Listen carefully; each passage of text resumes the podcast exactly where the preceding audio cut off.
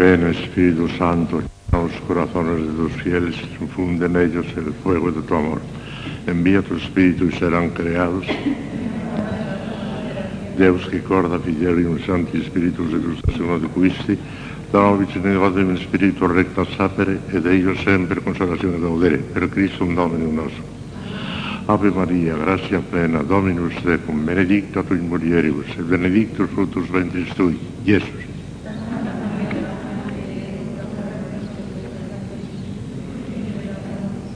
Gloria al Padre, al Hijo y al Espíritu Santo. Reina del Santísimo Rosario, San José, Santo Padre Domingo, Santa Catalina de Siena, Santa Teresa de Jesús, San Juan de la Cruz. Bueno, pues vamos a empezar unas cuantas lecciones, cinco o seis, sobre la segunda virtud teologal, la virtud de la esperanza. Es una virtud hermosísima que ensancha el corazón. La esperanza es muy esperanzadora, ensancha el alma, nos hará mucho bien, yo creo. Vamos a dar primero una definición teológica que encierra los elementos fundamentales. Ya los iremos examinando estos días más despacio.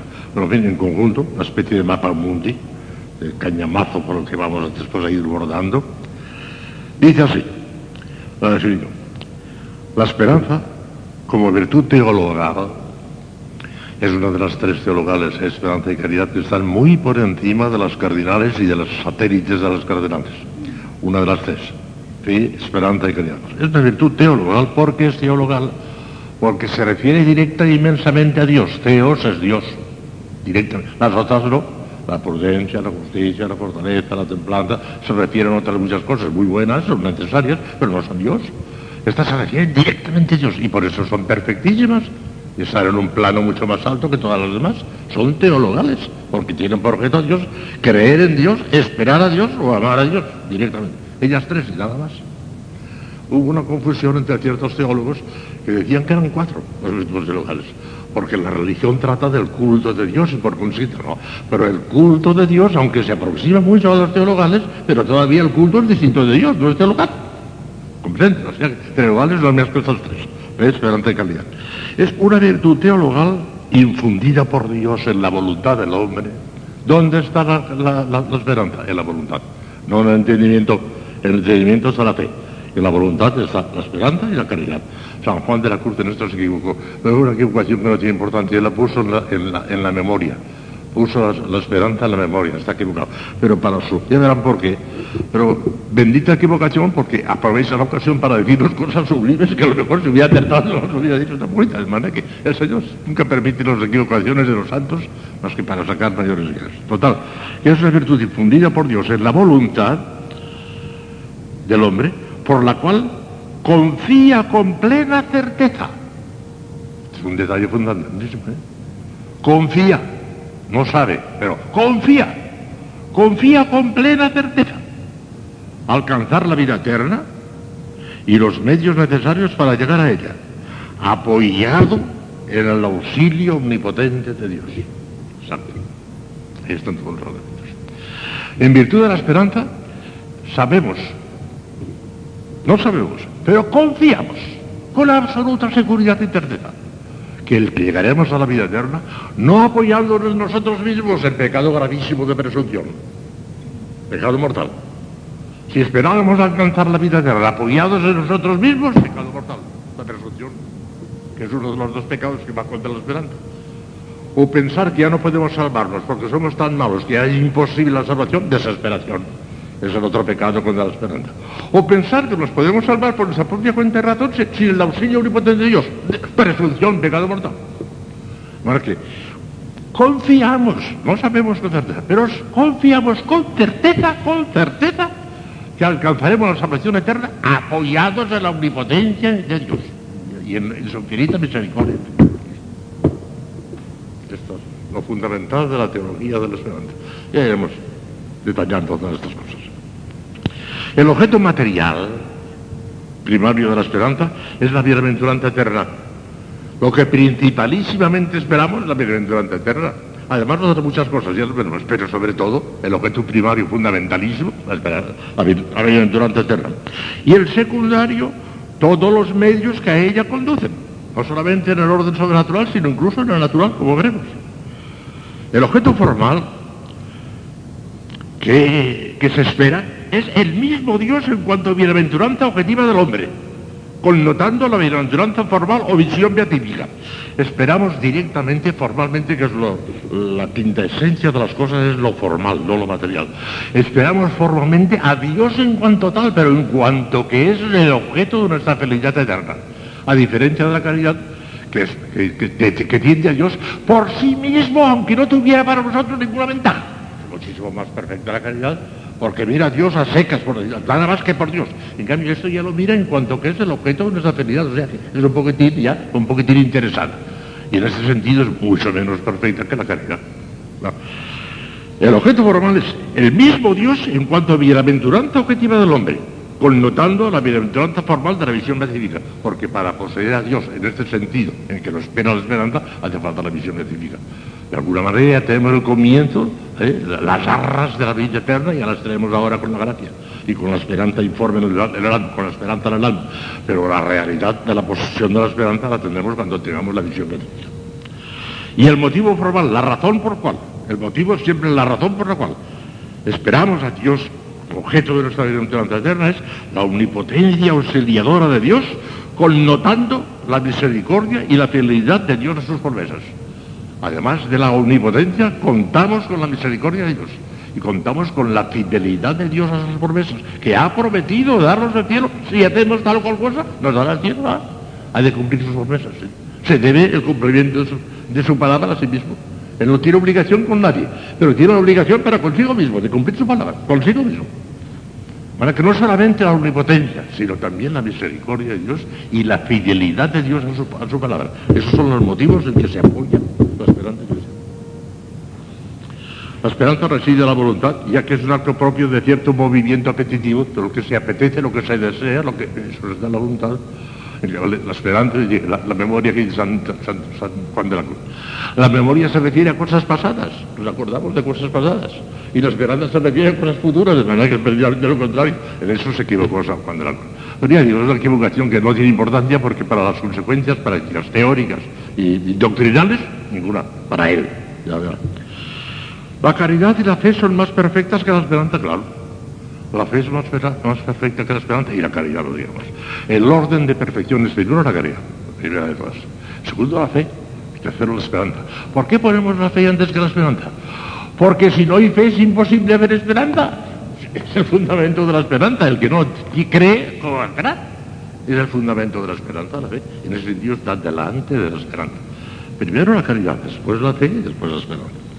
En absoluto la fe y la esperanza pueden subsistir sin la caridad. Ah, claro, ya lo hemos dicho muchas veces. Sin la caridad, sin la gracia, en pecado mortal, pueden subsistir de alguna manera la fe y la esperanza.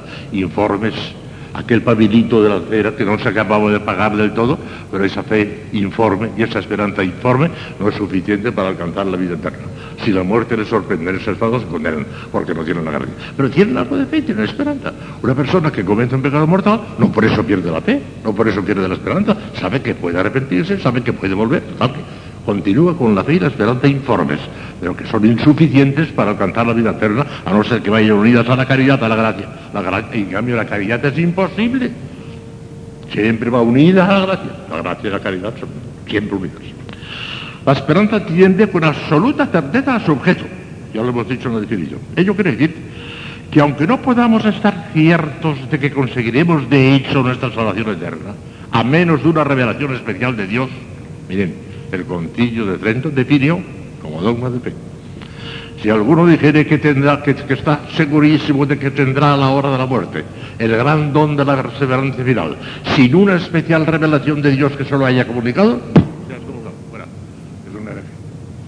Miren, en este mundo actualmente que sepamos, puede ser que haya muchas más, pero que sepamos no hay más que una persona que sabe ciertísimamente ir al cielo, porque eso lo ha dicho la Virgen. Es verdad que lo diga Dios que la Virgen, claro, si lo dice la Virgen, esa. Lucía, la de Fátima, cuando era pequeñita, los tres pastorcitos. ¿Iré yo al cielo? Sí, tú irás al cielo. ¿Y Jacinta? Jacinta también. ¿Y Francisco? También, pero antes tiene que rezar rosarios. O sea, que Lucía sabe, porque se lo ha dicho la Virgen, que irá al cielo. ¿Cierto? Tiene la revelación. Pero nosotros tenemos casi, casi la revelación. tenemos las promesas de Dios, tenemos la misericordia de Dios, tenemos el auxilio omnipotente de nosotros. Pero claro, no cabe duda que está más segura todavía que nosotros, Lucía, ya lo sabe, se lo ha dicho la Virgen. La Virgen se encargará de que no peque mortalmente, de que muera gracias a Dios, porque la Virgen no se puede contradecir. Por consiguiente, segurísimo que Lucía irá a cielo. Ya, y viendo, ¿eh? Ello quiere decir que aunque no podamos estar ciertos de que conseguiremos de hecho nuestra eterna salvación, a menos de una revelación especial de Dios, podemos y debemos tener la certeza absoluta de que apoyados en la omnipotencia auxiliadora de Dios, que es el motivo normal de la esperanza, no puede salirnos al paso ningún obstáculo insuperable para la salvación. O sea, que por parte de Dios no quedará. Se trata, pues, de una certeza de inclinación y de motivo, no de previo conocimiento infalible, ni de evento o ejecución infrustrable. Pues casi, casi tenemos la seguridad de, de, de, en el sentido que les acabamos de explicar.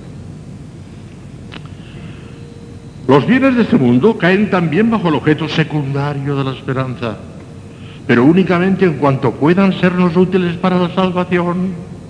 Por eso dice Santo Tomás, aquí que tengo la cita en la suma teológica, que fuera de la salvación del alma no debemos pedir a Dios ningún otro bien a no ser en orden a esa misma salvación. Y de hecho en el Padre Nuestro no hay ni una petición humana, natural, más que la que es necesaria para vivir, que es mal. Y eso en orden a la vida eterna también, porque ya saben cuando lleguemos allí, que eso de darnos hoy nuestro pan de cada día no solamente se refiere al alimento natural, a eso se refiere, directamente se refiere a eso, pero también a la Eucaristía puede interpretar la Eucaristía y San Lucas habla de nuestro pan sobresustancial. ¿Vale? para todos. O sea que los bienes de este mundo, en cuanto sean útiles o necesarios para obtener la salvación del alma, también caen dentro de la esperanza, pero como objeto secundario o primario. La esperanza teologal es imposible en los infieles y herejes formales, claro. Si no tienen fe no pueden tener esperanza, imposible. Sin la fe no hay nada. Se quedan completamente oscuras. Y los pobrecitos paganos, los pobrecitos paganos no tienen la culpa de haber nacido allí. Y el Señor sufre todas estas cosas de los pobrecitos que culpa tienen de haber nacido allí. Pero el que es un hereje formal, o sea, el que sabe y no le da la gana de creer, ese, ese está completamente a oscuras. No tiene ni siquiera aquel pabilito de la fe informe, ni siquiera eso, a oscuras. Y ese, claro, no puede tener esperanza. ¿De qué? Sería absurdo que tuviera esperanza de qué usted si no cree. Pueden tenerla, aunque informe, los fieles pecadores que no hayan pecado directamente contra ella, claro, ya lo acabo de decir, pueden tener la fe informe, a no ser que hayan pecado directamente contra ella. Porque si han pecado con un pecado de infidelidad, han perdido la fe. Y si han pecado con un pecado de desesperación o de presunción, han perdido la esperanza. Pero a veces cuando pecan directamente contra ella. Si pecan por cualquier otro motivo, pero no contra la fe ni la esperanza, todavía queda la fe y la esperanza informes, medio mortecinos, como os acabo de decir. Se encuentra propiamente en los justos de la tierra, todos los justos de la tierra, o sea, las personas en la tierra que están en gracia de Dios, por el bautismo se llama bautismo. Porque puede haber el caso de ver una persona que no esté bautizada y tiene ya la gracia. Un catecúmeno, por ejemplo, que está preparándose para el bautismo, todavía no ha recibido la gracia. Pero si hace actos de contrición y hace actos de amor de Dios, ya tiene la gracia antes de recibir el bautismo. O sea, el que tenga la gracia con bautismo o sin él, ese tiene ya la esperanza. ¿Por qué? Porque con la gracia viene siempre la fe, la esperanza, la caridad y toda la la tienen también las almas del purgatorio. Además del purgatorio tienen fe también, míos. Y tienen esperanza. Porque tienen fe porque no tienen visión beatífica todavía. Saben seguro que la tendrán, pero no la tienen. Tienen fe. Y tienen esperanza porque todavía poseen la vida durante eterna. Saben ciertísimo, tan cierto como Lucía, que la tendrán, pero no la tienen de momento. O sea, que las almas del purgatorio tienen fe y tienen esperanza. Y caridad, desde luego. No la tuvo Cristo nuestro Señor. Ah, no tenía nada que esperar porque era no solamente viajero como nosotros, sino que era ya comprensor, tenía la visión beatífica y teniendo ya la bien delante, no podía tener no la tenía. La tuvo la Virgen, de ahí esperanza y caridad, claro que la tuvo, un modelo inmenso. De fe, la, el modelo supremo es María, porque Cristo no tuvo fe. De la forma que les expliqué el otro día, pero llegó a tener fe, tenía visión beatífica. Además era él el Hijo de Dios, era tener fe. Bueno, resulta que las almas curatorias sí la tienen. No la tienen los bienaventurados del cielo, porque ya, ya poseen lo que estaban esperando, porque lo siguiente allí se pierde la fe y la esperanza. En el cielo no hay ni fe ni esperanza, porque ya se ha conseguido las dos cosas. Ya está, fuera. Tampoco lo tienen los condenados de misión. los que entráis aquí, abandonad para siempre la esperanza. No tiene esperanza.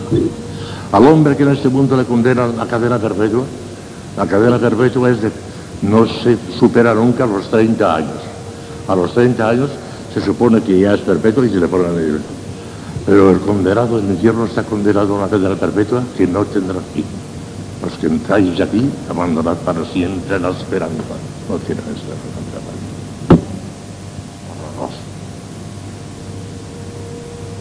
Bueno, pues vamos a seguir que hay cosas muy bonitas todavía que decir.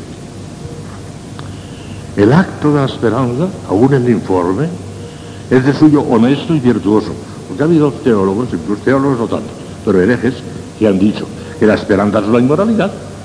¿Qué es eso de esperar una cosa para ti? Lo que eres un egoísta entonces. Ama a Dios por sí mismo y no, y no le ames porque es un bien para ti. Están equivocados, se pasan de raya. Porque no cabe la menor duda que la caridad es más perfecta. Amar a Dios por sí mismo, aunque no tuviera eso ninguna ventaja para nosotros, es mucho más perfecto, ¿de acuerdo? Pero que Dios sea nuestra bienaventuranza porque Él ha querido serlo, porque nos ha creado para eso y demás, es perfectamente honesto y perfectamente moral.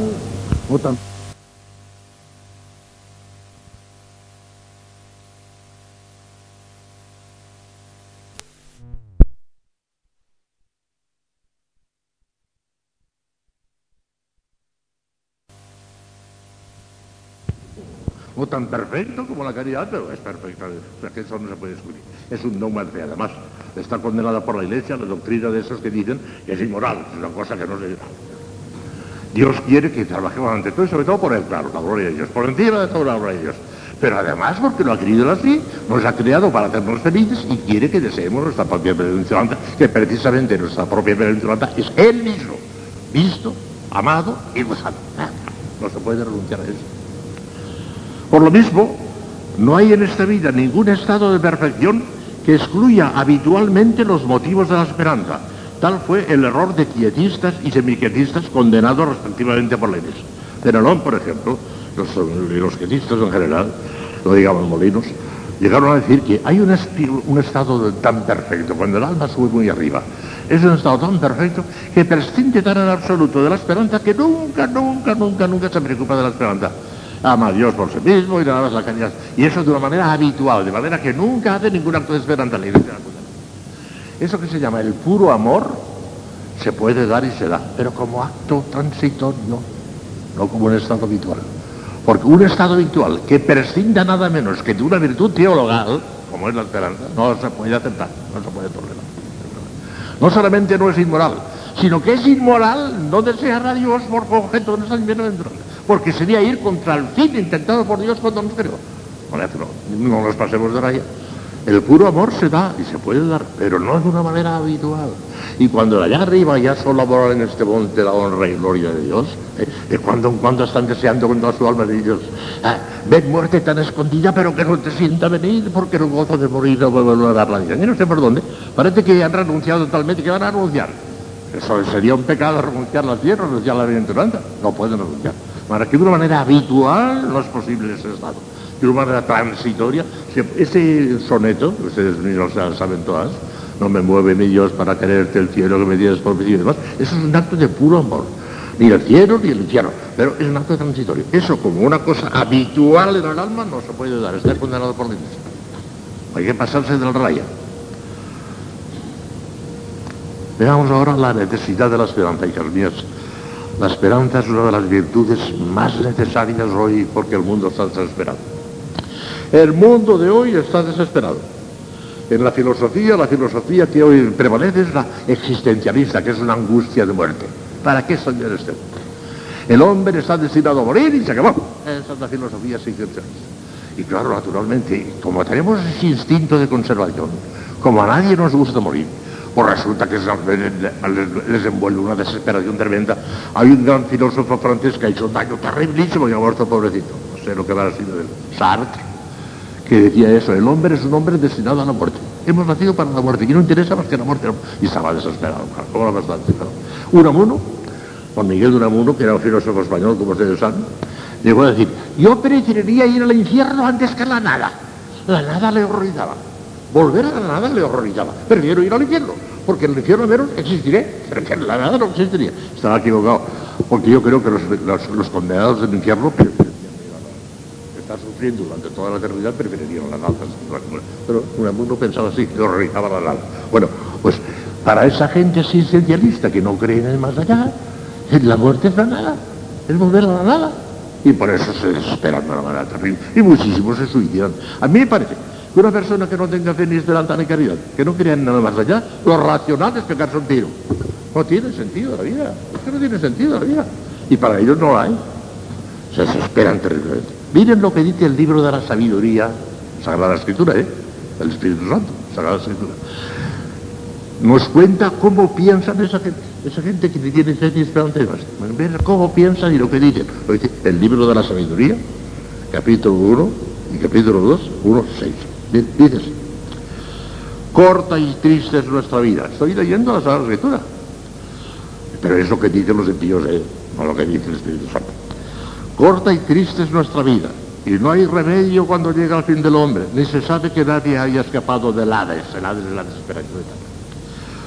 Por azar hemos sido engendrados, hemos venido al mundo por chiripa, por azar, por azar hemos sido engendrados, y después de esto seremos como si no hubiéramos sido, porque humo es la respiración de nuestra nariz, y el pensamiento una centella del latido de nuestro corazón, una centella nada más, se escapa.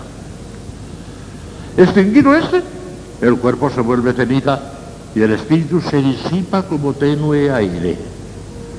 Nuestro nombre caerá en el olvido con el tiempo y nadie se acordará de nuestras obras.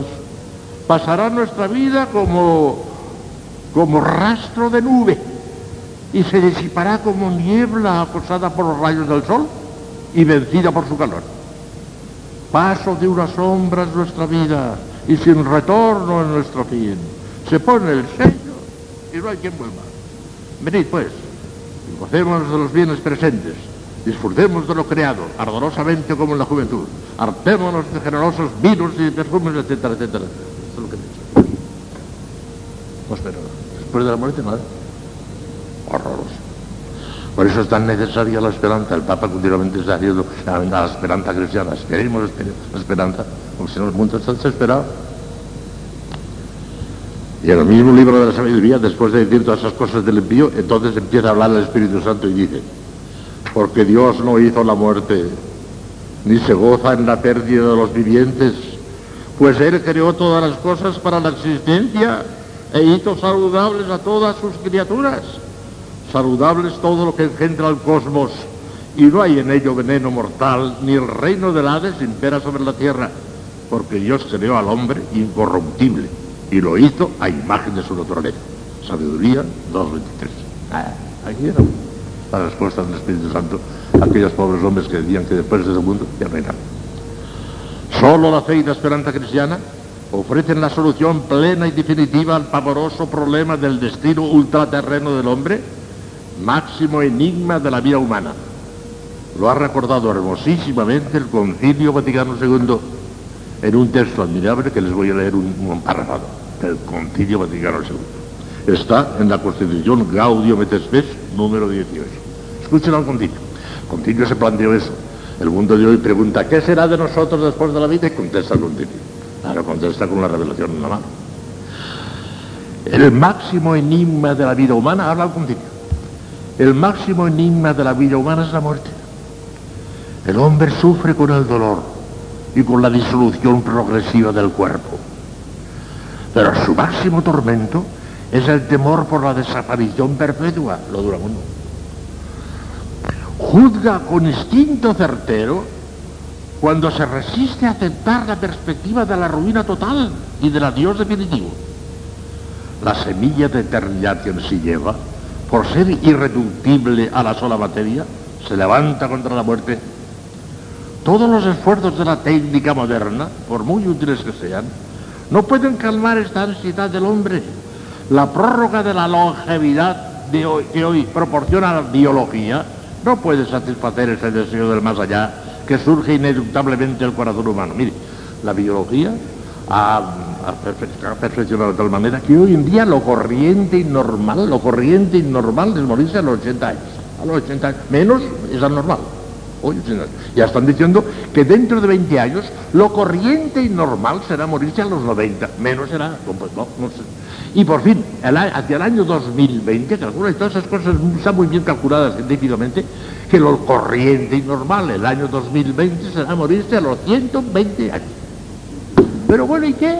¿Y qué? Dios mío, qué horror. Qué bien que he nacido antes, porque me pondría a temblar de pensar que tendría que llegar a los 120 años, benditos ellos. Yo, yo que, no estemos en esa época. Pobrecitas, a los que sois jovencitas, os tengo miedo, porque es posible que os muráis a los 120 años. Es espantoso. Pero bien, aunque fuera así, ¿qué? ¿Qué son 120 años? No, no, no, no llena el corazón de los hombres. Queremos la ya. Queremos para siempre. Todo lo que no sea para siempre no llena, no llena el corazón.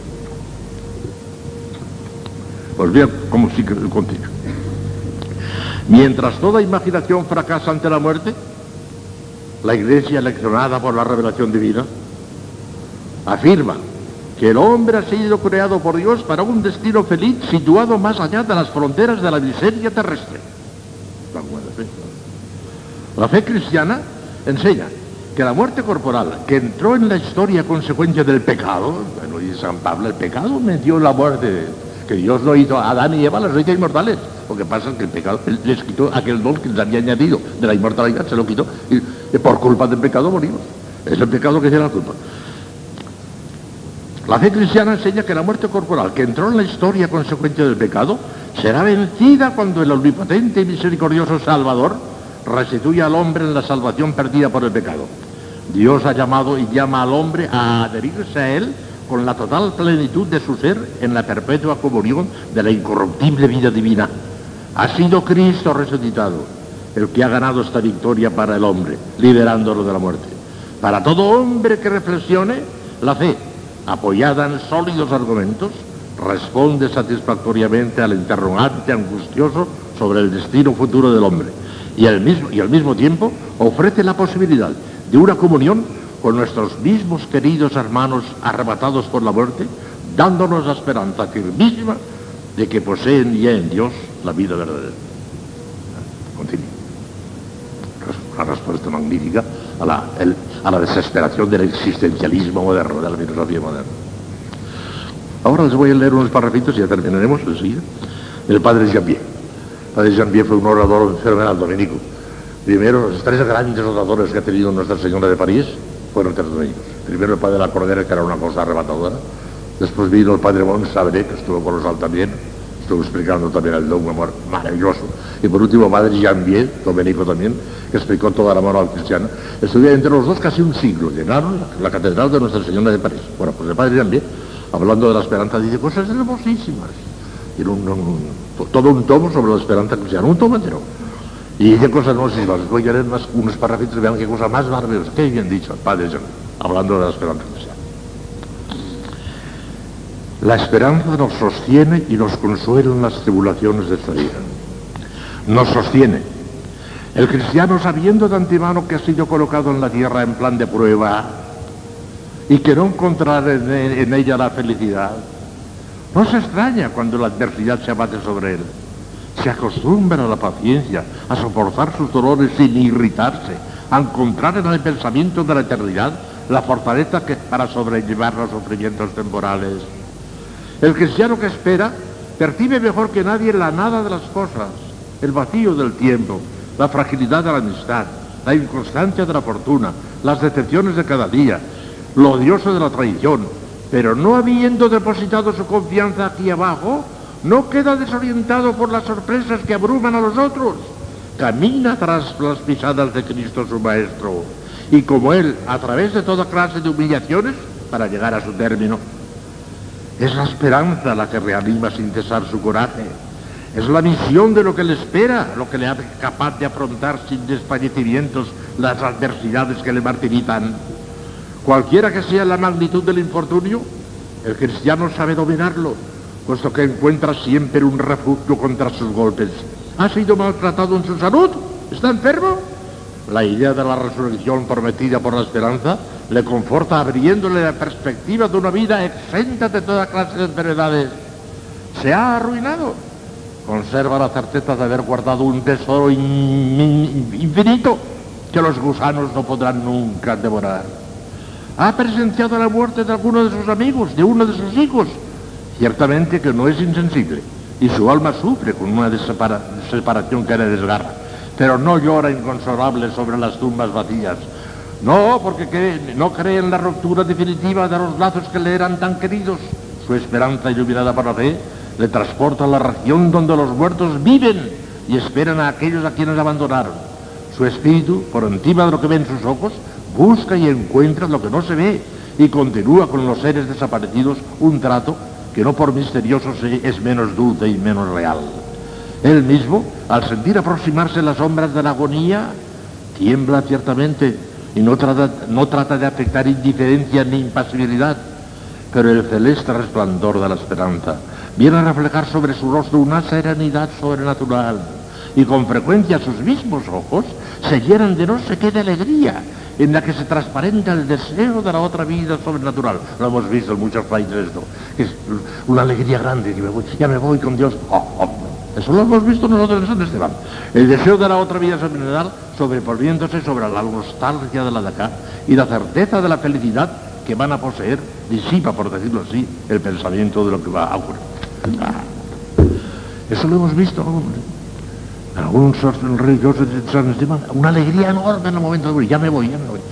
sobre todo después de haber sufrido una enfermedad torrosa y penosa, ya, ya, ya voy a Dios, alegría, a la hora de la muerte. Leo el último párrafo, termino. El padre Jean todavía. En la adversidad, refugiémonos bajo sus alas, las alas de la esperanza. Y a su abrigo, recordemos que no hay proporción alguna entre las tribulaciones que hemos de padecer en este mundo y la felicidad inenarrable que nos espera allá arriba. Consolémonos de las pruebas y amarguras del presente ante la soberana perspectiva de la felicidad que nos espera para siempre. Cuando la muerte nos arrebate a un ser querido, no permanezcamos sepultados en nuestro dolor. Sigamos el vuelo de nuestra esperanza y busquemos más allá del tiempo, en medio de las bienaventurados, las almas que solo en apariencia nos han sido arrebatadas y que volveremos a encontrar muy pronto. A medida que los años transcurren, dejemos a esta bella virtud de la esperanza dilatarse más y más y tornar entera posesión de nosotros mismos, a fin de que bajo su égida, sintiéndonos cada vez más cerca de la felicidad, nos resignemos más fácilmente a los sacrificios que sucesivamente nos son impuestos. Pensando esto, a la mentira esa noche, al fin la medianoche, espera el cielo. Y en fin, en nuestra última hora, en medio de las angustias de la agonía, no permitamos al espectro de la muerte espantarnos como espanta a los que no esperan nada de la eternidad. Escuchemos más bien al ángel de la esperanza que inclinado sobre nosotros se prepara a llevarnos con él al cielo y digámosle a este amable compañero que estará a nuestro lado, a este compañero de nuestra futura felicidad, qué alegría cuando nos dijeron, vamos a la casa del Señor. Salmo 121, número 1. Qué alegría cuando nos dijeron, vamos a la casa del Señor. Seguiremos unos cuantos días hablando de estas cosas. Llegamos gracias, Señor, por, todos los beneficios que hemos recibido de vuestra generosidad. Amén. Santo, llena los corazones de tus fieles, infunde en ellos el fuego del amor. Emite Espíritu tu me creabundur. Deus incorda fidelium santi spiritus illustrazione de quisti, donovis in del spiritu recta sapere Deus sempre consolazione gaudere, per Christum Domini nostro. Ave Maria, gracia plena, Dominus tecum, benedicta tu in mulieribus, et benedictus fructus ventris tui, Iesus. Santa Maria, Mater Dei, ora pro nobis peccatoribus, nunc et in hora mortis Gloria al Padre, al Hijo y al Espíritu Santo. Como era en el principio, ahora y siempre, y por los siglos.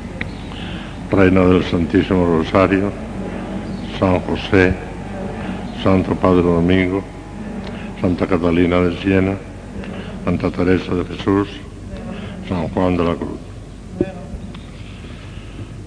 Bueno, Pues vamos a seguir con la teología de la esperanza, la segunda virtud teologal. Ya el otro día decíamos en qué consiste. ¿Qué es la virtud de la esperanza? Pues es la virtud infusa por Dios en la voluntad, por la cual confiamos con toda seguridad y certeza alcanzar la vida eterna y los medios necesarios o convenientes para llegar a ella, apoyados única y exclusivamente en la omnipotencia auxiliadora de Dios, connotando la misericordia de Dios y la fidelidad de Dios a sus promesas. Esta es toda la teología. El esquema, el mapa mundi de la, es ese. Vamos con más detalle ahora, para que vean con más detalle todas estas cosas. El objeto primario y el objeto secundario de la esperanza cristiana son cosas muy hermosas. La esperanza, como acabamos de decir, tiene por objeto primario al mismo Dios en cuanto felicidad o bienaventuranza nuestra. Y por objeto secundario, todos los medios que necesitemos para alcanzar de hecho esa bienaventuranza eterna. No solamente los de orden estrictamente sobrenatural, las gracias de Dios, las inspiraciones divinas, los socorros especiales, la perseverancia final, etcétera, etcétera, sino incluso los de orden puramente natural en cuanto útiles o convenientes para ayudarnos a alcanzar la vida eterna. O sea, todo lo que Dios prometió al hombre y todo lo que el hombre puede esperar recibir de Dios. Esto está. Vamos a concretarlo con un poco más detalle. Aunque en realidad el conjunto es ese. El detalle ahora veremos un poco más. El objeto de la esperanza final es la visión clara e intuitiva de los misterios divinos que ahora creemos. La posesión plena de aquello mismo que presenta imperfectamente la fe que es como su garantía. La fe es la garantía de la esperanza. La visión de Dios tal como es en sí mismo. Primera de Juan 3.2. Por lo cual, todo el que tiene esta esperanza trabaja por santificarse como Dios es santo. Primera de Juan 3.3. Porque solo verán a Dios los limpios de corazón. Mateo 5.8. Sin caridad y santidad no hay posibilidad de ver a Dios. Aquí se entiende por santidad simplemente la posesión de la gracia santificante. Porque para salvarse, nada más que para salvarse, basta la gracia santificante. El niño que acaba de ser bautizado no tiene todavía ningún mérito, pero tiene la gracia santificante y entra inmediatamente en el cielo si muere entonces. Dice San, Pablo en la primera de los Corintios 15, 19, que si el cristiano no tuviera más motivos de esperar que las cosas de esta vida, seríamos los más miserables del mundo. Si no esperamos ninguna recompensa eterna, estamos haciendo el ridículo aquí, ustedes y yo. Estamos esperando. Y estamos precisamente esperando a Dios, no solamente por sí mismo, que es la caridad, y hablaremos de eso, sino también porque es nuestra felicidad. No podemos renunciar, ni Dios quiere que renunciemos a nuestra felicidad. Si renunciáramos a eso, nuestra vida religiosa no tendría sentido, estaríamos aquí haciendo el ridículo. estamos deseando eso y lo esperamos y lo alcanzaremos infaliblemente si no queda por nosotros, ya veremos lo que hay que hacer para que no quede por nosotros. Esperamos pues la entrada en el descanso de Dios, Hebreos 4.1. En el santuario de los cielos, Hebreos 10, 19. En la morada eterna, segundo a los Corintios 5.1. Que Cristo nos tiene preparada, Juan 14.2. En esta ciudad santa y celestial Jerusalén, el Apocalipsis nos da una serie de detalles tremendos es el Apocalipsis, es la divina revelación, no ha revelado Dios. El Apocalipsis nos da todos estos detalles del cielo. En esa ciudad santa y celestial Jerusalén no habrá ya noche, ni tendrá necesidad de luz de antorcha, ni de luz de sol o de la luna, porque la gloria de Dios la iluminará y su lumbrera será el Cordero. En ella no entrará cosa impura, ni quien cometa abominación y mentira sino los que están escritos en el libro de la vida del Cordero. No habrá ya maldición alguna. El trono de Dios y el Cordero estará en ella, y sus siervos le servirán, y verán su rostro, y llevarán su nombre sobre la frente, frente y reinarán por los siglos de los siglos. Apocalipsis 21, 23, 27, 22, 3, 5. Entonces está en el Apocalipsis, lo ha revelado Dios. Es la vida eterna, Romanos 8:22. La salvación eterna, Romanos 8:23. La visión de Dios cara a cara, 1 Corintios 13:12. La bienaventuranza, 2 Corintios 3:18. La herencia eterna de la gloria de los hijos de Dios con sus inmensas riquezas, Hebreos 9:15. La corona inmarcesible de justicia, que es la gran remuneración de Dios a los que han peleado valientemente, 2 Timoteo 4:8. Porque no hay proporción entre los padecimientos y sacrificios de esta vida y la gloria futura que nos espera, Romanos 8:18. Nuestros sufrimientos presentes son ligeros y momentáneos, pero nos preparan en los cielos el peso abrumador y eterno de una gloria incalculable. Segunda a los Corintios 4:17. San Pablo multiplica los epítetos más ponderativos para darnos alguna idea de ese galardón que nos espera. Es el reino de los cielos, Gálatas 1.5. El reino de Dios al que seremos asociados, Primera de los Tesalonicenses 2.13. La gloria de los hijos de Dios a quienes Él, como Padre Celestial, la comunica sin tasa ni medida, Romanos 5.2 nuestra conglorificación con Cristo. Fíjense qué palabra emplea. Tuvo que inventar palabras nuevas San Pablo, porque no encontraba en la terminología natural, no encontraba en la manera de decirlo. Y tuvo que hemos, hemos sido con, con, complantados con Él, configurados con Él, con, sepultados con Él. Y tuvo que inventar palabras porque no, no encontraba la manera de qué manera estamos incorporados a Cristo tan enormemente nuestra con glorificación con Cristo, Romanos 8 y 17. Lo nunca visto ni oído, ni el Hijo yo, ni el oído yo, ni el entendimiento humano puede jamás comprender lo que Dios tiene preparado para los que le aman. Ni siquiera sospecharlo remotamente por el corazón humano. Primero los Corintios 2.9.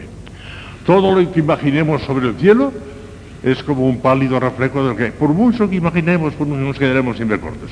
San Pablo lo vio, tuvo un chispazo de visión beatífica, como sabemos, y vio, vio, vio el cielo, y cuando volvió no se puede decir nada. Más que ni el ojo vio, ni el oído vio, ni el entendimiento humano lo puede comprender. Pues rebasa todo. Y juntamente, esperamos también, esto es el objeto de la esperanza, la resurrección y glorificación de nuestros propios cuerpos. Eso que es un dato de fe, que es un dogma de fe, es también un objeto de esperanza. No solamente sabemos que lo seremos, sino que lo esperamos. Cae dentro de la esperanza también la resurrección de los cuerpos. O sea, la redención plena y perfecta de todo el hombre, en alma y cuerpo. Romanos 8, 2, 34. La bienaventuranza total del hombre entero. Redención plena que tendrá lugar al final de los tiempos cuando el Hijo del Hombre resucitará los miembros de su cuerpo místico de quien eres cabeza y los glorificará. Entonces, Dios será todo en todos. 1 Corintios 15, 28. Qué panorama, Dios mío. Todo esto es de fe y al mismo tiempo de esperanza, claro. Precisamente porque es de fe, es de esperanza. Una maravilla. Lo que nos espera, Dios mío. Entonces Dios será todo en todos. De Chandren, que es un gran, un padre jesuita, como ustedes saben, que tiene una teoría nueva, nuevísima, sobre la evolución de la humanidad, ha querido un poco completar a Santo Tomás y en algunas cosas tiene cosas maravillosas. No se le ha ocurrido a nadie más que él, pero otros le resaltan porque es que son cosas muy aventuradas también. Dice que toda la creación está en evolución. Es la evolución. Ve evolucionando, evolucionando, evolucionando. Y todo poquito a poco, poquito a poco, todo poco, poquito a poco, se convertirá en Dios, en Cristo. Cristo es el fin de toda la creación, no solamente de la tierra, de toda la creación. Esa, esa evolución de, toda la creación acaba por, identificarse con Cristo. Y cuando ya estemos identificados con Cristo, entonces entraremos en ese océano inmenso de la divinidad, la inmensidad de Dios. No entonces, sino que toda la humanidad, cada uno ya en el momento que le toque, en el momento de su muerte, pero el conjunto de la creación al final entrará toda ella en ese océano inmenso de la inmensidad de Dios y como un mar sereno y tranquilo, dice, como un mar sereno y tranquilo, pero en el que cada gota tendrá conciencia de que es ella misma y no otro, o sea que rechaza el panteísmo, será, será perfectamente eso, en un mar sereno y tranquilo, pero en el que cada gota, cada uno de nosotros, se dará cuenta de que es el mismo, habrá terminado la gran aventura de la creación. Y entonces se acabará todo y no habrá más que Dios, todo todos. Bueno, el panorama es maravilloso, pero claro, tiene sus inconvenientes, porque dice que toda la creación, por consiguiente, el infierno desaparece, no hay infierno. Acabará por evolucionar todo de tal manera que todo se convertirá como en Cristo, todos estaremos incorporados a Cristo de tal manera que ya no habrá más que Cristo, y ese Cristo total, el que abarcará la creación entera, sin ninguna excepción, se hundirá en la inmensidad de Dios y entonces desaparecerá un enemigo, se lo dice Cristo que desaparecerá un enemigo. O sea, ya no actuará Él, sino que será Dios todo. El panorama es grandioso. Pero hijo mío, suprimir el infierno, ojalá fuera verdad, pero no. La Iglesia ha rechazado el sistema de la redacción, ¿eh? ha rechazado. por eso. Porque esa totalidad incluye la suspensión del infierno y eso no se puede aceptar, es mío, aunque nos duela. Pero el panorama es tremendo. Yo no sé. Yo creo, yo creo con toda mi alma en todos los dogmas de fe, en todos, en todo, y en el infierno me creo con toda mi alma, porque lo ha revelado Dios. Pero yo creo que Dios tendrá una solución, que no nos la ha querido dar. Habrá una solución que no la sabemos. Y como no lo ha dicho, pues no forma parte del concepto de nuestra fe porque no, nos lo ha dicho. Pero que, que Dios tiene una solución, a mí no me cabe la duda. Pero mientras no sepamos cuál es esa solución, tal como enseña la Iglesia Católica, Apostólica y Romana, ahí no hay ningún error. Se acabó, ya está. Eso es lo que tenemos que hacer. Pero yo creo que ahí hay, misteriosamente envuelta, una solución. Es lo que quiso intuir de alguna manera tener de Jardín. Pero es, soñar en la luna mientras no conste por la divina revelación. Pero que habrá solución a mí no me cabe la Pero mientras tanto, creo en la Iglesia Católica, Apostólica, Romana y en todos los dogmas, absolutamente en todos, sin la menor distinción. Aún en ese tan terrible del infierno, hay que creerlo también. ¿Ya está? Bueno, pues sigamos. Objeto secundario de la esperanza. Bueno, el objeto primario es eso que acabamos de decir. El secundario es todo cuanto necesitemos en el orden natural y en el orden sobrenatural, absolutamente todo lo que necesitemos para cantar esa vida eterna. Y ahí sí que habría que decir una retaída de cosas vende, entre ellos la perseverancia final. ¿eh? Miren la perseverancia final, o sea, el hecho de morir en gracia de Dios, que está conectado infaliblemente con la salvación eterna, el que tiene perseverancia final se salva y el que no la tiene se condena. Pues ese, ese, ese, don inmensamente gratuito de Dios, que es la perseverancia final, no se puede merecer escapa al mérito. Ahora no tengo tiempo de exponerles las razones teológicas son aplastantes por las que no podemos merecer la perseverancia. Ni Santa Teresa, ni San Pablo, nadie. La perseverancia final no la puedo dar. Es un don de Dios, tremendo. Tenemos motivos de credibilidad y motivos de esperar que tendremos la perseverancia final, eso sí. Pero merecerla no podemos. En cambio, podemos y debemos y tenemos obligación de esperarla, esperarla no merecerla, pero es esperarla. Entra de lleno en la virtud de la esperanza. Y si no esperáramos con absoluta certeza, con absoluta certeza la perseverancia final, nuestra esperanza sería muy floja, muy floja, muy floja, cogida con alfileres nada más. Tiene que llegar a la certeza absoluta en la forma que explicaré enseguida.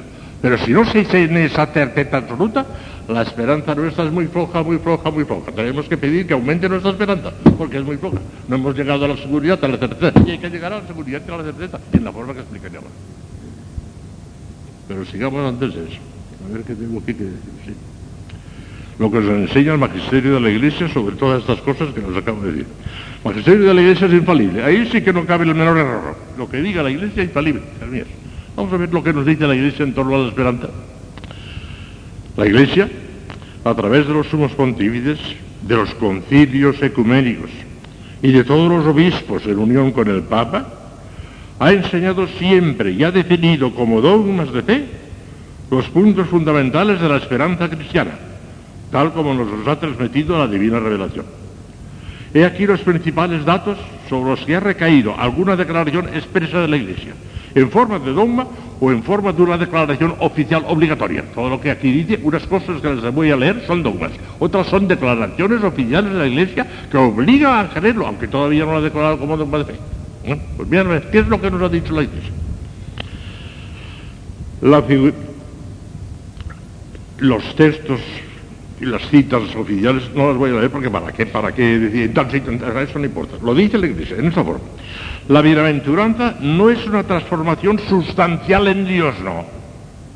Eso que les he dicho esta mañana en la, en homilía, que decía San Antonio María Claret. Pronuncia sobre mí las palabras de la consagración de tal manera que quede transustancial, eso no se puede decir. Transubstanciación en Cristo no puede ser. Parecernos lo más íntimamente posible, eso sí, como fuego, que, como el hierro que se mete en el fuego y queda incandescente de, de, de, de fuego, pero continúa siendo hierro, eso sí. Pero transubstanciación en Dios, ni en la visión beatífica, ni mucho. La aventuranza no es una transformación sustancial en Dios, sino elevación del hombre a la bienaventuranza sobrenatural que no puede ser comprendida por la razón sola. No, la razón no puede demostrarlo, es un dato de fe. Ni poseída en esta vida, en esta vida tampoco, sino en la futura.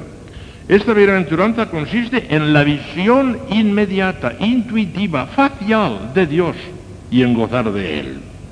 La visión beatífica consiste en ver, en amar y en gozar. Esta visión se realiza por la luz de la gloria, el lumen gloria Luz en gloria es una luz, de alguna manera hay que hablar, ser la luz, es otra cosa. Es que, es que no hay palabras para estas cosas inefables. Pero los teólogos emplean la, forma lumen gloria, la luz de la gloria. Algo que Dios infundirá en nuestro entendimiento, haciéndole capaz de ver a Dios. Ahora no vemos a Dios que está aquí, Dios está aquí mismo, Dios uno en esencia y tiene en personas, está en todas partes, está aquí mismo. Pero no le vemos porque nos falta ese lumen gloria, nos falta ese, ese, esplendor de la gloria que todavía no lo tenemos hasta que lleguemos allá arriba. Pero cuando le el, por el lumen gloria, le veremos delante de nosotros, cara a cara. Esta visión es el premio por las buenas obras, aunque es mayor que las buenas obras sin comparación. El Señor nos premia incomparablemente más de lo que merecemos, sin comparación.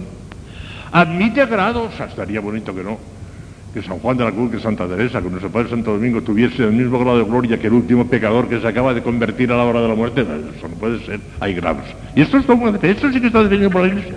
En el cielo hay grados, ¿eh? Unos más y otros menos. Pero el que menos tendrá más gloria y estará más unido a la Santísima Trinidad que San Juan de la Cruz y Santa Teresa en este mundo. Más porque la unión de Santa Teresa y San Juan de la Cruz en el segundo será todo lo grande que ustedes quieran, pero no era todavía visión beatífica.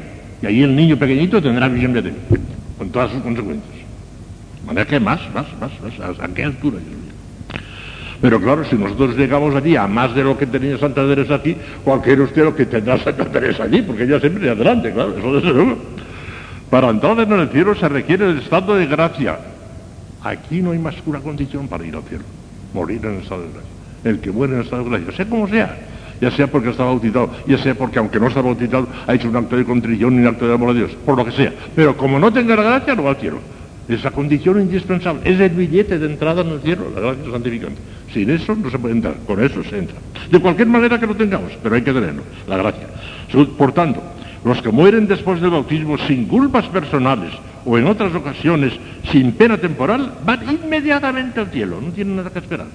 Pero si quieren algún reato de pena temporal, entonces van al purgatorio. Se han salvado ya, pero van al purgatorio, tienen que purificarse. En el tiempo anterior a la redención, antes de que Cristo viniera al mundo, los patriarcas y profetas, etcétera, etcétera, no iban al paraíso, ni subieron a los cielos antes de la muerte de Cristo. Estaban en aquello que de alguna manera que llamaban, aquello que decían que es el, limbo de los patriarcas, el limbo. Estaban en un lugar o donde fuese, o en un estado, esperando la redención de Cristo. Y hasta que Cristo no les abrió las puertas del cielo, no pasaron allá. Ya está. ¿Eh? Último de los que llegaron, claro, eh, pudiéndose a pensar y a cavilar y a decir cosas, dice que uno de los últimos que llegaron fue José, que se había muerto entonces. Digo, esto es inminente ya, porque el Redentor ya está en el mundo, se ha sido mi hijo. Yo he hecho de padre de él, la gran noticia se la dio San José, que estaba ya la cosa próxima. Pues algo parecido sería, claro, algo parecido sería. Al final del mundo se dará la resolución de los muertos, dogma de fe. Y eso está hasta en credo que contamos en la misa del credo, uno de los dogmas fundamentales, la resurrección de los muertos. De todos los muertos, incluso de los condenados, con sus propios cuerpos, que no serán puramente espirituales o esféricos. Hay una herejía que decía que resucitaremos de una forma tan espiritual que será como un globo, una cosa esférica. Ni tendremos pies, ni manos, ni cabeza, nada, son boberías, cosas que, que, que son ridiculeces, a tirar la santa. Serán nuestros cuerpos, pero espiritualizados, eso sí, si lo dice San Pablo. San Pablo dice que se, siembra cuerpo corporal y resucita cuerpo espiritual. Cuerpo espiritual del todo no puede ser, porque en ese caso no sería cuerpo. O sea, quiere decir que estará espiritualizado. De tal manera, ya verán, ya verán. Yo me imagino, claro, una imaginación que es absurda, porque no tengo ningún dato, pero me imagino ciertas cosas que no se parecerá casi nada a lo que tenemos ahora. Por ejemplo, las vísceras interiores, ¿para qué queremos? Que resucite el hígado, el bazo, el páncreas. Es ridículo eso. Que hablar. Incluso muchas cosas, incluso exteriores, que no tienen por qué resucitar. Me parece que no. ¿Para qué? Ya no, ya nos falta. No hablo más, ya está. Total, que ya verán ustedes cómo será el cuerpo glorioso, Dios mío, cómo será. Y además resplandeciente de luz, resplandeciente de gloria, porque una de las cualidades del cuerpo glorioso es clara claridad. Unos más y otros menos. Y por el resplandor, por el grado de claridad que tendrá un cuerpo, por ahí deduciremos el grado de, gloria que está disfrutando su alma. Porque la gloria del cuerpo, y Santo Tomás es una cosa de sentido común, no es más que una redundancia, un eco, una resonancia de la gloria del alma. De manera que a mayor resplandor del cuerpo es porque el alma tiene también mayor grado de gloria. Por ahí lo veremos. Y no tendremos nadie envidia, porque como tendremos todos tan repleta nuestra capacidad de gozo, que, que, que "Uy, Santa Teresa, ¿cuánto me alegro que usted tenga más que yo? Pero guárdeselo usted. A mí no me interesa porque no lo resisto, yo no puedo más, ya está. De manera que es imposible allí tener envidia. Además, otra cosa, a mí me gusta más. Además de decir que no tendremos envidia, ay, me gusta otro razón más profundo todavía. Y es que tendremos más alegría de ver felices a los demás que de nuestra propia felicidad. Hasta ahí llegará la caridad de Jesús. Más. Pues es imposible que tengamos envidia. A la resurrección seguirá el juicio universal, lo ha dicho Cristo en el Evangelio. Y la Iglesia lo confirma como dogma de fe. Juicio universal, el cual será llevado a cabo por el, no por el Padre, sino por el mismo Cristo que dará a cada uno según sus obras, después del cual la Iglesia reinará con él eternamente. Todo eso que es de fe es también de esperanza. Y para eso es esperanza, porque es de fe. Como ven, cosas maravillosas. Vamos a ver ahora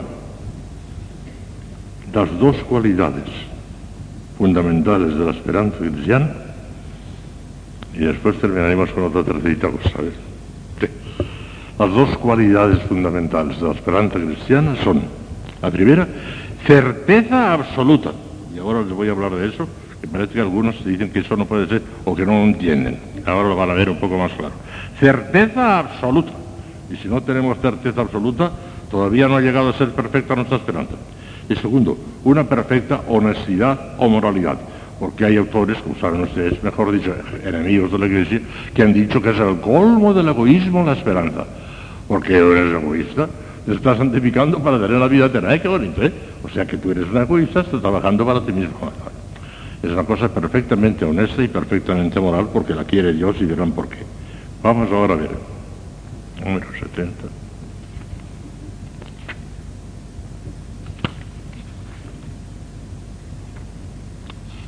Eco, ¿dónde está esto?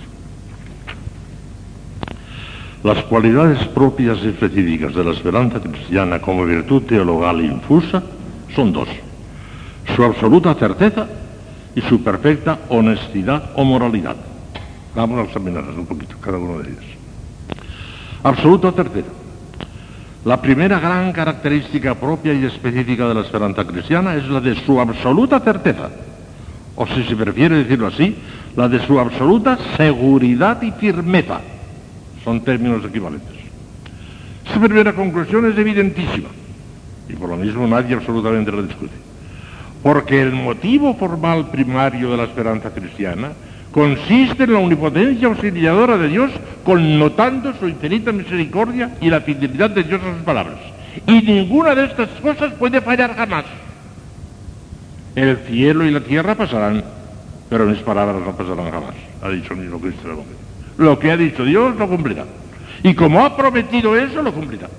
Con absoluta certeza por parte de él, por parte de él lo quedará. Y el concilio del Trento enseña, con palabras bellísimas de San Agustín, que Dios no abandona jamás a nadie si antes no le abandonamos nosotros a él. Deus non deserit nisi prios deseratum. Si no le abandonamos nosotros, Él no abandona jamás a nadie. Por consiguiente, que nos dará la, la felicidad eterna es una cosa tan cierta, tan infalible como la palabra de Dios que no puede fallar, que lo ha prometido. Por parte de Él no quedará, claro está, que puede quedar por parte nuestra. Y ahí está la terrible dificultad, que la, resolveremos, y ya no hoy que no tengo tiempo, pero resolveremos esa dificultad y quedaremos del todo tranquilos. Por parte de Dios, infaliblemente cierta. Y si no llegamos a esa certeza es porque nuestra esperanza todavía no es perfecta, porque andamos vacilando todavía, porque no es perfecta todavía. Tiene que crecer más y más nuestra esperanza. Pero por parte nuestra puede fallar, pero ya veremos de qué manera no fallará poniendo los medios que hay que poner. Hablaremos de eso mañana, si es que hoy ya no tengo tiempo. Hoy les digo todavía la segunda característica, que es perfecta honestidad, porque como ya les he dicho, algunos enemigos de la Iglesia dicen que es una inmoralidad, es el, el colmo del egoísmo, desear la vida eterna que hay que hacer el bien por el bien mismo, sin pensar en la recompensa, ni tanto ni tampoco. Como explica el cardenal, bueno, es cierto que la esperanza es una virtud menos perfecta que la caridad, eso sí, sí, eso siempre lo he dicho. La caridad es mucho más perfecta. ¿Por qué? Porque la caridad ama a Dios por su propia bondad infinita, aunque no tuviera para nosotros ninguna resonancia, ningún bien, aunque no, es infinitamente bueno y le amo por él, aunque no tenga para mí ninguna ventaja la caridad, que eso es no, amor puro, limpio. Ahí sí que no hay nada de egoísmo, es puro. Y sin embargo, ya verás, sin embargo, aún la caridad es un poquitín, no es del todo desinteresada todavía, ya que se fija directamente en la divina bondad, amándola por sí misma, es verdad.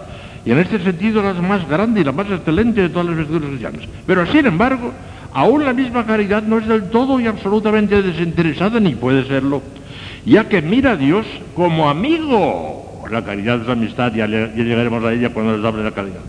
Eh, la, mira, la mira como amigo y por lo mismo espera y quiere recibir de él la correspondencia de su amor.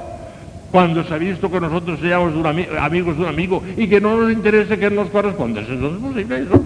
Eso va contra la idea misma de amistad, que es eh, amor mutuo, correspondencia mutua. De manera que aún la caridad, aunque ante todo y sobre todo y por encima de todo, se, se fija directamente en Dios como bondad verita, pero aspira a que Dios le corresponda como amigo y por consiguiente también tiene un poquito, también tiene un poquito.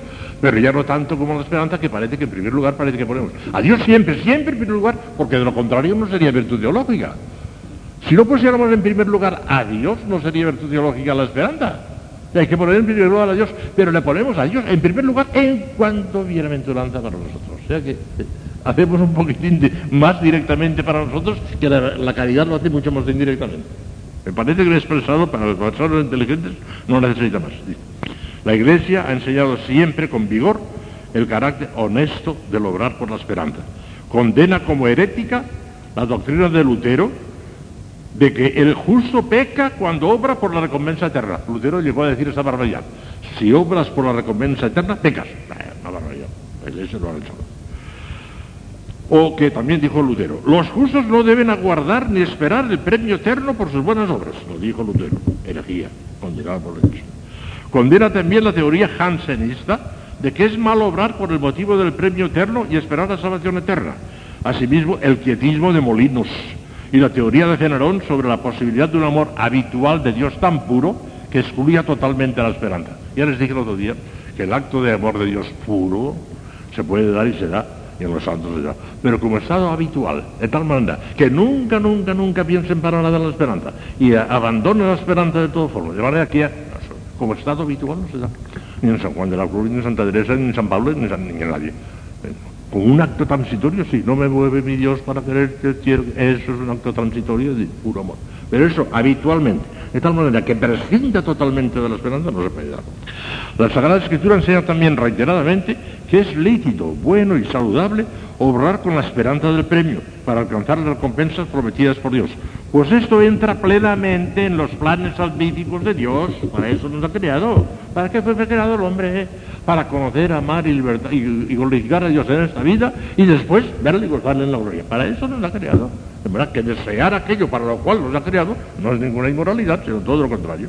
Declara también, de diversos modos, que es meritorio y laudable poner la esperanza en Dios. Enseña abiertamente finalmente a la Iglesia, enseña abiertamente que la esperanza nos hará salvos, que la paciencia, la paz, el gozo de la esperanza, a ejemplo de la justificación de Abraham. Y esto es todo lo de hoy. Como ven, una cosa hermosísima, esperanza, dilata el alma. Solamente queda un interrogante, angustioso. Bien, con eso es ciertísimo. Pero eso es por parte de Dios y por parte nuestra. ¿Y si no correspondemos? Mañana me cargo de esa pregunta y contestaremos y verán ustedes cómo llegaremos a tranquilizarnos por completo. Y si no nos tranquilizamos por completo es porque nuestra esperanza está muy debilitada todavía, no ha llegado a la certeza. Y hemos de llegar casi, casi, casi, espero que llegaremos casi, casi, a tener una tranquilidad y una seguridad tan grande como Lucía, la de, la de Fátima, que sabe ciertamente que irá al cielo porque se lo ha dicho la Virgen. Pues casi con esa misma seguridad la tenemos también tranquilas. Mañana por la mañana, en la homilía, les hablaré de la Virgen del Carmen. No pongan lo del Padre Nuestro porque hablaré de la Virgen del Carmen. Y por la tarde continuaré con estas cosas de los Te damos gracias, Señor, por los beneficios que hemos obtenido de vuestra generosidad. Amén. Bueno, pues vamos a seguir con la teología de la esperanza. Ya sabemos qué es, en qué consiste, pero hoy les voy a hablar de los motivos primarios que tenemos para esperar. Y mañana les hablaré de los motivos secundarios y estoy casi seguro que mañana les gustará más todavía que hoy. Hoy ya diré cosas muy prácticas y muy fundamentales, pero mañana más todavía, porque mañana les ensanchará el corazón de una manera tremenda y les dará una seguridad tan grande como las de Lucía de Fátima, ya verán. Pues vamos a ello. Pero claro, para hablar de los motivos que tenemos para esperar, pues primero hay que hablar de los enemigos que tiene la esperanza cristiana, que tiene muchos enemigos también aquellas cosas que pueden contribuir a hacernos vacilar en la esperanza, los enemigos de la esperanza. De eso les voy a hablar en primer lugar. Y les voy a citar unos cuantos nada más, podría ser que fuesen más, pero unos cuantos se los voy a citar yo. Primero, y el principal de todos, la incertidumbre de la salvación, hijas mías. El concilio de Trento definió que a menos de una revelación especial de Dios nuestro Señor, nadie puede tener la seguridad absoluta de que recibirá el don de la perseverancia final, que es indispensable para alcanzar la vida eterna. Si Dios nos manda la perseverancia final, nos salvaremos, si no, no. Y como ese don es totalmente gratuito y no lo podemos merecer, no podemos saber con certeza si sí, si, si, no, a no ser que haya una revelación especial de Dios o de la Virgen, como a, Lucía de Fátima. Eso parece que angustia un poco. ¿Lo tendré? ¿No lo tendré? Porque si algo faltara, hay que decirlo, decimos que la perseverancia final es un don totalmente gratuito que no lo puede merecer absolutamente nadie, ni Santa Teresa ni San Pablo, nadie. Es gratuito. Lo da Dios a quien quiere. Pero no hay obras, no hay heroísmos de santidad que puedan merecer la perseverancia final, de ninguna manera. Es un regalo de Dios. Ni Santa Teresa ni San Pablo, nadie. Hombre, pues parece que esto es, me lo dará, me lo dará. Ya verán como mañana les, convenceré de que, de que se podrá. Y que les ustedes toda la tranquilidad. Bueno, pero eso es un gran enemigo para uno que... La incertidumbre, no estoy seguro. Segundo, los enemigos del alma son muy poderosos, hijas mías. Sabemos que tenemos enemigos muy serios, el mundo, el demonio y la carne. Con la misericordia de Dios, ustedes el mundo ya lo tienen en la calle, es una gran ventaja ya. Pero el demonio y la carne, hijas mías, entran en clausura. Y son muy fuertes a veces, sobre todo el enemigo Satanás, terrible, y entra en clausura, sin pedir permiso a la priora. Es tremendo eso. Claro que eso también tiene solución, ¿eh? Porque sabemos ciertísimamente, ciertísimamente, que Dios no le permitirá jamás a Satanás tentarnos por encima de nuestras fuerzas, de ninguna manera. Dios ya sabe la cuerda que le puede soltar y permite la tentación porque la necesitamos para al vencer la tentación incurrimos en un mérito delante de Dios y para eso lo permite. Pero si el Señor le soltase toda la cuerda que, Satanás quisiera, si el Señor le permitiese a Satanás que nos tentase con la fuerza con que tentó a nuestro Señor Jesucristo cuando aquellos famosos tentaciones, los derribaría en alto.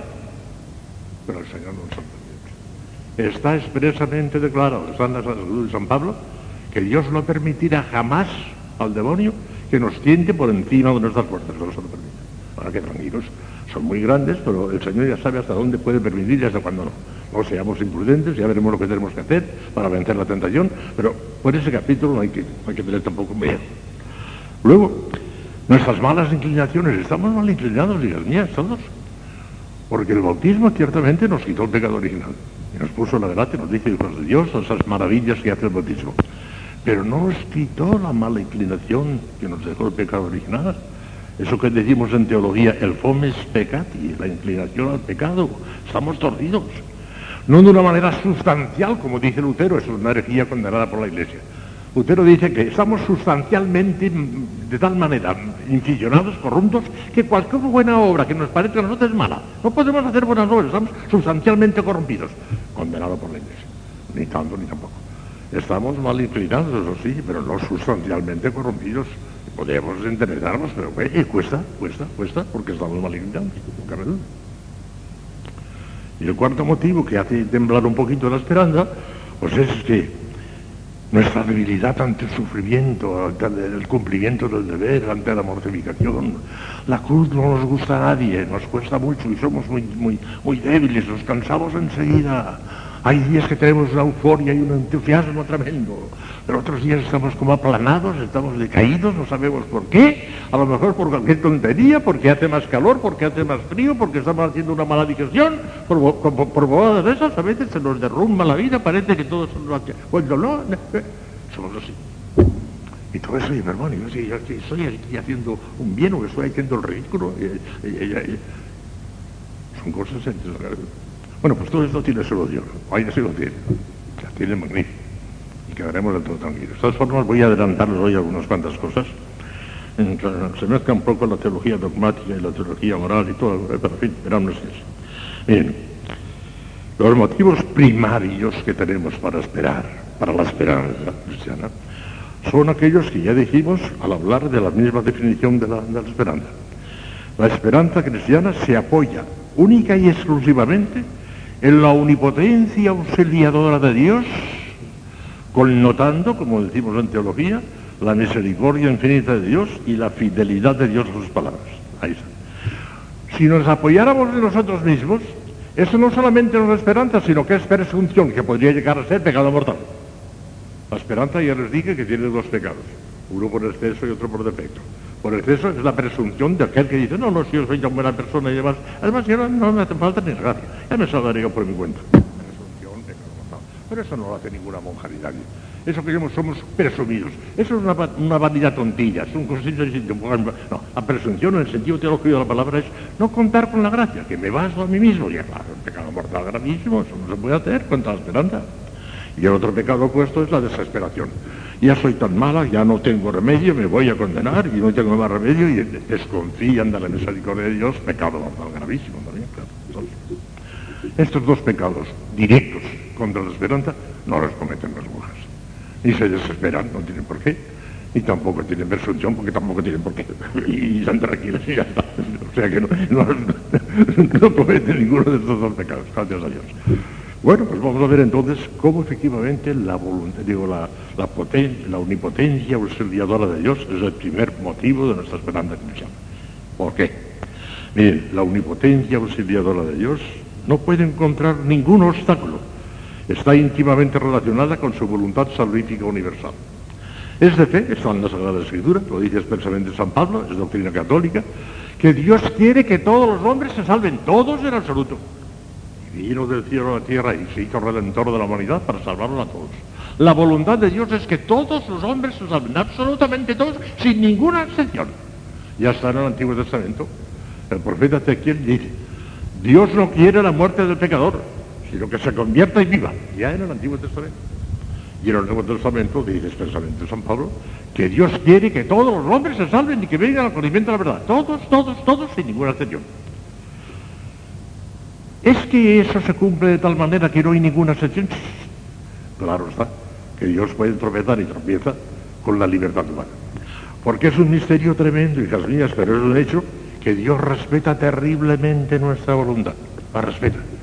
Muchas veces yo pienso así, Señor, ¿por qué respetas nuestra libertad? No la respetes. En ese caso está todo arreglado, ya está. Dios respeta nuestra libertad. El que quiere salvarse se salva, pero el que se empeña en condenarse se condena. Porque yo se lo permito, yo se lo permito, yo se lo permito. Gran misterio, el respeto de Dios a nuestra libertad. Respeta nuestra Si quieres salvarte, te salvarás, y como las mujeres queremos salvarnos, nos lo haremos por ahí. Pero además, si uno se empeña en no, Dios le respeta la libertad. Pero, pero, Si quiere, puede incluso imponerse sobre ese que no, que, que- que- que- que- que no quiere someterse a Dios. ¡Qué rabia! Se puede imponer. Y fíjese bien, se puede imponer sin romper la libertad. La omnipotencia de Dios es tan grande que puede doblegar la voluntad de un pecador haciendo que se arrepienta y una vez arrepentido perdonarle. Si quiere puede sin comprometer su libertad. Porque decimos en teología, preguntamos, si Dios puede perdonarle a un pecador sus pecados sin que este pecador se arrepienta. Y contestamos que no, que de ninguna manera. Que si el pecador no se arrepiente, Dios no le puede perdonar. ¿Por qué? Porque es contradictorio. Porque resulta que si perdonase a un pecador que está obstinado en contra de él, ese pecador sería amigo y enemigo de Dios. Estaría enfrente y estaría de espaldas. Esa bombilla estaría encendida y apagada al mismo tiempo. Contradictorio, esto no puede ser. De manera que en teología decimos rotundamente que si el pecador no quiere arrepentirse, Dios no le puede perdonar. Porque es contradictorio. Sería amigo y enemigo de Dios. Ah, pero inmediatamente encontramos la solución. La gracia eficaz de Dios, porque Dios tiene una gracia suficiente, que, es, basta para que uno quiera hacerse cargo de ella, y tiene la gracia eficaz, que esa produce siempre su efecto. La gracia eficaz de tal manera, que lo que acabo de decir hace un momento, que cambia de tal manera la voluntad del pecador obstinado, que deja de estar obstinado, y una vez arrepentido puede perdonar. Entonces, voy a hacer una afirmación que ya ustedes no han oído nunca en su vida, pero eso es pura teología. Que venga el teólogo más grande del mundo que quiera a contradecirme, no podrá. Si Dios quisiera darle a Satanás la gracia eficaz del arrepentimiento, en el acto Satanás se pondría de rodillas y pediría perdón. En el. Para que vea que la omnipotencia la de Dios no, no tiene obstáculo ni, la obstinación de Satanás. Si Dios quiere vencer la obstinación de Satanás, vence. No, no hay obstáculo para la omnipotencia de Dios. Pues si pudiera, si él quisiera vencer la obstinación de Satanás, ¿cómo no va a vencer las poquitas cositas que hace una pobrecita boca que no hace, casi nada en contra de Dios, pobrecita? Si, si, si, si no hace nada, por Dios.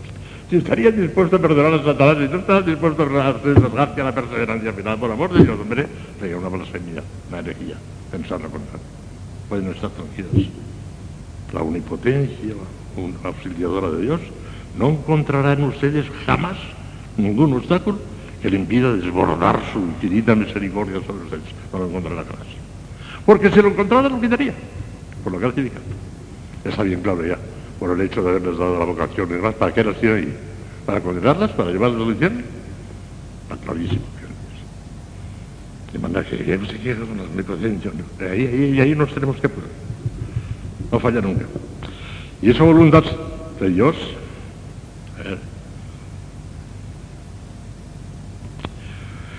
está connotando la misericordia infinita de Dios, que eso sí que es un abismo. Claro que se puede poner enseguida una dificultad. Sí, sí, Dios es infinitamente misericordioso, la misericordia misma. Dios no tiene misericordia, sino que es la misericordia infinita. Los atributos de Dios no son accidentes sobreañadidos a su esencia, como un vestido que se pone o que se le quita. No, no, no. Es el mismo. Es la justicia, es la misericordia, es la eternidad, es la bondad, es todo. Es, es no tiene, es. Bueno, pues si es así, parece que Dios no puede renunciar a su justicia, ¿eh? Dios no puede renunciar a su justicia. Sí, sí, es infinitamente misericordioso, pero es infinitamente justo. Y no puede renunciar a su justicia. Ya verán ustedes que, cómo, les- cómo se resuelve esta dificultad. San Juan Tomás está genial en esto. Dice que la misericordia no va contra la justicia, sino que la supera. Y pone un ejemplo tan clarísimo que la monja más ignorante lo verá ahora clarísimamente. Imagínense ustedes, una persona debe a otra 100 pesetas. Santo Tomás no habla de pesetas, habla de deudores. Imagínense que una persona debe otra 100 pesetas. Si en vez de darle las 100 pesetas que le debe, le da nada más que 90 y no le da la gana de darle más que 90, falta la justicia. Porque debe 100 y tiene que darle 100, no 90. Pero si en vez de dar 100 que les debe, le da la realísima gana de darle 120, pues ha rebasado la justicia, pero no, no ha quebrantado la justicia. La ha rebasado, ha ido más lejos de lo que la justicia exige, pero no la ha quebrantado, al contrario, ha sido espléndidamente generoso. Cuando Dios nos perdona, aunque no lo merezcamos, no quebranta su justicia, sino que la rebasa con su misericordia. Qué bonito es esto, precioso esto. Y por eso, fíjense bien, decía Santa Teresita de Jesús, ella esperaba tanto de la justicia de Dios como de su misericordia, claro, claro, claro. Porque Dios es justo y no solamente porque es misericordioso, tendrá en cuenta que yo soy una pobrecita enfermita, débil, que no tengo fuerzas para nada. Y no sería justo si no tuviera en cuenta estas cosas. Por, eso yo espero tanto de la misericordia de Dios como de su justicia, igual de la justicia, porque es justo, tendrá misericordia de mí. Claro, estaba llena del Espíritu Santo y veía estas cosas con la que le Nadie se lo había dicho. Ella no había leído la, suma teológica, pero se lo, se lo decía el Espíritu Santo. Podemos esperar tanto de la justicia de Dios porque hay mucha gente que equivoca la palabra justicia. Justicia, y tanto así, por ejemplo, un tribunal condena a un reo y, por ejemplo, le condena a cadena, a cadena o a muerte, le condena a muerte. Y cuando por fin le cuelgan o le pegan un tiro, y, en fin, le han ajusticiado. Como si justicia fuese castigo. No, señor, no, no. Unas veces justicia castigo, pero otras veces no es justicia, es darle el premio que lo merece. El que ha hecho una cosa que tenían, que llevaba consigo un premio y ha hecho esa cosa, merece en justicia el premio se lo dan, porque lo merece. O sea, que la justicia no significa siempre castigo, significa castigo o premio, lo que sea, lo que cada uno merezca, lo que cada uno recompensa. Y por eso Santa Teresita, con un profundísimo sentido teológico, decía que esperaba tanto de la justicia de Dios como de su misericordia. El Señor tendrá en cuenta que somos de las pobrecitas débiles, que tienen pocas fuerzas, que tienen buena voluntad, pero que muchas veces les falla, no tienen fuerzas, no tienen energía. Señor, ¿por qué es justo? No solamente porque es misericordioso, tendrán en cuenta eso. Y lo tienen en cuenta. Como también tienen en cuenta muchos pecados gravísimos que comete la gente del mundo. Pobre gente. Muchos de ellos han nacido en un ambiente completamente alejado de Dios. Han recibido una educación anticristiana terrible. Les han hecho creer que la iglesia tiene la culpa de todo. Ellos están completamente convencidos que atacando y quemando la iglesia están haciendo una obra buena. Se lo dice el Evangelio. Muchas veces os perseguirán y pensarán que os hacen una obra de Dios. Es que el Señor tiene en cuenta todo eso. Y un hombre que se ha pasado la vida haciendo crímenes y demás, el Señor tendrá en cuenta hasta dónde ha llegado su maldad y hasta dónde ha llegado su pobre ignorancia la mala educación que recibe. Lo tendrán en cuenta todo eso. Y por eso se salva muchísima más gente de la que ustedes piensan. Aquellos cuya fe solo tú conociste, decimos en el salto, cuya fe solo tú conociste, hay mucha gente que parece que por fuera son y por dentro es otra cosa. La misericordia ya está por encima de todo. Y no se cansa nunca, es incansable, hijas mías. ¿Cuántas veces? 70 veces 7. Nunca se cansa, nunca se cansa. Por ahí no hay, no hay peligro. Y a veces se adelanta. Un día le presenta a nuestro Señor Jesucristo un paralítico. Lo que quieren es que le cure la parálisis. Hijo mío, tus pecados son perdonados. Pero si no se lo había pedido, si no lo había pedido, iba a que le curase el, el, que estaba inicial. Primero le cura el alma, sin habérselo pedido. Y después le cura el cuerpo. Eso es el punto de vista. Para que vean hasta dónde llega la misericordia. Es que se adelanta, se adelanta con la misericordia de Dios.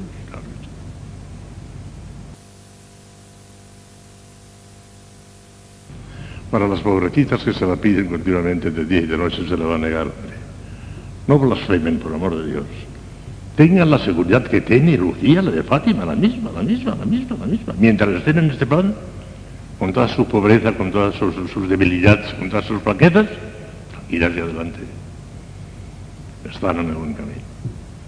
Y ahora mañana cuando les hable de los, de los señales de predestinación, porque antes les decía que no estamos seguros si estamos predestinados o no, no podemos saberlo.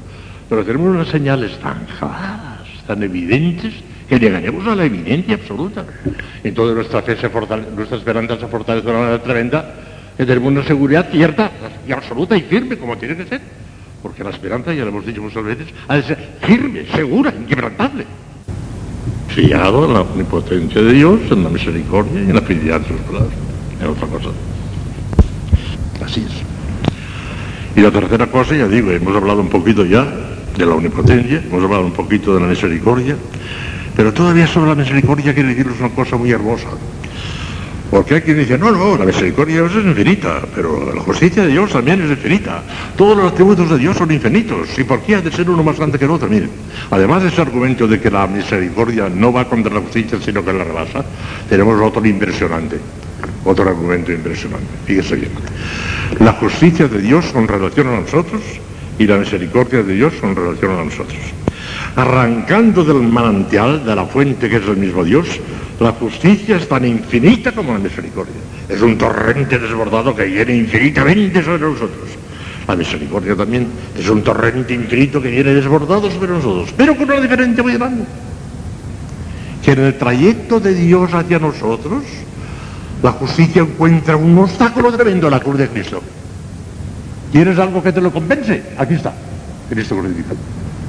En cambio, la misericordia no encuentra ningún obstáculo, viene desbordada hasta nosotros. O sea que la misericordia llega infinita hasta nosotros. Y la justicia no puede llegar infinita hasta nosotros porque Cristo se lo impide, se pone por delante. ¿Es bonito el argumento? Aplastado. Para que vean cómo la misericordia de Dios a nosotros es incomparablemente más grande que su justicia. Por Cristo. En definitiva, todos solo debemos a Cristo, Cristo, Cristo, Cristo, Cristo, Cristo. El esposo de ustedes es más pariente de ustedes que su padre que su madre que sus hermanos en comparación. Eso ya se lo he explicado otros años. El parentesco con Cristo nuestro Señor es tan grande que no son parientes de Él, porque están formando sola cosa. Eso en las pláticas de boda, yo siempre recuerdo esa idea que es fundamental. En adelante le digo al novio y a la novia, no seréis parientes, formaréis una sola cosa, un solo tronco. No seréis hermanos, no seréis primos hermanos, no seréis tío y sobrino, seréis una sola cosa.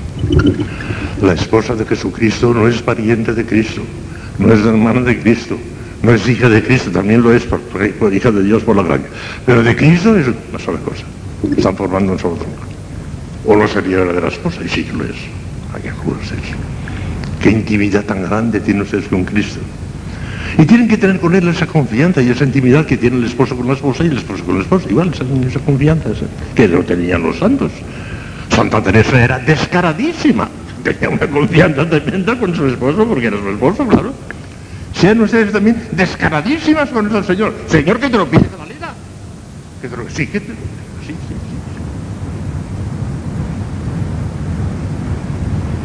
Pues mire, lo fundamental de lo que pensaba decirles hoy, eso lo he dicho, ¿eh? Pero como faltan unos minutos todavía les leeré lo que escribí en mi teología de la esperanza, que esto se lo regalaré a ustedes. Pero son las ideas que no estoy exponiendo ahora en este librito. Pero de palabras mejor, ¿eh? Hoy estaba pensando, hace un momento estaba pensando, y Dios mío, yo creo que he hecho bastante bien en lo que he podido por mis libros, ¿eh?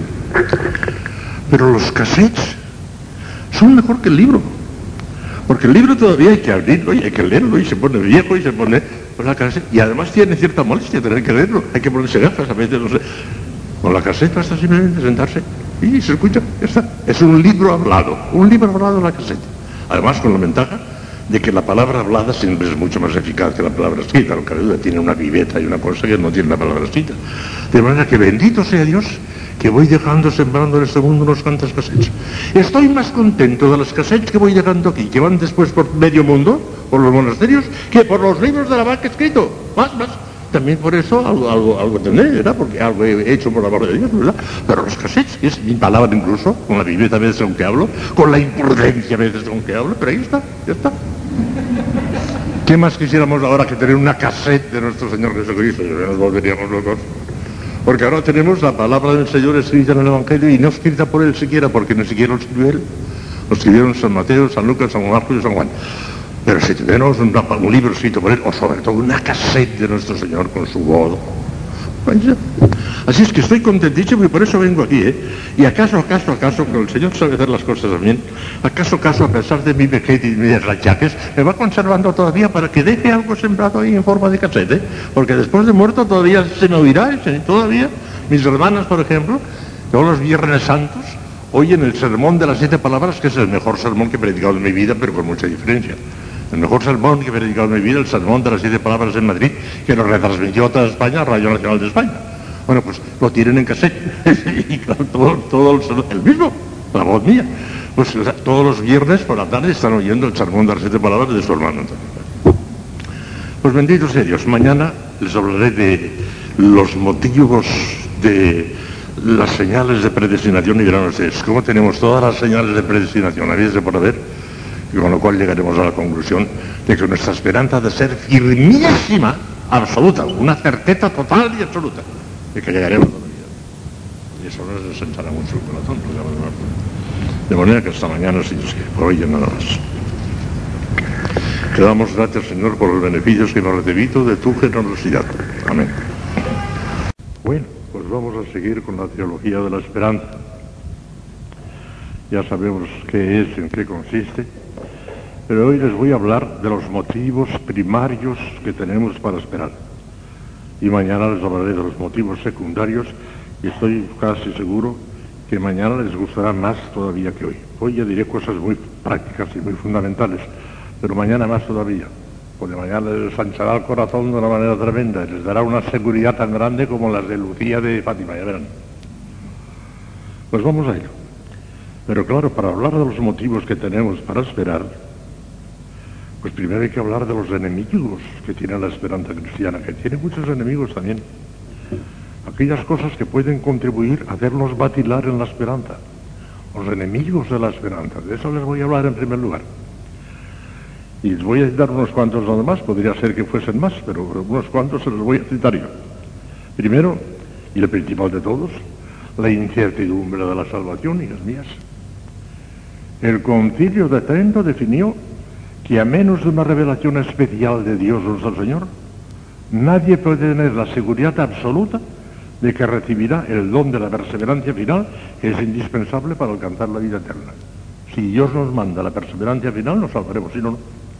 Y como ese don es totalmente gratuito y no lo podemos merecer, no podemos saber con certeza si sí, si, si, no, a no ser que haya una revelación especial de Dios o de la Virgen, como a, a Lucía de Fátima. Eso parece que angustia un poco, ¿no? ¿Lo tendré? ¿No lo tendré? Porque si algo faltara, hay que decirlo, decimos que la perseverancia final es un don totalmente gratuito que no lo puede merecer absolutamente nadie, ni Santa Teresa ni San Pablo, nadie. Es gratuito. Lo da a quien. Pero no hay obras, no hay heroísmos de santidad que puedan merecer la perseverancia final, de ninguna manera. Es un regalo de Dios. Ni Santa Teresa ni San Pablo, nadie. Hombre, pues parece que esto es, me lo dará, me lo dará llevarán como mañana les, les convenceré de que, de que se y que tendrán ustedes toda la. Bueno, pero eso es un gran enemigo para uno que hace la incertidumbre, no estoy seguro. Segundo, los enemigos del alma son muy poderosos, hijas mías. Sabemos que tenemos enemigos muy serios, el mundo, el demonio y la carne. Por la misericordia de Dios, ustedes el mundo ya lo tienen en la calle, es la gran ventaja ya. Pero el demonio y la carne, hijas mías, entran en clausura. Y son muy fuertes a veces, sobre todo el enemigo Satanás, terrible, y entra en clausura, sin pedir permiso a la priora. Es tremendo eso. Claro que eso también tiene solución, ¿eh? Porque sabemos ciertísimamente, ciertísimamente, que Dios no le permitirá jamás a Satanás tentarnos por encima de nuestras fuerzas, de ninguna manera. Dios ya sabe la cuerda que le puede soltar y permite la tentación porque la necesitamos para al vencer la tentación incurrimos en un mérito delante de Dios y para eso lo permite. Pero si el Señor le soltase toda la cuerda que, que, Satanás quisiera, si el Señor le permitiese a Satanás que nos tentase con la fuerza con que tentó a nuestro Señor Jesucristo cuando aquellos famosos tentaciones, nos derribaría en el alto. Pero el Señor no son Está expresamente declarado, está en la salud de San Pablo, que Dios no permitirá jamás al demonio que nos tiente por encima de nuestras fuerzas, no permite. Ahora que tranquilos, son muy grandes, pero el Señor ya sabe hasta dónde puede permitir y hasta cuándo no. No seamos imprudentes, ya veremos lo que tenemos que hacer para vencer la tentación, pero por ese capítulo no hay que, no hay que tener tampoco miedo. Luego, nuestras malas inclinaciones, estamos mal inclinados, hijas mías, todos. Porque el bautismo ciertamente nos quitó el pecado original. Y nos puso la verdad, nos dice hijos de Dios, esas maravillas que hace el bautismo pero no nos quitó la mala inclinación que nos dejó el pecado original. Eso que decimos en teología, el fomes peccati, la inclinación al pecado. Estamos torcidos. No de una manera sustancial, como dice Lutero, es una herejía condenada por la Iglesia. Lutero dice que estamos sustancialmente, de tal manera, inficionados, corruptos, que cualquier buena obra que nos parezca a nosotros es mala. No podemos hacer buenas obras, estamos sustancialmente corrompidos. Condenado por la Iglesia. Ni tanto ni tampoco. Estamos mal inclinados, eso sí, pero no sustancialmente corrompidos. Podemos enderezarnos, pero cuesta, cuesta, cuesta, porque estamos mal inclinados. Y el cuarto motivo que hace temblar un poquito la esperanza, pues es que nuestra debilidad ante el sufrimiento, ante el cumplimiento del deber, ante la mortificación. La cruz no nos gusta a nadie, nos cuesta mucho y somos muy, muy débiles, nos cansamos enseguida. Hay días que tenemos una euforia y un entusiasmo tremendo, pero otros días estamos como aplanados, estamos decaídos, no sabemos por qué, a lo mejor por cualquier tontería, porque hace más calor, porque hace más frío, porque estamos haciendo una mala digestión, por, por, de esas, a veces se nos derrumba la vida, parece que todos son cuando no, somos así. Y todo eso, mi hermano, yo, estoy aquí haciendo un bien o estoy haciendo el ridículo, son cosas bueno, pues todo esto tiene solución. Hoy sí lo tiene. La tiene magnífico. Y quedaremos del todo tranquilos. De todas formas, voy a adelantarles hoy algunas cuantas cosas. Se mezcla un poco la teología dogmática y la teología moral y todo, pero en fin, verán ustedes. Bien, los motivos primarios que tenemos para esperar, para la esperanza cristiana, son aquellos que ya dijimos al hablar de la misma definición de la esperanza. La esperanza cristiana se apoya única y exclusivamente en la omnipotencia auxiliadora de Dios, connotando, como decimos en teología, la misericordia infinita de Dios y la fidelidad de Dios a sus palabras. Ahí está. Si nos apoyáramos en nosotros mismos, eso no solamente no es esperanza, sino que es presunción, que podría llegar a ser pecado mortal. La esperanza ya les dije que tiene dos pecados, uno por exceso y otro por defecto. Por exceso es la presunción de aquel que dice, no, no, si yo soy tan buena persona y demás. Además, yo no, me hace falta ni gracia. Ya me salvaré por mi cuenta. Presunción de Pero eso no lo hace ninguna monja ni nadie. Eso que somos presumidos. Eso es una, una vanidad tontilla. Es un concepto No, la presunción en el sentido teológico de la palabra es no contar con la gracia, que me baso a mí mismo. Y claro, un pecado mortal gravísimo, eso no se puede hacer contra la esperanza. Y el otro pecado opuesto es la desesperación ya soy tan mala, ya no tengo remedio, me voy a condenar y no tengo más remedio y desconfían de la misericordia de Dios, pecado gravísimo también, claro. estos dos pecados directos contra la esperanza no los cometen las mujeres. Ni se desesperan, no tienen por qué, ni tampoco tienen presunción porque tampoco tienen por qué. Y están tranquilos y ya está. O sea que no, no cometen ninguno de estos dos pecados, gracias a Dios. Bueno, pues vamos a ver entonces cómo efectivamente la voluntad, digo, la, la, potencia, la omnipotencia auxiliadora de Dios es el primer motivo de nuestra esperanza cristiana. ¿Por qué? Miren, la omnipotencia auxiliadora de Dios no puede encontrar ningún obstáculo. Está íntimamente relacionada con su voluntad salvífica universal. Es de fe, está en la Sagrada Escritura, lo dice expresamente San Pablo, es doctrina católica, que Dios quiere que todos los hombres se salven, todos en absoluto vino del cielo a la tierra y se hizo redentor de la humanidad para salvarlos a todos. La voluntad de Dios es que todos los hombres se salven, absolutamente todos, sin ninguna excepción. Ya está en el Antiguo Testamento. El profeta Ezequiel dice, Dios no quiere la muerte del pecador, sino que se convierta y viva. Ya en el Antiguo Testamento. Y en el Nuevo Testamento dice expresamente San Pablo que Dios quiere que todos los hombres se salven y que vengan al conocimiento de la verdad. Todos, todos, todos, sin ninguna excepción. ¿Es que eso se cumple de tal manera que no hay ninguna excepción? Claro está, que Dios puede tropezar y tropieza con la libertad humana. Porque es un misterio tremendo, hijas mías, pero es un hecho que Dios respeta terriblemente nuestra voluntad. La respeta. Muchas veces yo pienso así, Señor, ¿por qué respetas nuestra libertad? No la respetes. En ese caso está todo arreglado, ya está. Dios respeta nuestra libertad. El que quiere salvarse se salva, pero el que se empeña en condenarse se condena. Porque yo se lo permito, yo se lo permito, yo se lo permito. Gran misterio, el respeto de Dios a nuestra libertad. Respeta nuestra Si quieres salvarte, te salvarás, y como las mujeres queremos salvarnos, nos salvaremos por ahí. Pero además, si uno se empeña en no, Dios le respeta la libertad. Pero, pero, si quiere, puede incluso imponerse sobre ese que no, que, que no quiere someterse a Dios. ¡Qué rabia! Se puede imponer. Y fíjese bien, se puede imponer sin romper la libertad. La omnipotencia de Dios es tan grande que puede doblegar la voluntad de un pecador haciendo que se arrepienta y una vez arrepentido perdonarle. Si quiere puede sin comprometer su libertad. Porque decimos en teología, preguntamos si Dios puede perdonarle a un pecador sus pecados sin que este pecador se arrepienta. Y contestamos que no, que de ninguna manera. Que si el pecador no se arrepiente, Dios no le puede perdonar. ¿Por qué? Porque es contradictorio. Porque resulta que si perdonase a un pecador que está obstinado en contra de él, ese pecador sería amigo y enemigo de Dios. Estaría enfrente y estaría de espaldas. esa bombilla estaría encendida y apagada al mismo tiempo. Contradictorio, esto no puede ser. De manera que en teología decimos rotundamente que si el pecador no quiere arrepentirse, Dios no le puede perdonar, porque es contradictorio. Sería amigo y enemigo de Dios otra vez. Ah, pero inmediatamente encontramos la solución. La gracia eficaz de Dios, porque Dios tiene una gracia suficiente, que, es, basta para que uno quiera hacerse cargo de ella, y tiene la gracia eficaz, que esa produce siempre su efecto. La gracia eficaz de tal manera, que lo que acabo de decir hace un momento, que cambia de tal manera la voluntad del pecador obstinado, que deja de estar obstinado, y una vez arrepentido puede perdonar.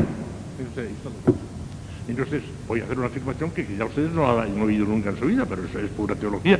Que venga el teólogo más grande del mundo que quiera a contradecirme, no podrá. Si Dios quisiera darle a Satanás la gracia eficaz del arrepentimiento, en el acto Satanás se pondría de rodillas y pediría perdón. El acto.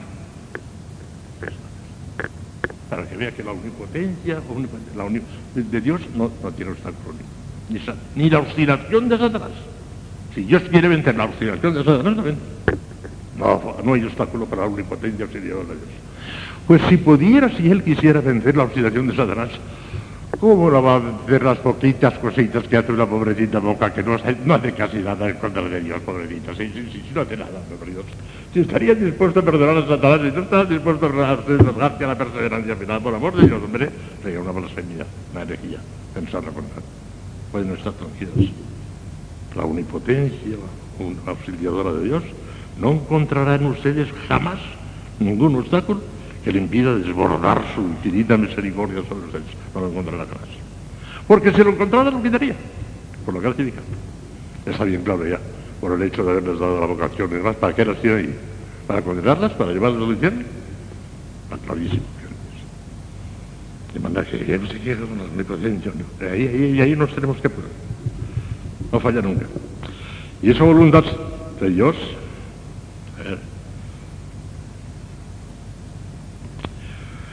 está connotando la misericordia infinita de Dios, que eso sí que es un abismo. Claro que se puede poner enseguida una dificultad. Sí, sí, Dios es infinitamente misericordioso, la misericordia misma. Dios no tiene misericordia, sino que es la misericordia infinita. Los atributos de Dios no son accidentes sobreañadidos a su esencia, como un vestido que se pone o que se le quita. No, no, no. Es el mismo. Es la justicia, es la misericordia, es la eternidad, es la bondad, es todo. Es, es no tiene, es. Bueno, pues si es así, parece que Dios no puede renunciar a su justicia, ¿eh? Dios no puede renunciar a su justicia. Sí, sí, es infinitamente misericordioso, pero es infinitamente justo. Y no puede renunciar a su justicia. Ya verán ustedes que, cómo, les, cómo se resuelve esta dificultad. San Juan Tomás está genial en esto. Dice que la misericordia no va contra la justicia, sino que la supera. Y pone un ejemplo tan clarísimo que la monja más ignorante lo verá ahora clarísimamente. Imagínense ustedes, una persona debe a otra 100 pesetas. Santo Tomás no habla de pesetas, habla de deudores. Imagínense que una persona debe a otra 100 pesetas. Si en vez de darle las 100 pesetas que le debe, le da nada más que 90 y no le da la gana de darle más que 90, falta la justicia. Porque le debe 100 y tiene que darle 100, no 90. Pero si en vez de dar 100 que les debe, le da la realísima gana de darle 120, pues ha rebasado la justicia, pero no, ha quebrantado la justicia. La ha rebasado, ha ido más lejos de lo que la justicia exige, pero no la ha quebrantado, al contrario, ha sido espléndidamente generoso. Cuando Dios nos perdona, aunque no lo dedicamos, no quebranta su justicia, sino que la rebasa su misericordia. Qué bonito es esto, precioso esto. Y por eso, fíjense bien, decía Santa Teresita de Cruz, que ella esperaba tanto de la justicia de Dios como de su misericordia, claro, claro, claro, Porque Dios es justo y no solamente porque es misericordioso, tendrá en cuenta que yo soy una pobrecita enfermita, débil, que no tengo fuerzas para nada. Y no sería justo si no tuviera en cuenta estas cosas. Por, eso yo espero tanto de la misericordia de Dios como de su justicia, igual de la justicia de Porque es justo, tendrá misericordia de mí. Claro, estaba llena del Espíritu Santo y veía estas cosas con que le Nadie se lo había dicho. Ella no había leído la, suma teológica, pero se lo, se lo decía el Espíritu Santo. Podemos esperar tanto de la justicia de Dios porque hay mucha gente que equivoca la palabra justicia. Justicia, y tanto así, por ejemplo, un tribunal condena a un reo y, por ejemplo, le condena a cadena, a cadena o a muerte, le condena a muerte. Y cuando por fin le cuelgan o le pegan un tiro, en fin, le han ajusticiado. Como si justicia fuese castigo. No, señor, no, no. Unas veces justicia es castigo, pero otras veces no es justicia, es darle el premio que lo merece. El que ha hecho una cosa que tenían, que llevaba consigo un premio y ha hecho esa cosa, merece en justicia el premio y se lo dan, que la justicia no significa siempre castigo, significa castigo o premio, lo que sea, lo que cada uno merezca, lo que cada uno recompensa. Y por eso Santa Teresita, con un profundísimo sentido teológico, decía que esperaba tanto de la justicia de Dios como de su misericordia. El Señor tendrá en cuenta que somos las pobrecitas débiles, que tienen pocas fuerzas, que tienen buena voluntad, pero que muchas veces les falla, no tienen fuerza, no tienen energía. Señor, ¿por qué es justo? No solamente porque es misericordioso, tendrán en cuenta eso. Y lo tienen en cuenta. Como también tienen en cuenta muchos pecados gravísimos que comete la gente del mundo. Pobre gente. Muchos de ellos han nacido en un ambiente completamente alejado de Dios. Han recibido una educación anticristiana terrible. Les han hecho creer que la iglesia tiene la culpa de todo. Ellos están completamente convencidos que atacando y quemando la iglesia están haciendo una obra buena. Si lo dice el Evangelio, muchas veces os perseguirán y pensarán que os hacen una obra de Dios. Es que el Señor tiene en cuenta todo eso. Y un hombre que se ha pasado la vida haciendo crímenes y demás, el Señor tendrá en cuenta hasta dónde ha llegado su maldad y hasta dónde ha llegado su pobre ignorancia la mala educación que recibe. Lo tendrán en cuenta todo eso. Y por eso se salva muchísima más gente de la que ustedes piensan. Aquellos cuya fe solo tú conociste, decimos en el salto, cuya fe solo tú conociste, hay mucha gente que parece que por fuera son y por dentro es otra cosa. Misericordia por encima de todo. Y no se cansa nunca, es incansable, hijas mías. ¿Cuántas veces? 70 veces 7. Nunca se cansa, nunca se cansa. Por ahí no hay, no hay peligro. Y a veces se adelanta. Un día le presenta a nuestro Señor Jesucristo un paralítico. Lo que quieren es que le cure la parálisis. Hijo mío, tus pecados son perdonados. Pero si no se lo había pedido, si no lo había pedido, iba a que le curase la, la, la, el, que. Primero le cura el alma, sin habérselo pedido, y después le cura el cuerpo. Eso es su punto de vista. Para que vean hasta dónde llega la misericordia, es que se adelanta, se adelanta la misericordia de Dios. Claro. Y si se adelanta la misericordia de Dios para aquel que no se la pide, para las pobrecitas que se la piden continuamente de día y de noche se la va a negar. No blasfemen por amor de Dios. Tengan la seguridad que tiene Lucía, la de Fátima, la misma, la misma, la misma, la misma. Mientras estén en este plan, con toda su pobreza, con todas sus, debilidades, con todas sus flaquezas, ir hacia adelante. Están en el buen camino. Y ahora mañana cuando les hable de los de los señales de predestinación, porque antes les decía que no estamos seguros si estamos predestinados o no, no podemos saberlo, pero tenemos unas señales tan claras, tan evidentes, que llegaremos a la evidencia absoluta. Entonces nuestra fe se fortalece, nuestra esperanza se fortalece de una manera tremenda, tenemos una seguridad cierta y absoluta y firme, como tiene que ser. Porque la esperanza, ya lo hemos dicho muchas veces, ha de ser firme, segura, inquebrantable fiado en la omnipotencia de Dios, en la misericordia y en la fidelidad de sus palabras. Es otra cosa. Así es. Y la tercera cosa, ya digo, hemos hablado un poquito ya de la omnipotencia, hemos hablado un poquito de la misericordia, pero todavía sobre la misericordia quiere deciros una cosa muy hermosa. Porque hay quien dice, no, no, la misericordia de Dios es infinita, pero la justicia de Dios también es infinita. Todos los atributos de Dios son infinitos. ¿Y por qué ha de ser uno más grande que el otro? Miren, además de ese argumento de que la misericordia no va contra la justicia, sino que la rebasa, tenemos otro impresionante. Otro argumento impresionante. Fíjese bien. La justicia de Dios con relación a nosotros y la misericordia de Dios con relación a nosotros. Arrancando del manantial, de la fuente que es el mismo Dios, la justicia es tan infinita como la misericordia. Es un torrente desbordado que viene infinitamente sobre nosotros. La misericordia también es un torrente infinito que viene desbordado sobre nosotros, pero con una diferencia muy grande. Que en el trayecto de Dios hacia nosotros, la justicia encuentra un obstáculo tremendo en la cruz de Cristo.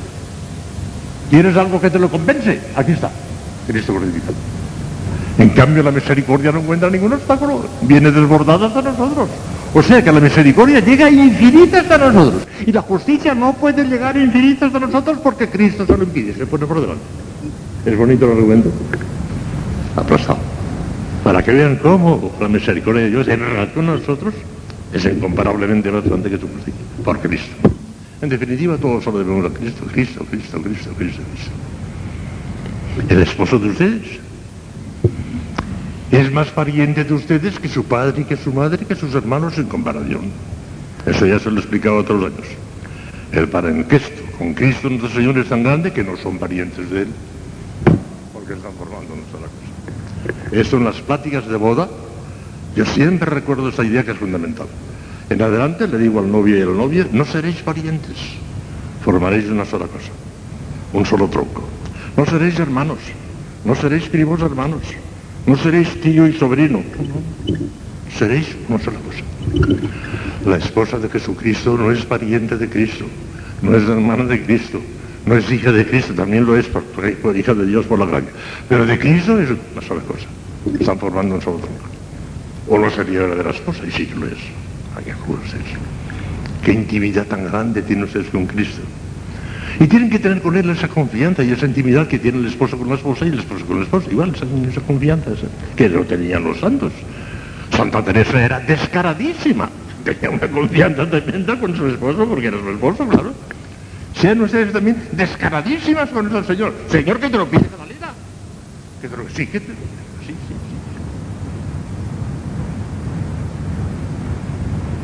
Pues mire, lo fundamental de lo que pensaba decirles hoy, eso lo he dicho, ¿eh? Pero como faltan unos minutos todavía leeré lo que escribí en mi teología de la esperanza, esto se lo regalaré a ustedes, son las ideas que les estoy exponiendo ahora en este librito. Pero de palabras mejor. Hoy estaba pensando, hace un momento estaba pensando, y Dios mío, yo creo que he hecho bastante bien en lo que he podido por mis libros, ¿eh?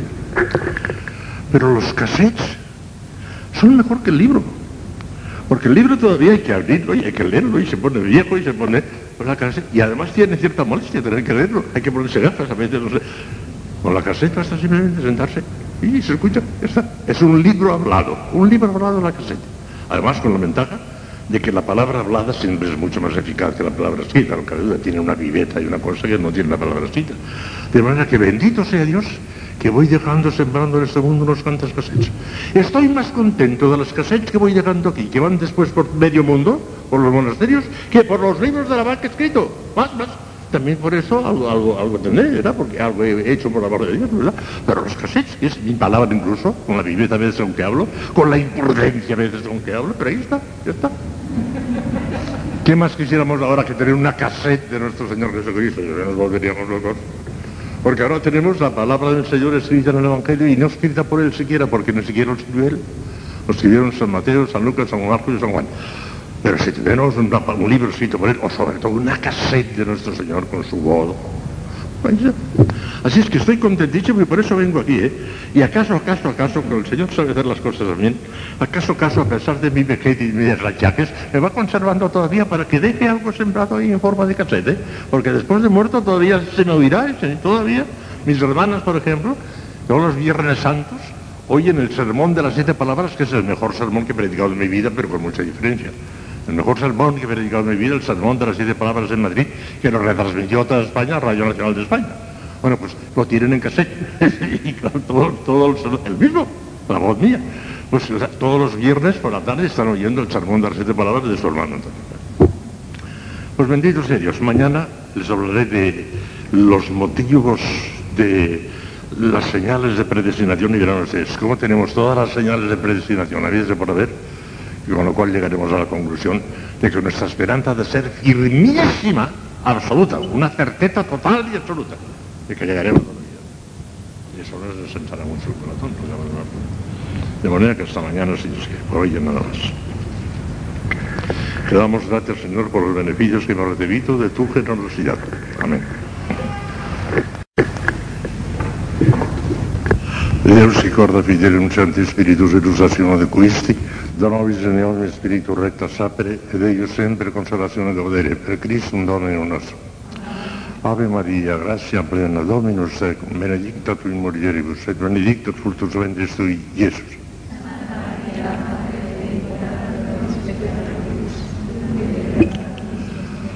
Gloria al Padre, al Hijo y al Espíritu Santo.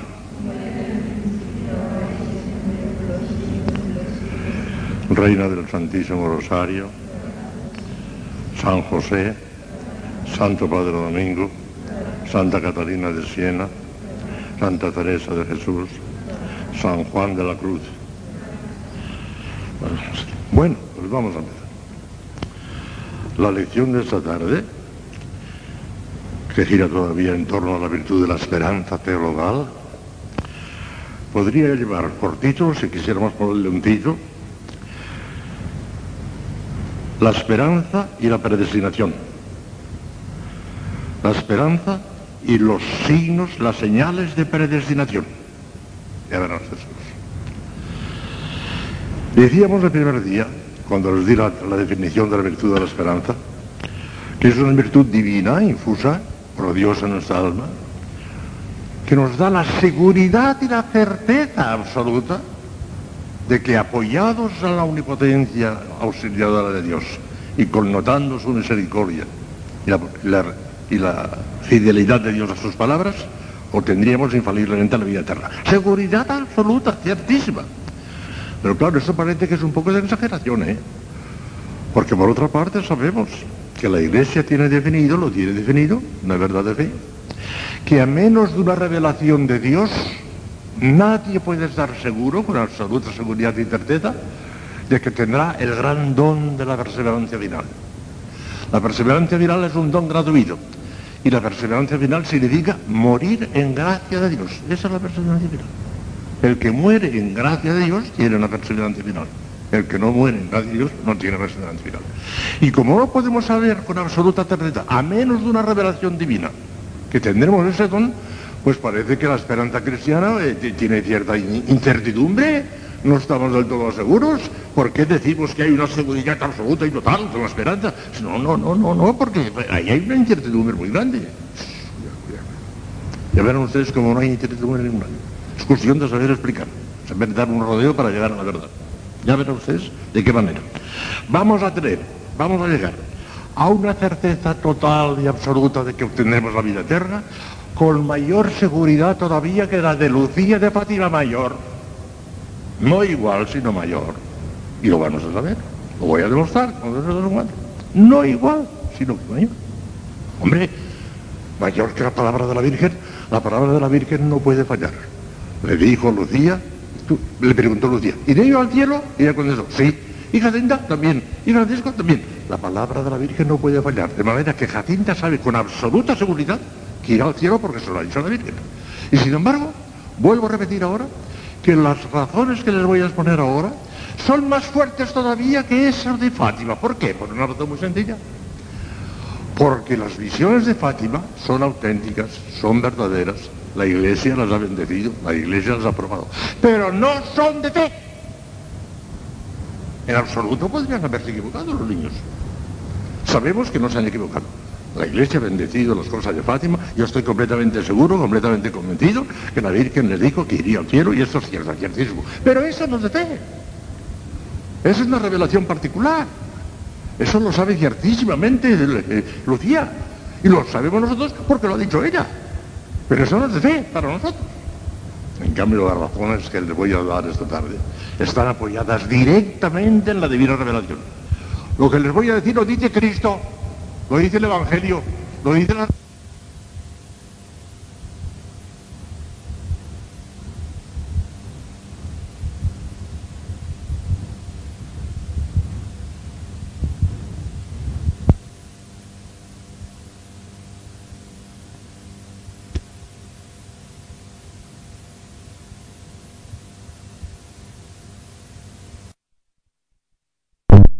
si llegamos a las seis, eso es que tira de espaldas. Cosa tremenda. La, la, demostración es aplastante. Y lo vamos a saber. Primera, primera, primera. ¿Cuál es la primera señal de predestinación? Vivir habitualmente en gracia de Dios. Esa es la primera. Y eso solo bastaría si lo pensamos bien. El que vive habitualmente en gracia de Dios, el que de día y de noche vive en gracia de Dios, y si algún día tiene la espantosa desgracia de dar un resbalón y cometer un pecado mortal y perder la gracia, se arrepiente inmediatamente, recibe la absolución sacramental y otra vez en gracia, ese tiene seguro la salvación eterna, tiene seguro la predestinación, tiene seguro la gracia de la penitencia final. Ya, seguro, feliz. No falla.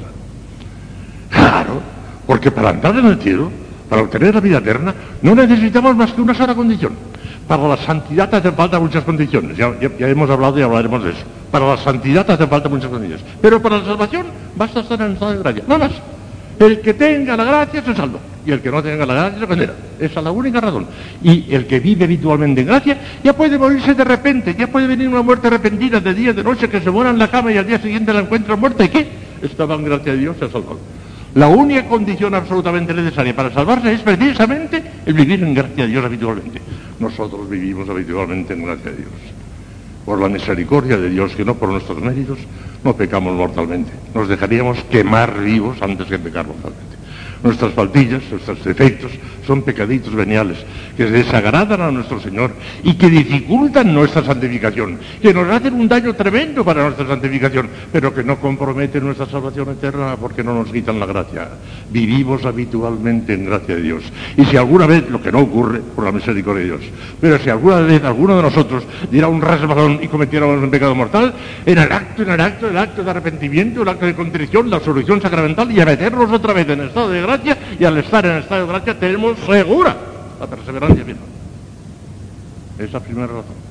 Convence, aplastante, pero las hay más fuertes todavía. No, más no, igual, porque esta es. Y esa está a nuestro lado, está a nuestra disposición. Con la ayuda de la gracia ordinaria podemos mantenernos siempre en gracia de Dios. Aunque demos el resbalón, ahí está el arrepentimiento, ahí está el- la, la solución sacramental. A ponerse otra vez en estado de gracia. Vivan tranquilamente en estado de gracia de día y de noche y les aseguro terminantemente que se salvarán, que tendrán la perseverancia final, que tendrán el don infalible de la perseverancia final. Seguro. Y eso está en la revelación, ¿eh? Eso no nos lo ha dicho una revelacióncita particular, no. Segunda razón, aplastante también. Esta es la primera, ya tenemos una, ya con eso ya podríamos quedar tranquilos. Pero es que además, vamos a ver si tenemos la segunda también. ¿Qué dice la segunda? La segunda dice, una gran señal de predestinación es la frecuencia de sacramentos. Una gran frecuencia. Ah, sin duda ninguna. Cristo nuestro Señor instituyó los sacramentos precisamente para nuestra salvación. Y resulta que, como sabemos muy bien, los sacramentos son siete, pero prácticamente no utilizamos más que dos. Porque hay otros dos sacramentos, el bautismo y la confirmación, que lo reciben una sola vez en la vida porque imprimen carácter y no se pueden repetir. Ustedes, las monjas y yo, sacerdote, ustedes no recibirán nunca el sacramento del orden ni tampoco el sacramento del matrimonio. Eh, La extremaunción, si Dios quiere, lo recibirán a la hora de la muerte. Entonces ya no quedan más que dos. De los siete no quedan más que dos, la penitencia y la Eucaristía. La penitencia y la Eucaristía la reciben ustedes frecuentísimamente. Las constituciones dominicanas, tanto de los reyes como de las monjas, antes de esta última reforma, decía que teníamos que recibir el sacramento de la penitencia una vez a la semana, confesión semanal. En las últimas constituciones, tanto de los reyes como de las monjas, no se nos exige la comunión semanal, sino dice que, que haya una confesión frecuente, pero no dice cuándo, en, cuán- en cuánto tiempo. El estatuto de ustedes, el de la federación, dice que la priora de cada casa tiene que procurar que al menos en semanas alternas, en semanas alternas, todas las monjas puedan recibir el sacramento de la penitencia. De manera que en absoluto el que se confiese cada 15 días ya está cumpliendo en semanas alternas. ¿eh? Mejor sería todavía, todas las semanas. Santos había que se confesaban incluso diariamente, como San Vicente de Red. No se lo aconsejo a ustedes mucho menos, porque pobre confesor, que le volverían ustedes loco. Pero, en fin, no cabe duda que la frecuencia del sacramento, el sacramento de la penitencia es estupendo, estupendamente muy bien. Y está tienen ustedes.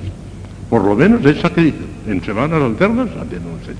Y la Eucaristía, la Eucaristía es incomparablemente mejor que el sacramento de la penitencia sin comparación, porque la penitencia nos aplica de alguna manera la sangre de Cristo. Pero la Eucaristía es Él mismo que viene personalísimamente. Y Cristo ha empeñado su palabra y ha dicho, el que come mi carne y bebe mi sangre, tiene la vida eterna. Yo la resucitaré en el último día. Lo ha prometido Cristo, no la Virgen de Fátima. Ya bastaría que lo hubiera prometido a la Virgen de Fátima. Pero lo ha prometido Cristo, está en el Evangelio. Es mejor que lo de Fátima. Está en el Evangelio. Tiene la vida eterna. No dice tendrá. Tiene la vida eterna. Y yo le resucitaré en el último día. Claro que hay que recibir la comunión de las debidas disposiciones. en gracia de Dios, porque de lo contrario sería un espantoso sacrilegio, pero recibiéndola de buena fe como la recibimos todos, creyendo que estamos en gracia de Dios, la Eucaristía nos aumenta la gracia todos los días, nos une íntimamente a Cristo y nos da la prenda, la garantía absoluta de nuestra salvación eterna. Segurísimo, en la Eucaristía tenemos la seguridad y esa la tenemos diariamente, al menos una vez al día. Y a veces, como en estos días, tenemos la dicha de recibirla dos veces al día, que sería el colmo, más no se puede, porque ya no se puede más, y la iglesia no permite más, al menos una vez al día, y si, es posible, dos veces al día, como estos días que somos aquí dos sacerdotes, tenemos dos comuniones. Vean, vean, vean si es hermosísimo esto, y si nos da una seguridad aplastante, escuchen, escuchen. Toda la liturgia, estas son palabras que las tomo de una conferencia brillantísima del padre Jean-Pierre, que era gran predicador de Nuestra Señora de París, en, París, Nuestra Señora de París, y hablando de eso, lo que dicen, qué cosa más, qué cosa más maravillosa, dice. Toda la liturgia, todos los doctores afirman que la esperanza cristiana, que de ella estamos hablando, estamos hablando de la esperanza cristiana, encuentra en la Eucaristía su prenda y garantía más preciosa. Nada más cierto. Cristo, en efecto, promete la vida eterna cualquiera que coma su sangre y que coma su carne y beba su sangre, se une íntimamente a él y se vuelve, por decirlo así, inseparable de su alma. Se entrega ya desde ahora totalmente a él y le comunica así el germen de la gloria otras santas razones de esperar. Cristo ha prometido la vida eterna a todos los hombres que respeten las leyes de su evangelio. Y sobre estas promesas fundamos nuestra esperanza cristiana de llegar a la beatitud eterna.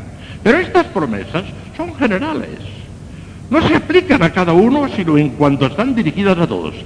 Por el contrario, al instituir la Eucaristía, Jesús se dirige a cada uno de nosotros en particular y se compromete a asegurarnos en particular el cielo si comemos dignamente su carne y bebemos su sangre. En ese discurso los habitantes de Cafarnaún asocia continuamente la idea del misterio de nuestros altares a la idea de la vida eterna. Y repite, no sé cuántas veces, el que coma mi carne y beba mi sangre tiene la vida eterna. Yo le resucitaré en el último día. Palabra de Cristo. Cada vez pues que nos acercamos al banquete sagrado, Jesús nos da su palabra de que nos quiere salvar, derramando su sangre en el Calvario. Piensa en toda la humanidad y derramándola en nosotros por la comunión, piensa en nosotros en particular, en nosotros mismos. Y su palabra se dirige personalmente a nosotros en particular, como se dirigió personalmente al buen ladrón cuando le dijo, hoy mismo estarás conmigo en el paraíso. Por consiguiente, si la sociedad cristiana encuentra en los discursos evangélicos una promesa para su esperanza colectiva, en la Eucaristía la encontramos para nuestra esperanza individual una promesa que nos, nos concierne individualmente a cada uno de nosotros y cuyo cumplimiento no será eludido. Y esta promesa, que mira a la felicidad de nuestras almas, se refiere también a la transfiguración de nuestro cuerpo, puesto que el Salvador anuncia al mismo tiempo en su discurso que prepara a nuestro espíritu la perfecta felicidad y a nuestro cuerpo la resurrección y la inmortalidad. El que come mi carne y bebe mi sangre tiene la vida eterna yo le resultaré en el último día. ¿Dónde buscar una garantía más sublime, más absoluta para nuestra esperanza? Una certeza más inquebrantable de alcanzar la vida eterna. ¿No estamos acaso al abrigo de toda sorpresa, de toda decepción? ¿No estamos salvados ya, por anticipado, permaneciendo unidos aquí a aquel que no puede perdernos? En efecto, estamos ya salvados por anticipado. Y es el mismo Cristo quien nos lo asegura. Porque no dice el que come mi carne y bebe mi sangre tendrá la vida eterna, sino que dice tiene la vida eterna. Y la palabra de Cristo no puede faltar. maravilloso. La segunda la tenemos claramente. Tenemos la Eucaristía diaria, tenemos la promesa diaria de Cristo. Todos los días Cristo individualmente nos dice, a ti te quiero salvar. Por eso viene la Eucaristía. A ti, no en general, sino a ti te quiero salvar. Y decir Eucaristía es cosa La segunda la tenemos clarísima. Ya teníamos la primera, la gracia. Ahora la segunda. Vamos a ver si tenemos la tercera también. Porque no haría falta, ¿eh? Pero vamos a ver si tenemos también la tercera. La tercera dice así. Oración perseverante. Oración perseverante. Lo ha prometido Dios. Está en la Sagrada Escritura. No lo ha dicho la Virgen de Fátima, lo ha dicho el Evangelio. Pedid y recibiréis, buscad y hallaréis, llamad y os. Porque todo el que pide recibe, todo el que busca encuentra, y a todo el que llame se le abrirá. Mis palabras no pasarán, pasará el cielo y la tierra, el cielo de los astros, ¿eh? la luna y su pasará, pero la palabra de Cristo no pasará, se cumplirá. La oración perseverante es infalible para obtener la, perseverante final. Tengan ustedes en cuenta que una cosa es merecer y otra cosa es impetrarla. No podemos merecer la perseverancia final. Este es un dogma de fe, está declarado por la Iglesia. Pero podemos impetrarla, podemos pedirla de limosna, de limosna gratuita, pero podemos pedirla. Y si la pedimos, la obtendremos infaliblemente. No la habremos merecido, pero la tendremos infaliblemente por petición, que más nos da una cosa que otra. La oración perseverante. Por eso decía San Alfonso de Ligurio, el que ora se salva y el que no ora se condena. Exageró un poquito. Yo no estoy del todo conforme por eso. Con respeto a San, Alfonso de Ligurio, con todo respeto. La primera parte la suscribo, la segunda no. La primera parte, el que ora se salva, ciertísimo, está en el Evangelio. El que no ora se condena. Cuidado. Hay mucha gente que se puede salvar incluso sin orar. ¿Y cuántos? ¿Cuánta pobre gente que ni siquiera tiene idea? Y sin embargo Dios les toca el corazón y se salven. De manera que la primera parte, el que ora se salva, ciertísimo. El que no ora se condena, no, habría que decir, el que no ora puede condenarse, cuidado. ¿Nosotros oramos? Que había si no hacemos otra cosa en todo el día, desde la mañana hasta la noche. La oración, la oración, la oración. Con mejor devoción, con menos devoción, con distracciones, con no distracciones, pero que estamos haciendo oración continuamente, no cabe la duda. Estamos continuamente pidiendo, pidiendo, pidiendo, en todo el coro, en todas las oraciones, esa oración esta, esta, esta esta, esta condición, la cumplimos perfectamente. Hacemos oración. Mejor o peor, pero hacemos oración, cumplimos esto que el Señor nos pide en el Evangelio. Pedid y recibiréis. Y cuando me pidáis alguna cosa en nombre de mi Padre, yo no os digo, dice Cristo, que pediré esa cosa a mi Padre. No, porque mi Padre también os ama. Qué bonito eso. En el capítulo 16 de San Juan. Dice, no le pediré a mi Padre que os conceda lo que pedís, porque mi Padre también os ama, porque habéis creído en mí y sabéis que he salido de Él, porque creemos en Cristo, el Padre nos ama y nos viene a con ternura también. De manera que nuestra oración, sobre todo en la oración del Padre Nuestro, como iré explicando en las mañanas en las homilías, no pedimos otra cosa más que la salvación eterna después de la gloria de Dios. Después de la gloria de Dios, nuestra salvación el Padre Nuestro, y lo estamos repitiendo continuamente. De manera que no cabe la menor duda que esa condición el que pide, el que ora se salva, la cumplimos perfectamente. La tercera también la cumplimos. Y cualquiera de ellas basta, pues ya tenemos tres, chicos. Pues esto, esto, esto se va poniendo bueno. Vamos a ver cuál será la cuarta. Vamos a ver cuál será la cuarta. Un amor sincero, tierno y entrañable a Jesucristo Redentor. Oh, esto es para los ¿Qué hacemos? Si amamos al Señor, tenemos garantizada nuestra salvación eterna. Porque Él es nuestro, Él es nuestro pastor, Él es nuestro Padre, Él es nuestro hermano mayor, Él es el pastor que busca a la oveja extraviada, que le busca a Él. ¿Cómo nos va a rechazar a nosotros que le buscamos nosotros a Él, aunque sea tan pobremente como lo hacemos? No nos puede rechazar y no nos rechazará. Nos está esperando con los brazos abiertos. Es el buen pastor. Nos ama infaliblemente. Por nosotros se dejó clavar en la cruz, que es el colmo de los colmos porque no tenía ninguna obligación, ni, ni, ni había por qué dejarse clavar en la cruz. Porque como todos los actos de Jesucristo tienen un valor infinito, con una sonrisa, con una sonrisa de Cristo, hubiera podido salvar a millones de mundos, sin más. La redención la hubiera podido realizar con una sonrisa, con una palabra, y sin embargo se dejó clavar en la cruz, para demostrarnos la locura de su amor a nosotros, la ama con locura. O si nosotros le amamos también a Él, es imposible que nos rechace, ya tenemos seguro nuestra salvación. Si amamos a Cristo, es imposible que nos rechace. Es el buen pastor que nos está buscando de día y de noche, que nos está esperando con los brazos abiertos. Y además tengan ustedes en cuenta que el juicio particular, el juicio universal también, pero aún el juicio particular, no lo realizará un ángel. Si el juicio particular lo tuviera que realizar un ángel, no enseñaríamos a temblar. Porque los ángeles son santísimos y purísimos y nosotros estamos sucios todos. Pero el juez será nuestro Señor Jesucristo. Santa Teresa de Jesús decía, qué alegría, qué alegría. Los juzgará nuestro Señor. qué alegría más grande nos juzgará aquel ser a quien queremos tantísimo, ese Jesús al que amamos con toda nuestra alma, ese será nuestro juez, qué alegría más grande que nos va a juzgar el Señor, qué alegría. Para que vean ustedes, amen al Señor con toda su ternura. Lloren de emoción cuando estén en contacto con la Eucaristía, con un sacrario, con un crucifijo. Lloren de emoción pensando en Cristo. Y si aman ustedes a Cristo con todo su corazón, con toda su alma, con todas sus fuerzas, tienen una garantía y una seguridad mayor que la de Lucía de Fátima. Mayor. Porque la de Lucía de Fátima es una revelación particular. Y esto es la revelación oficial no es así. Esto lo ha revelado Dios. Esto segurísimo. Aquí no hay trampa ni cartón. ¿Reúnen la cuarta red? ¿Aman a nuestro Señor Jesucristo? ¿Están enamoradas de nuestro Señor Jesucristo? Les garantizo en nombre de Cristo que alcanzarán la vida eterna. Mientras no pierdan la, ese amor a Cristo, claro, naturalmente, ustedes tienen la culpa. Qué maravillas. Cristo, ¿no está? Aquí, ¿eh? Al que venga a mí, yo no lo rechazaré. Dice, claro, ¿eh? Qué alegría que será nuestro dice Santa Teresa. Es el buen pastor. Te va a rechazar a ti, que eres una pobrecita oveja, pero que le buscas a él en medio de tus imperfecciones. No te rechazará. Miren, cuentan una anécdota emocionante.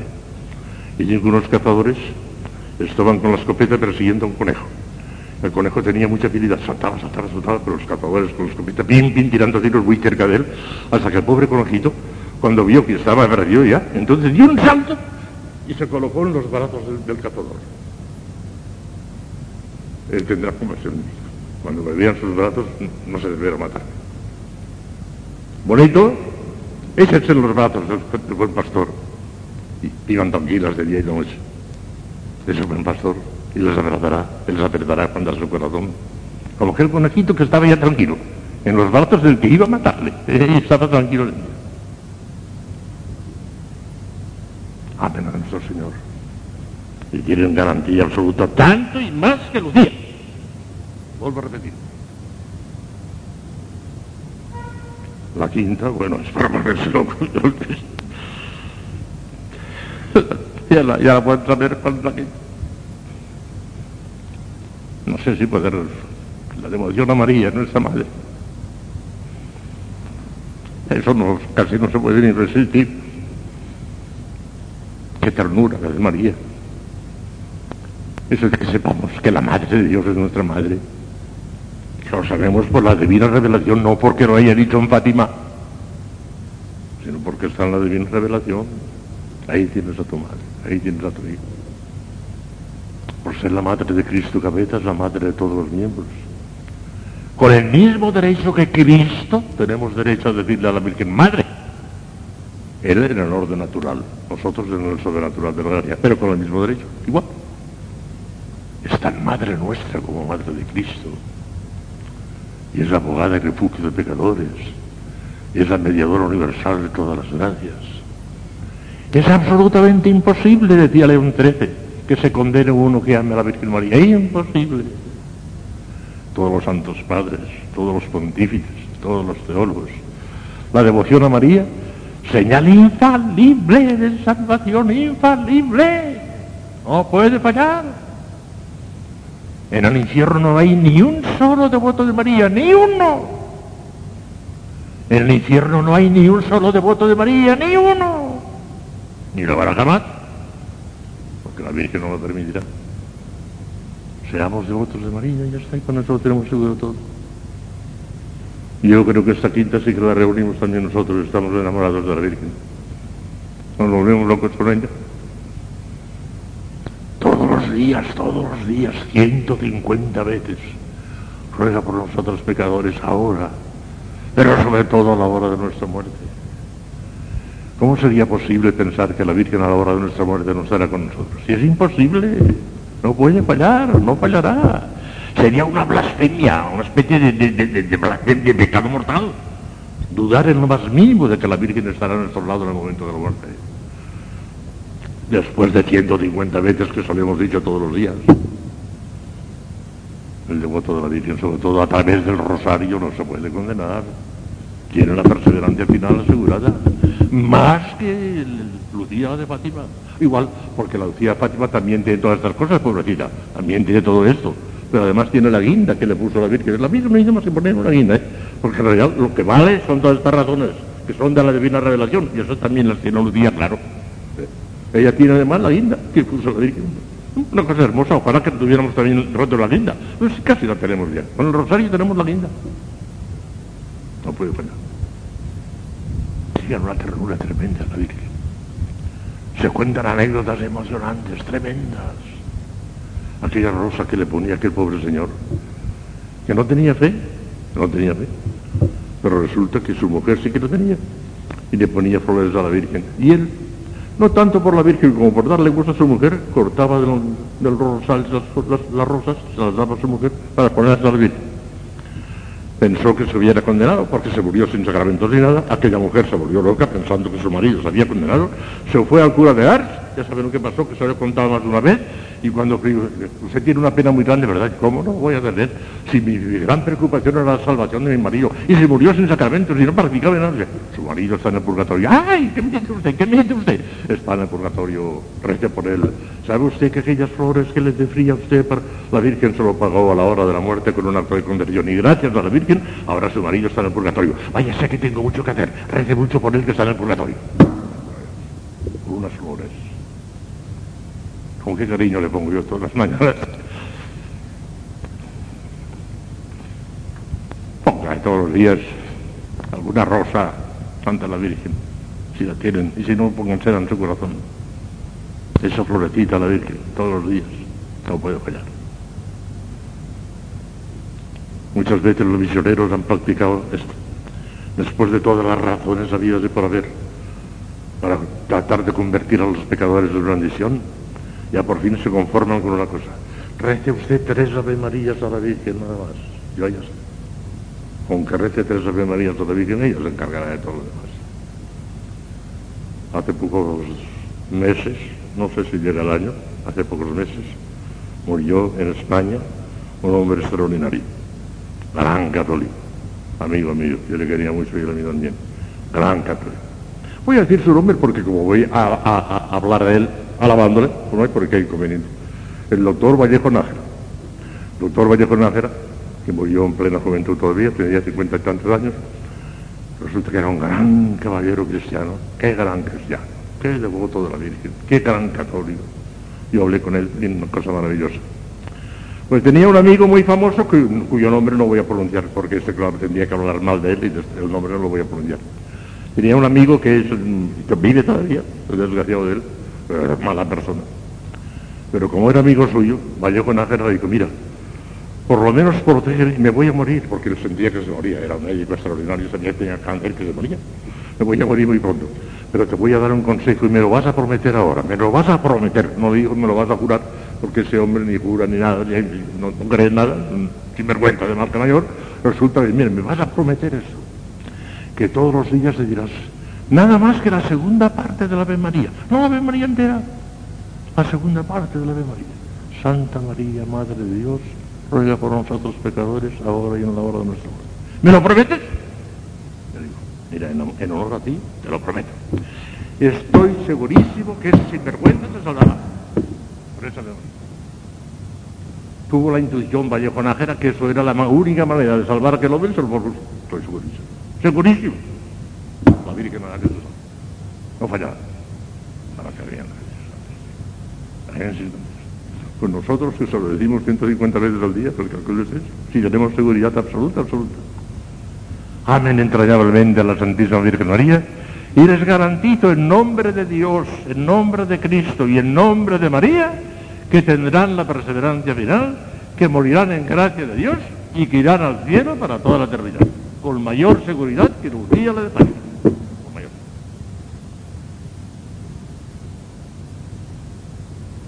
Bueno, pues todavía hay otra. Ya tenemos cinco. Me parece que nos dimos las primeras cinco, las tenemos. Vivir habitualmente en gracia, pues sí, sí, sí, sí, vivimos habitualmente en gracia. Segundo, frecuencia de sacramentos, el sacramento de la penitencia, con la frecuencia que nos mandan las procesiones, la Eucaristía diaria, mayor frecuencia imposible, La tercera, éramos que perseverante oración, estamos haciendo oración de día y de noche, con mayor o mejor fervor, pero de día y de noche. Insistencia en la oración, 150 veces todos los días en el Santo Rosario. Es la gran señal de predestinación, el Santo Rosario. Tenemos esta cosa, no cabe la duda. Y cuarta, un amor tiernísimo hacia nuestro Cristo Redentor, hacia el buen pastor, lo tenemos también. Tenemos la quinta, no cabe la duda. Pero tenemos la devoción a la Virgen, entrañable, la tenemos también. Tenemos todas las razones de presión, amigas mías. Podemos estar tan tranquilas y más que días la de Fátima. Más. Y ahora se comprende por qué la esperanza cristiana tiene seguridad absoluta. Claro, claro, claro.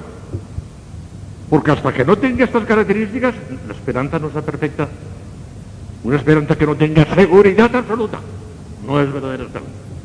Está muy a medias todavía. Está cogida con alfileres. Hay que arreglarla dentro. Que llegar a la seguridad absoluta. Pensando en nuestros propios méritos, herejía, pecado, presunción. No es eso. Pero pensando en la omnipotencia auxiliadora de Dios, en la misericordia de Dios, en la fidelidad de sus palabras, en Cristo, en la Virgen, en la oración, seguridad absoluta, servicio, más que la de de Pan. Todavía falta una. Todavía falta una. Un gran amor a la iglesia. La iglesia, hijas mías, iglesia. Cualquiera de ellas bastaría, pero esta sola también bastaría. Un gran amor a la iglesia. El concilio Vaticano II ha empleado unas palabras que no las había dicho nunca la iglesia, nunca. Ha tenido que ser el concilio Vaticano II el que llegara a decir esas palabras, que son, Cristo instituyó la iglesia como sacramento universal de salvación. Son palabras del concilio Vaticano II. De manera que en ese sentido se puede decir y se dice que la iglesia es el octavo sacramento, el octavo. Cristo instituyó la iglesia como el gran sacramento universal de salvación. Y de tal manera es universal que el mismo Concilio Vaticano II nos dice no sé, en otra parte, ya se lo he contado a ustedes otro día, que la Iglesia Católica Apostólica Romana es necesaria para la salvación, de tal manera que no podrá salvarse, palabras entre comillas del Concilio Vaticano II, no podrá salvarse aquel que sabiendo y conociendo que la Iglesia fue instituida por Cristo como necesaria para la salvación, se niegue a entrar en ella o se salga de ella. Eso es secundario. El que se niega a entrar en la Iglesia o se salga de ella, sabiendo, sabiendo que es necesaria para la salvación, no se puede salvar. Y por eso todavía se pueden salvar muchísimos paganos pobrecitos que no saben ni siquiera que existe la iglesia, que van a hacer, si ni siquiera lo saben. Pero el que sabiendo, sabiéndolo, no quiera entrar, o se salga, se condena. ¿Nosotros estamos en esas condiciones? ¿No queremos entrar en una iglesia? Ya estamos dentro. ¿Nos queremos salir de la iglesia? De alguna manera, hacer morir que salimos de la iglesia. Oh, estamos dentro del sacramento universal de salvación. La iglesia es el arca de Noé. El arca de Noé. Durante el diluvio universal se ahogaron todos menos los que estaban dentro del arca. Se salvaron los que estaban dentro del arca. La iglesia, eso es, una idea de los santos padres, no, se me ha ocurrido a mí, los santos padres dicen que el arca de Noé era la imagen, el prototipo de la iglesia católica. Todos los que estaban dentro del arca se salvaron. Todos los que estamos dentro del arca nueva, que es la iglesia, nos salvamos. Como estamos dentro de la iglesia, ya puede venir el diluvio universal. Ya puede venir el mundo, el demonio y la carne, ya puede venir lo que quieran, que nosotros estaremos dentro de la iglesia, estaremos dentro del arca y no nos puede pasar absolutamente nada. Mientras estemos en la iglesia tenemos segurísima nuestra salvación ¿Cómo amaba la iglesia Santa Catarina de Siena? La llevaba sobre sus espaldas, ella lo dice. Llevo la iglesia sobre mis espaldas. Pues, pues la sostenía ella sola, no ella. Santa Teresa de Jesús, loca por Cristo, loca por la Virgen. Y sin embargo, a la hora de la muerte, a lo último que se le ocurrió decir, en fin, Señor, en fin, Señor, soy hija de la iglesia. Muero hija de la iglesia qué alegría se moría porque era hija de la iglesia. Porque sabía que muriendo hija de la iglesia moría dentro del arca de Noé, que no podía perderse. Nosotros también estamos dentro de la iglesia. Un momento en que moriremos también. Dentro de la iglesia. Hijos de la iglesia. Podría ampliar todo esto, pero me parece que está tan claro que no hace falta más ya. Vivir habitualmente en gracia, frecuentar los sacramentos insistir en la oración, amar entrañablemente a Cristo, sentir una ternura filial inmensa para la Santísima Virgen María y permanecer dentro de la Iglesia que es el arca de salvación, seguridad absoluta.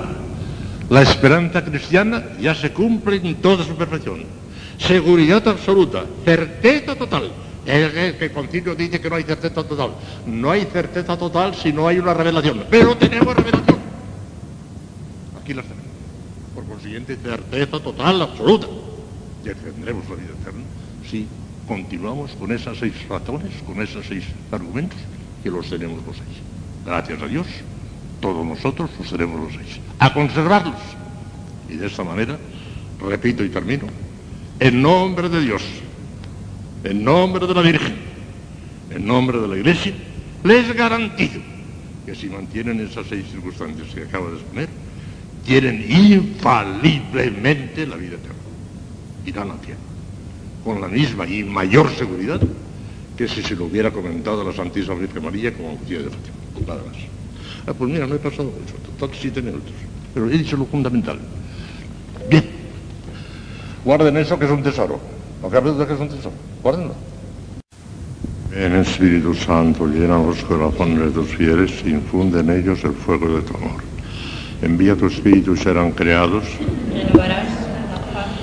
Deus ricorda Fidelium Sancti Spiritus illustrazione de cuisti, da nobis in eodem Spiritu recta sapere, ed eius sempre consolazione gaudere, per Christum Dominum nostrum. Ave Maria, gratia plena, Dominus tecum, benedicta tui mulieribus, et benedictus fructus ventris tui, Iesus. Santa María, Mater Dei, ora pro nobis peccatoribus, nunc et in hora mortis nostre. Gloria al Padre, al Hijo y al Espíritu Santo, Reina del Santísimo Rosario, San José, Santo Padre Domingo, Santa Catalina de Siena, Santa Teresa de Jesús, San Juan de la Cruz. Bueno, pues vamos a seguir con la esperanza. Cuando en la primera lección sobre la esperanza les dije y les di la definición teológica, es una virtud que espera con seguridad y certeza absoluta alcanzar la vida eterna y los medios necesarios para llegar a ella, apoyándose en la omnipotencia auxiliadora de Dios, connotando la misericordia de Dios y la fidelidad de sus promesas, extrañó mucho a algunas monjas y les asustó. Porque yo recuerdo que al menos una de ellas me dijo, ay padre, pues entonces yo no tengo esperanza. Porque yo no tengo esa seguridad y esa certeza tan grande que me ha dicho usted, que ha dicho usted que es precisa para la esperanza. Yo no tengo esperanza. No lo habían entendido, por lo visto, claro. Y creo, sospecho, no sé si es verdad, que quizá ayer por la tarde empezaron a verlo claro. Tanto que esta mañana me ha dicho, saltando una monja, me ha dicho, es cierto, la esperanza es cierta, es ciertísima. Bueno, pues ya lo hemos conseguido. Ya lo hemos conseguido. Lo que el primer día no entendieron, lo entendieron ayer. Creo, no sé, porque el Señor quiso, eh, mi charlita de ayer fue una de las mejores de mi vida, ¿eh? De las mejores, tanto que les pido que me saquen una copia. Porque quiero que lo oigan las de Medina, las de San Sebastián, las de Utuado, cuando iglesia ya lo oirían, de todas formas, pero quiero propagarla mucho porque creo que fue un gran acierto que el Señor me, me inspiró. Ayer ya vieron claro que la esperanza es ciertísima, absolutamente segura. Ya lo han visto. Bueno, hay muchos grados de practicar la esperanza. Y vamos ahora a insistir a ver cómo funciona la esperanza en los principiantes, en las almas ya un poco más adelantadas y en los perfectos. O para utilizar la simbología que ya conocen ustedes de memoria, cómo funciona la esperanza en la calderita, en la plata y en el oro. Vamos a ver cómo funciona en los tres. Porque puede crecer y tiene que crecer y tiene que arraigarse cada vez más. Tiene que llegar a ser oro en todos nosotros, como ayer lo vimos, pues tiene que llegar a ser oro. Vamos a ver qué podemos hacer. Primero vamos a darles unos cuantos consejos a las almas que están comenzando, a las principiantes. Probablemente aquí no hay ninguna, gracias a Dios, porque ya están bastante avanzaditas. Bueno, alma principiante llamo yo a uno de los que acaba de salir del pecado, acaba de convertirse en Dios y empieza ya la vida espiritual, son principiantes. A esa no se le puede tosigar enseguida con lo más heroico, no, no, no, hay que ir poquito a poco, poquito a poco, hasta que se vaya acostumbrando. Pues, ¿qué le diríamos a un alma principiante que no está todavía el horno para que esto todavía no está, hay que ir poquito a poco? Bueno, habría que decirle lo siguiente, me parece. Y, y, lo explico de una manera tan clara y tan sencilla al mismo tiempo. En el librito este Teología de la Esperanza, que se lo daré a ustedes cuando terminen estas charlas, que simplemente con leerlo, con algún pequeño comentario, basta. Ya verán ustedes que lo explico pues, clarísimamente. Primero, a los principiantes. Evitarán tropezar ante todo en alguno de los dos escollos contrarios a la esperanza, la presunción y la desesperación. Para evitar el primero, han de considerar que sin la gracia de Dios no podemos absolutamente nada en el orden sobrenatural. Sin mí no podéis hacer nada. Juan 15, 15. Nada. Ni poco ni mucho. Nada. Juan 15. Ni siquiera tener un buen pensamiento o pronunciar fructuosamente el nombre de Jesús. 1 Corintios 12, 3. Está la revelación. Tengan en cuenta que Dios es infinitamente bueno y misericordioso, pero también infinitamente justo y nadie puede reírse de él. Gálatas 6.7. Está dispuesto a salvarnos, pero a condición de que cooperemos voluntariamente a su gracia. Primero a los Corintios 15.10. Y obremos nuestra salvación con temor y temblor. Filipenses 2.12. Eso, al principiante hay que decir eso. Que no se hagan enseguida demasiadas ilusiones. Cuidado. Contra la desesperación, que es el otro pecado contra la esperanza. Contra la desesperación y el desaliento, Recordarán que la misericordia de Dios es incansable en perdonar al pecador arrepentido, que la violencia de nuestros enemigos jamás podrá superar el auxilio omnipotente de Dios, y que si es cierto que por nosotros mismos no podemos absolutamente nada, con la gracia de Dios lo podemos todo. Omnio possum neo que me conforta. Todo lo puedo en aquel que me conforta. Filipenses 4:13. Hay que levantarse animosamente de las recaídas y reemprender la marcha con mayores bríos, tomando ocasión de la misma falta para, redoblar la vigilancia y el esfuerzo. Todas las cosas contribuyen al bien de los que aman a Dios, dice el apóstol San Pablo, Romanos 8:28. Y San Agustín se atreve a añadir, decían pecata, hasta los pecados, porque los pecados son ocasión de que el alma se torne más vigilante y precavida, tome más precauciones, decían pecata. Lo dice. Para que nosotros también podemos porque tenemos caíditas pequeñas, ¿eh? Pues esa caídita que te sirve de escarmiento para tener un poco más de cuidado. Segundo, procurarán levantar su mirada al cielo, que es lo propio de la esperanza. Lo propio de la esperanza es el cielo, pero hay que empezar a levantar ya la mirada al cielo. Y ello, primero, para despreciar las cosas de la tierra. Todo lo de acá es sombra, vanidad y engaño, hijas mías. Ninguna criatura puede llenar plenamente el corazón del hombre en el que ha puesto Dios una capacidad infinita. San Agustín, que se sabía de memoria estas cosas y que las había vivido por experiencia, en la primera página, el número número uno del primer capítulo de las confesiones, cuando habla de lo que le pareció él, estampó esa, esa, esa, esa fórmula lapidaria maravillosa. Nos has hecho, Señor, para ti, y nuestro corazón está inquieto y nos ha sosegado hasta que descansa en ti. En la primera página de las confesiones escribe San Agustín. Él sabía que el corazón no se llenaba más que con Dios. Y aún en el caso de que pudieran satisfacerle de las cosas de este mundo, sería una dicha fugaz y transitoria como la vida misma del hombre sobre la tierra. Todo pasa, Dios mías. Placeres, dinero, honores, aplausos, todo pasa. Se desaparece como el humo. Tenía razón San Francisco de Borja. No más servir al Señor que se me pueda morir. En fin de cuentas, ¿qué le aprovecha al hombre ganar el mundo entero si al cabo pierde su alma para toda la eternidad? Mateo 16, 26. Eso eh, hay que decirlo al principiante. Y aún a nosotros también, nos viene bien a todos. Y hay que levantar las miradas al cielo, el segundo, para consolarse en los trabajos y amarguras de la vida, que bien nos viene a nosotros esto. La tierra es un lugar de destierro, hijas mías, y no nos tiene que sorprender. Un valle de lágrimas y de miserias lo cantamos en la salve. El dolor nos acompaña inevitablemente desde la cuna hasta el sepulcro. Nadie se escapa de esta ley inexorable, todos. Pero la esperanza cristiana nos recuerda que todos los sufrimientos de esta vida no son nada en comparación de la gloria que ha de manifestarse en nosotros, Romanos 8:13. Y que si sabemos soportarlo santamente, estas momentáneas y ligeras tribulaciones nos preparan el peso eterno de una sublime e incomparable gloria para toda la eternidad. Segunda Corintios 4:17. Qué consuelo tan inefable experimenta el alma tribulada al contemplar el cielo, aunque sea a través del cristal de sus lágrimas.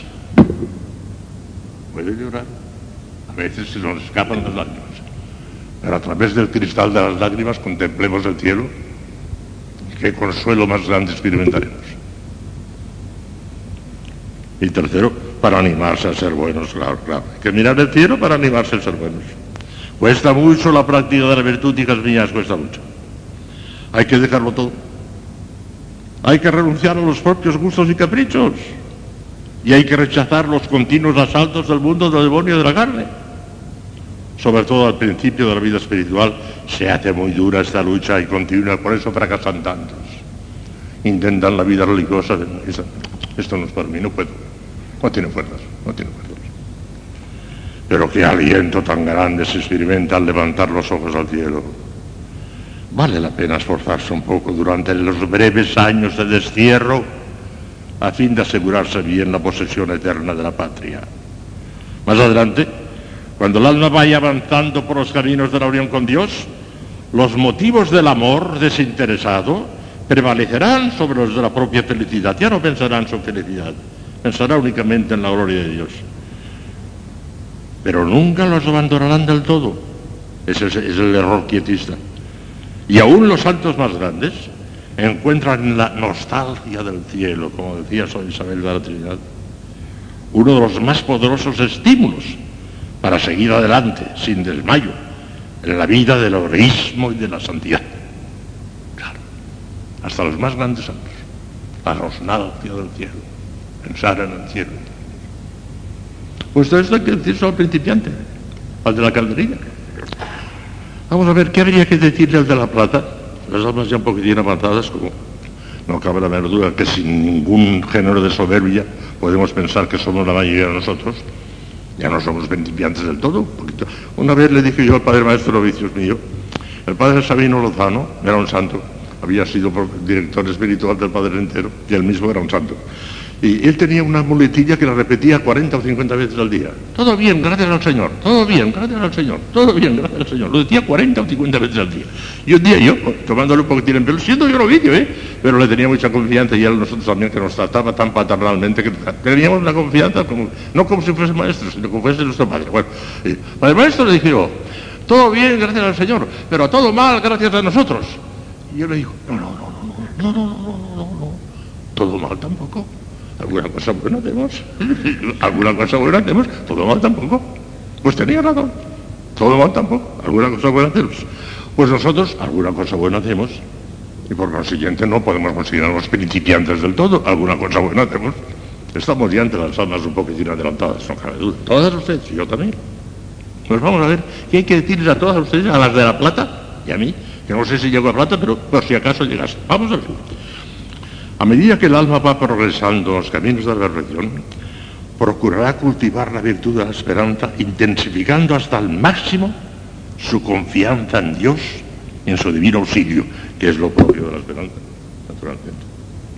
Primero, no se preocupará con solicitud angustiosa del día de mañana. Estamos colgados a la divina amorosísima providencia de Dios nuestro Señor. Nada nos faltará si confiamos en Él y lo esperamos todo de Él. Absolutamente nada. Ni en el orden temporal ni en el orden de la gracia.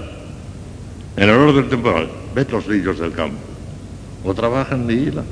Y ni Salomón se vistió como uno de ellos. ¿Cuánto más vosotros, hombres de poca fe? Ved las aves del cielo. No siembran ni recogen el grano en los graneros. Y el Señor las alimenta una por una. ¿Cuánto más a vosotros, hombres de poca fe? Buscad el reino de Dios y su justicia, que todos los demás os dará por añadir. Mateo 6, 25, 34. Y en el orden de la gracia. Yo he venido para que tengan vida y la tengan sobreabundante, dice nuestro Señor. Ha venido para darnos vida y para darnos vida sobreabundante. Juan 10, 10. Según las riquezas de su gracia que superabundantemente derramó sobre todos nosotros. Efesios 1, 7, 8. No nos faltará nada. Confianza inmensa en Dios nuestro Señor. Segundo, simplificará cada vez más su oración. Uy, qué importante es Dios. Simplificará cada vez más su oración. Cuando oraréis, no habléis mucho, que ya sabe vuestro Padre Celestial las cosas que necesitáis antes de que se las veáis. Mateo 6, 7. De esta manera tenéis que pedir, Padre nuestro que estás en el cielo. Maravilla. La forma del Padre nuestro, plegaria incomparable, que brotó de los labios del Divino Maestro, será su predilecta. Santa Teresita ya no encontraba gusto en ninguna oración, en el Padre nuestro nada más. El Padre nuestro, ahí que lo saque. Devocionarios, el Padre nuestro, Teresita. El don del Espíritu Santo se hacía las profundidades del Padre nuestro, no encontraba todo en él. No necesitaba más devocionarios. Bueno, el Padre nuestro junto con el Padre Nuestro, plegaria incomparable que brotó de los labios del Divino Maestro, que será su predilecta, junto con aquellas otras palabras del Evangelio tan breves, tan sencillas, tan llenas de confianza en la bondad y misericordia del Señor. Escuchen, escuchen, escuchen. Señor, el que amas está enfermo. Las hermanas de Lázaro no le dijeron nada más. Señor, el que amas está enfermo. Señor, mírame, soy una pobrecita, estoy enferma. Señor, la que amas está enferma. Pero no de la salud, que eso no interesa, ¿no? Estamos hablando de la salud de la, la, la, del cuerpo que importa. Señor, el que amas está enfermo. Señor, si tú quieres puedes enviarme. Mira, Señor, si soy una pobre leprosita, tengo lepra. Pero si tú quieres puedes limpiarme. Oh, qué oración tan preciosa y tan breve y tan sencilla en el Evangelio. Está en el Evangelio. Si quieres puedes limpiarme. Señor, que vea. ¿Qué quieres? Le pregunta Dios. Señor, que vea. Señor, qué cieguecita soy. No veo casi nunca las cosas como son. No veo las cosas con claridad. Señor, que vea. Ábreme los ojos del alma, Señor, que vea. Como el cieguecito del Evangelio, tan sencillo, tan profundo, tan maravilloso. Señor, enséñanos a orar. Le dijeron un día los apóstoles, no sabían hacer oración. Señor, enséñanos a orar. Doce nos orare. Qué oración tan bonita. Vale, ustedes la repitan continuamente. Señor, enséñame a orar. Si no hacer oración, estoy distraída, casi siempre y a veces me duermo. Estoy distraída, no sé hacer oración, Señor. Enséñame a hacer oración. Y díganselo también a la Virgen que sabía hacer oración. Así con esa sencillez, Señor, enséñame a hacer oración, que no sé hacerla. Señor, aumentanos la fe. Lo dijeron los apóstoles. Ya tenemos fe. Si no tuviéramos fe no estaríamos aquí. Pero Señor, aumentamos la fe. Qué sencillo, qué breve, qué maravilloso, qué evangélico. Nada de devocionarios. Señor, aumentanos la fe. Como los apóstoles. Y María, no tienen vino. No dijo nada más. No le dijo, haz un milagro, no le dio. No se lo dijo. No tienen vino. El Señor que hace el milagro de las bodas de Caná. Ah. Ni siquiera pidió el milagro la Virgen. Indicó la necesidad. No tienen vino. Indica en sus mira Señor, mira, no tengo esto, no tengo lo otro, me falta esto, me falta lo otro. Nada más, eso encarga de él. No tienen vino. Es maravillosa la Virgen, al no pedir nada. No tienen vino. Nada más. Muéstranos al Padre y eso nos basta. Pero verá, San Felipe. Ya está.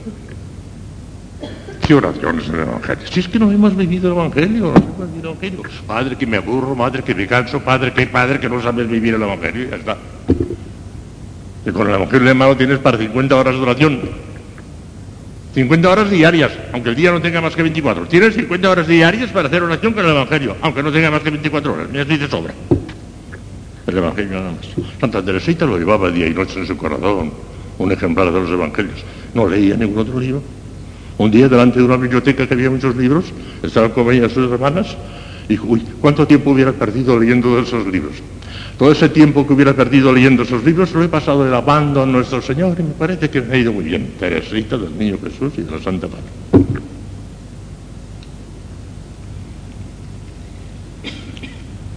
Cuánta sencillez y cuánta sublimidad en el Evangelio y cuánta complicación y amaneramiento en nosotros. El alma de esforzarse en conseguir aquella confianza ingenua, sencilla e infantil que arrancaba milagros al corazón del Divino Maestro. Así de sencillos hemos de ser, como Teresita, como, como, como María, la Madre de Jesús. El colmo de la sencillez. Qué poco me gusta esa barbaridad, porque es la realidad, porque se ha fijado en la humillación de su esclava. ¿Dónde está eso? Mal traducido. ¿Dónde está la humillación de la Virgen? ¿Humillación haber sido escogida para ser la Madre de Dios? Porque se ha fijado en la pequeñez de su esclava en la insignificancia de su esclava. Ese es el sentido. Nada de humillación. Es mentira que se traduzcan las cosas tanto. Se ha fijado en la pequeñez de su esclava, en la insignificancia de su esclava. Seamos como ella, seamos como ella. Todavía. Llevará más lejos que los principiantes, estamos hablando de las almas ya adelantaditas, de la plata, llevará más lejos que los principiantes su desprendimiento de todas las cosas de la tierra. ¿Qué valen todas ellas ante una sonrisa de Dios? Dice el padre de la Cordera, el padre de la Cordera que era un santazo tremendo, el gran orador de Nuestra Señora de París, del siglo pasado.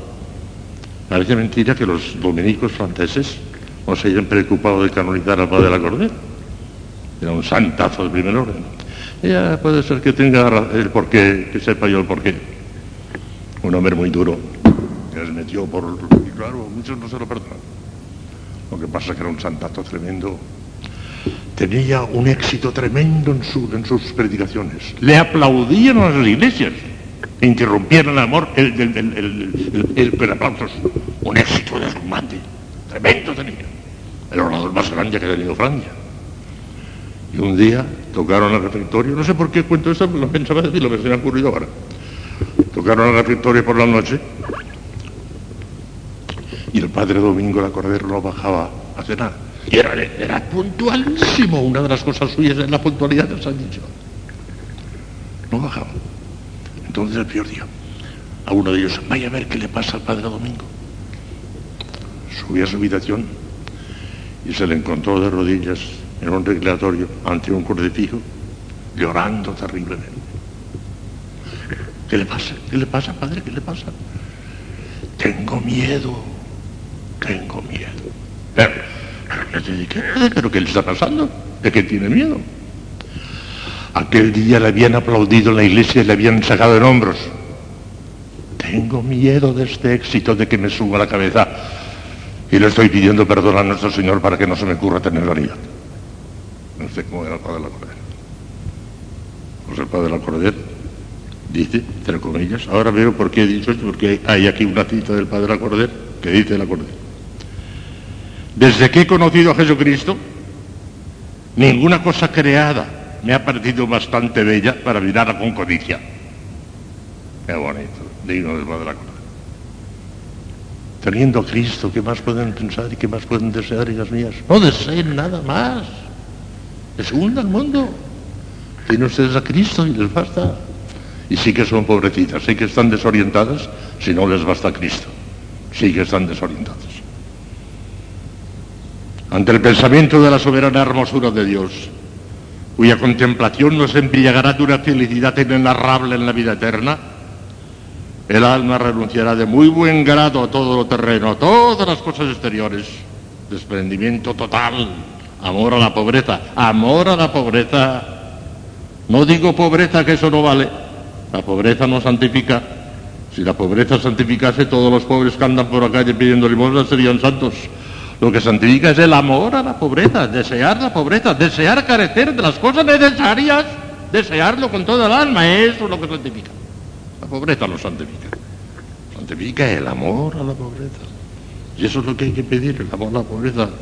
Y vivir a lo pobre y darle gracias al Señor de que vivimos a lo pobre, de que comen pobremente, de que tienen toda la vida organizada en plan de pobreza. Gracias Señor porque comemos pobremente, porque comemos mal. Ojalá comiéramos peor y pudiéramos resentirlo. Lo que santifica no es la pobreza, sino la pobreza. Las remosuras, falacias, aplausos, honores, ruido, ¿qué pasa aquí por eso? Oye, hijos míos, hoy he recibido dos cartas. Ya se lo dije el año pasado, pero lo repito aquí otra vez porque va muy bien. El cura de Ars un día que les dice en su plática, hijos míos, hoy he recibido dos cartas. En una me dicen que soy un santo, en la otra que soy un charlatán. La primera nada me ha añadido y la segunda nada me ha quitado. Me he quedado igual que estaba. Igual, igual, igual, igual. Así de caso hacen los santos a las cosas de este mundo, ¿no? Hacen caso. Tercero, avanzará con gran confianza por las vías de la unión con Dios. Ahí, ahí, ahí, ahí, ahí, ahí, le duele. Para ir perfeccionándose la plata y convertirse en oro, avanzará con gran confianza por las vías de la unión con Dios. Nada podrá detenerla si ella quiere seguir adelante a toda costa. Cueste lo que cueste, pasa lo que pase. Con salud, con enfermedad. Si me muero que me entierren. Y si no te salvarás, te salvarás igual, pero no serás santa, renuncia a la santidad. Si no renuncias a la salud y si me muero que me entierren, no llegarás a la santidad. Te puedes salvar, eso sí, aunque te mantengas en gracia, que es la primera cosa que decíamos ayer, con mantenerse en gracia ya tenemos asegurada la salvación, sin más. Pero la santidad, en absoluto, y que es vencer todo. Nada podrá regla si ya quieres seguir adelante a toda costa. Cueste lo que cueste, pase lo que pase. Dios que la llama a una vida de íntima unión con Él, que te llama a ti. Porque si no, no te hubiera dado la vocación que te ha dado. Dios que la llama a una vida de íntima unión con Él, le tiende su mano divina, con la garantía absoluta de su omnipotencia auxiliadora, connotando su misericordia y la fidelidad de sus palabras. Se lo garantiza por haber la esperanza. El mundo, el demonio y la carne le declararán guerra sin cuartel, pero los que confían en el Señor, palabras de Isaías nada menos, del Antiguo Testamento, palabras entre comillas, los que confían en el Señor renuevan sus fuerzas y echan alas como de águila y vuelan velozmente sin cansarse y corren sin fatigarse. Isaías 40, 31, en el Antiguo Testamento. Una de las cosas más impresionantes del padre Aníbal, el fundador de los esclavitos de Puerto Rico, que murió en olor de santidad, y el padre Luis, que vive todavía, me lo ha asegurado que era un verdadero santo. Y a don Baldomero, que fue su director espiritual, le pregunté yo, ¿cree usted que don padre Aníbal era un santo y canonizable? Me dijo. Era un santo totalmente. Pues una de las frases que le gustaba mucho repetir y que los, los esclavitos lo repiten continuamente es que tienen que llegar a cansarse sin cansarse. A cansarse sin cansarse. Me decía el padre Luis que algunas noches el padre Aníbal, después de haber trabajado todo el día con aquel ardor con que trabajaba y demás, estaba rendido, pobrecito ya no podía más. Y sin embargo, si era una noche de vigilia, se pasaba toda la noche de rodillas. Muerto, muerto de cansancio, pero rodillas toda la noche. Y así fue exacto, claro. Cansarse sin cansarse. Es que soy cansado. Pues como si no lo vieras. Como si no lo tuvieras. Adelante. Es que estoy cansado. Pues como si no lo tuvieras. amigo, esto es heroico. Esto es la santidad. Con razón decía San Juan de la Cruz que con la librea verde de la esperanza, ay, dice cosas estupendas sobre la esperanza, ya llegaremos a San Juan de la Cruz. Con la librea verde de la esperanza, el color verde que es el, símbolo de la esperanza, se agrada tanto al amado del alma que es verdad decir que tanto alcanza de diez cuanto de él espera. La esperanza tanto alcanza cuanto espera. ¿Qué frase más hermosa de San Juan de la Cruz? El alma que a pesar de todas las contrariedades y obstáculos siga animosamente su camino con toda su confianza puesta en Dios, llegará sin duda alguna a la cumbre de la santidad. ¿Verdad? ¿Le falta todo eso? Es que no tengo fuerzas, pídala. Señor, que no tengo fuerzas. ten compasión de mí que no tengo fuerzas, ya está. Una oración sublime. Las almas perfectas, hijas mías, las almas perfectas hacen cosas maravillosas. En ellas ya la esperanza ya no es, ya no es esperanza, ya es una seguridad absoluta total. Bueno, es esperanza porque eso es la esperanza, la seguridad absoluta y total. Pero la viven con una intensidad tan enorme que como faltan cinco minutos nada más, hoy voy a hacer una cosa rara. Que les pido siempre perdón por si acaso paso un poquito, pues hoy les pido perdón porque no llego todavía a la media hora. Son nada más que 40, 35, pues faltan seis, cuatro minutos. No empiezo, porque si empiezo con lo de las almas perfectas tendría necesidad de unos 25 minutos más. No los enrollaba hoy. De manera que los dejaba para mañana, un día más. Hagamos y gracias omnipotens Deus por ponerse beneficios tuyos que dins reina en século seculorum. Los corazones de tus fieles infunde en ellos el fuego de tu amor. Envía tu espíritu y serán creados. Deus che corda fidele un santo spirito illustrazione de cubisti, da nobis Signore in spirito recta sapere ed eius sempre consolazione e godere. Per Cristo un Dominum nostro. Ave Maria, gratia plena, Dominus tecum, benedicta tu in mulieribus, et benedictus fructus ventris tui, Iesus.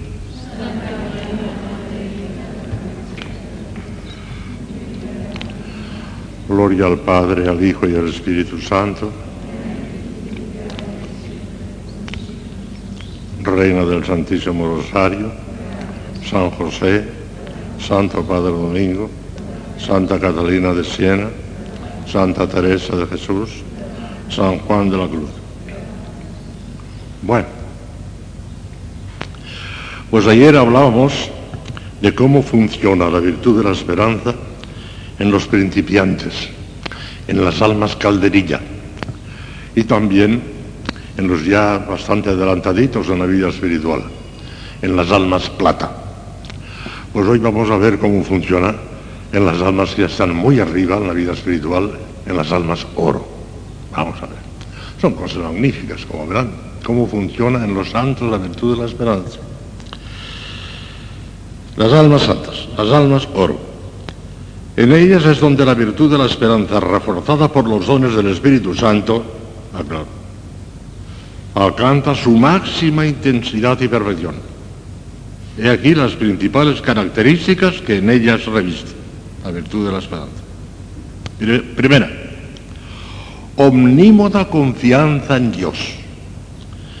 Nada es capaz de desanimar a un siervo de Dios cuando se lanza a una empresa en la que está interesada la gloria divina. Diríase que las contradicciones y obstáculos, lejos de disminuirla, intensifican y aumentan su confianza en Dios, que llega con frecuencia hasta la audacia. Recuérdese, por ejemplo, los obstáculos que tuvo que vencer Santa Teresa de Jesús para la reforma carmelitana y la seguridad firmísima del éxito con que emprendió aquella obra superior a las fuerzas humanas, confiando únicamente en el auxilio omnipotente de Dios en la esperanza. Llegan, como de Abraham dice San Pablo, a esperar contra toda esperanza. Romanos 4:18. Y están dispuestos en todo momento a repetir la frase heroica de Job, aunque me matare, esperaré en él. Job 13:15. Esta confianza heroica glorifica inmensamente a Dios y es de grandísimo merecimiento para el alma natural. Miren, el caso de Santa Teresa es de miedo, ¿eh? Miren, reformar a una orden religiosa relajada es imposible, no se puede. Y ella no pudo. Ella no pudo. Tuvo que fundar otra orden distinta. Lo reformó el Carmelo, no pudo. Una orden relajada no hay que la reformar. Tuvo que fundar otra. Pero para esa nueva fundación tuvo que superar dificultades tremendas, increíbles. Las, superó de una manera, una tranquilidad de una paz. Cuando el provincial dijo, cállese usted a la celda y no vuelvo a hacer nada más. No pienso nunca más en esa reforma. Ella se metió en la celda, cayó y no hizo nada más ya. Pero por dentro decía, se tendrá que hacer. Porque lo dicho el Señor.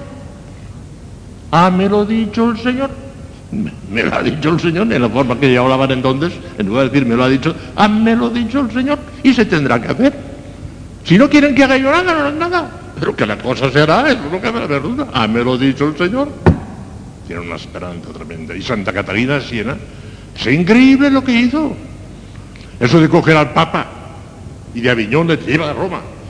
Contra Roma y contra toda la vida y por haber. Y pudo. Una esperanza tremenda. Sabía que el Señor lo quería y lo hizo. Es heroica la esperanza que tiene. En Dios y sabiendo que esperándolo de Dios lo alcanzarán todo. De Dios, dice San Juan de la Cruz, tanto se alcanza cuanto se espera. Segundo, paz y serenidad inconmovible. Es una consecuencia natural de su omnímoda confianza en Dios. Nada es capaz de perturbar el sosiego de su espíritu.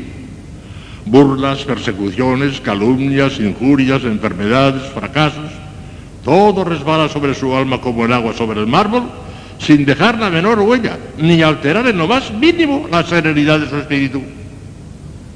Al santo cura de Ars le dan un día de improviso una tremenda bofetada. Y en el acto contesta, contesta, amigo, la otra mejilla tendrá celos. Y yo que le diese otra. Heroicamente la acto. San Luis Beltrán bebió inadvertidamente una bebida envenenada y permaneció completamente tranquilo al enterarse. Bueno, la he bebido sin saberlo. Si Dios quiere que me muera, bueno, bueno, tranquilo. San Carlos Borromeo, arzobispo de Milán, está rezando por la noche con un grupo de familiares suyos el rosario. Y desde la ventana de la calle, estaba en el piso bajo, un malvado le dispara un, arcabuzado. Las balas pasaron rodando la cabeza de, San Carlos, rodando pasaron. Se, asustaron todos, se levantaron todos. Callar.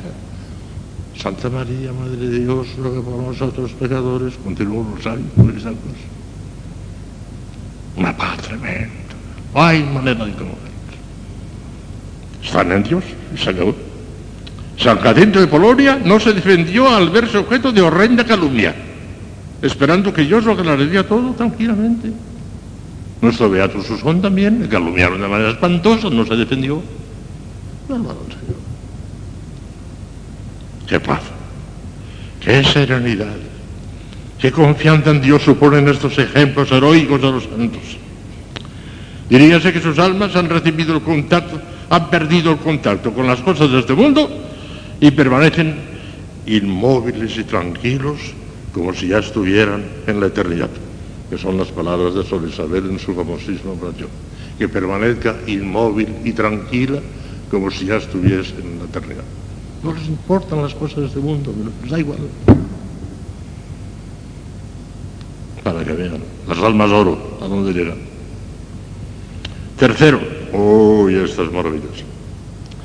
Deseo de morir cuanto antes para trocar el destierro por la patria. Es una de las más claras señales de la perfección de la esperanza. La naturaleza siente horror instintivo a la muerte. Nadie se quiere morir. Las monjas tampoco no quieren morirse.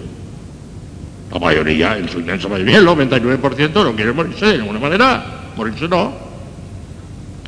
Solo cuando la gracia se apodera profundamente del alma, comienza a darle una visión más exacta y real de las cosas y empieza a desear la muerte terrena para comenzar la vida verdadera de arriba.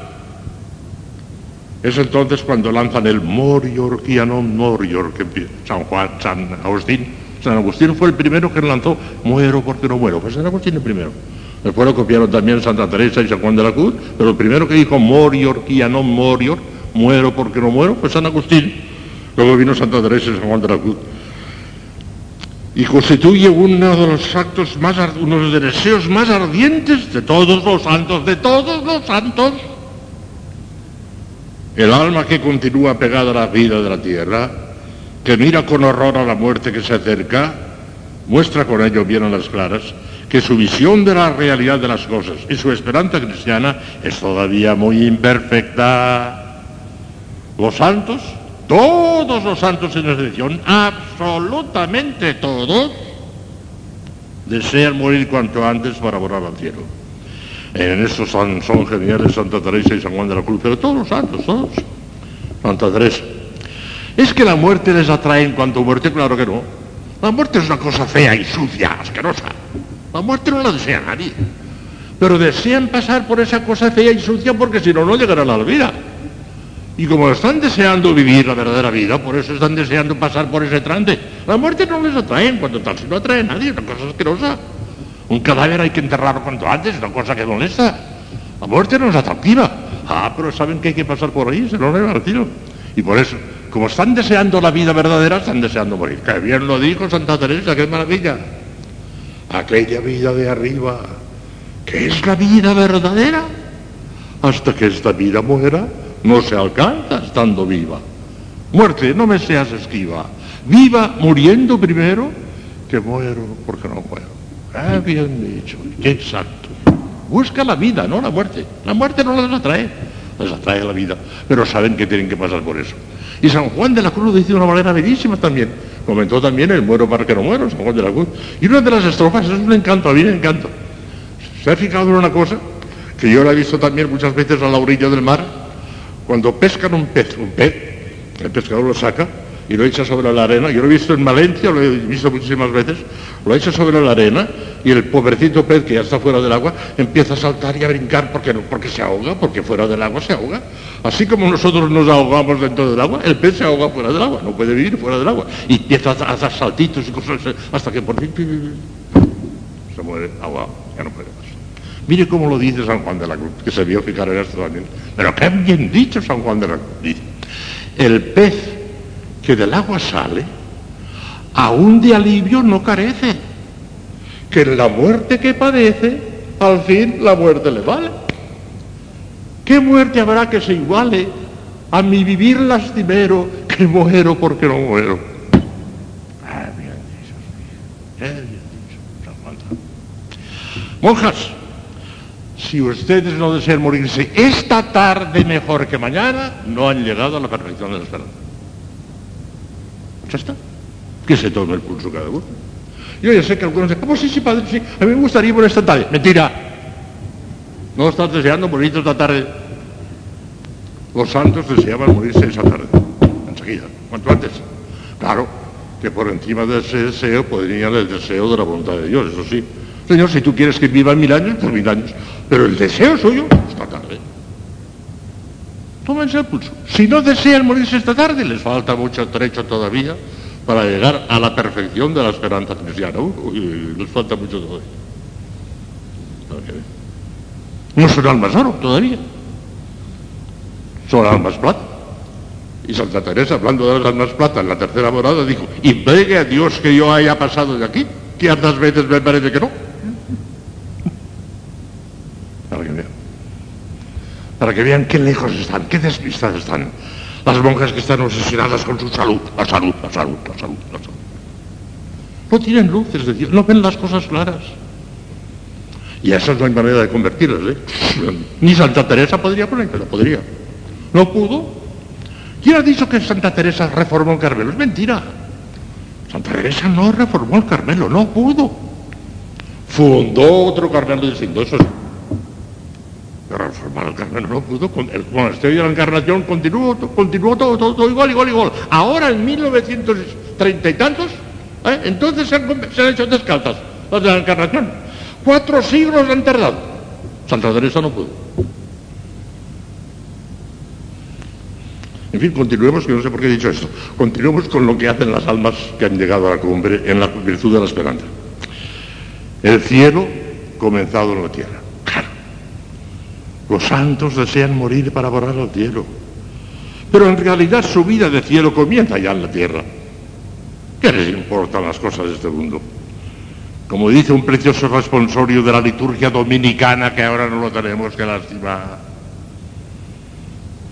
En el antiguo breviario, porque el breviario ya les he dicho muchas veces que lo han destrozado, la reforma conciliar en la misa ha sido magnífica, porque poner la misa en castellano al alcance del pueblo ha sido un acierto rotundo, maravilloso. La misa ha mejorado una enormidad, eso sí, pero el breviario lo han, lo. El breviario lo han destrozado. No se parece nada al anterior. Bueno, pues en el anterior, en el segundo, en el primer, en las lecciones del segundo nocturno, que eran siempre del santo del día, había tres nocturnos. El primero era de la Sagrada Escritura, siempre del Antiguo Testamento, siempre. El segundo del santo del día y el tercero del evangelio. Siempre, siempre, siempre. Bueno, pues en el segundo de los santos, segundo, había un versículo maravilloso. Quoria minac peregrinazione solo corpore constitutus, cositazione et habilitate la terra patria conversatus es. Quiere decir, el santo en cuestión del día, con los pies andaba por la tierra porque no tenía más remedio, pero con su alma, con su visión, ya vivía en el cielo, no estaba en este mundo. Así lo decía. Como dice un precioso responsorio de la liturgia dominicana, los siervos de Dios viven en la tierra nada más que con el cuerpo, pero su alma, su anhelo, su ilusión está allá en el cielo. Es sencillamente la traducción de aquel Nostra autem conversatio in celices del apóstol San Pablo, Filipenses 3:20, que significa somos ciudadanos del cielo, que constituye la vida misma de los santos. Ya son ciudadanos del cielo. Ya no son ciudadanos de la tierra, ya no son, son ciudadanos del cielo. Ya viven en el cielo. ¿Tiene muchas ganas de morirse, Tito al cielo? Le preguntó. Me parece que lo dije ayer o anteayer esto. Pero lo repito porque viene ahora muy bien. La madre priora que le preguntó a Sor Isabel de la Trinidad. ¿Tiene muchas ganas de irse al cielo? Y siento la nostalgia de la patria, claro. Pero en cuanto poseer a Dios, a poseer de una manera tan íntima, tan profunda, ya casi me da igual. Ya vivía en el cielo. Lo que hacen las almas de oro, las que desean morirse esta tarde y no mañana, que son las almas oro. Bueno, pues todavía tengo que decir muchas cosas, porque como ya insinué al principio, lo que perfecciona todas las virtudes y las eleva al rango de lo heroico y de lo santo son los dones del Espíritu Santo. Y cada una de las virtudes tiene un don del Espíritu Santo. No son más que siete, pero esos siete perfeccionan las tres teologales y las cuatro cardinales. Y a través de las cuatro cardinales perfeccionan también todas las virtudes satélites. O sea que todas las virtudes reciben la influencia de algún don del Espíritu Santo. Si no, no llegarían a su perfección. Todas. Bueno, la esperanza también. La esperanza se recibe influencia de varios dones, porque los dones están conexionados entre sí y casi nunca actúa uno solo, sino que actúan dos o tres a la vez.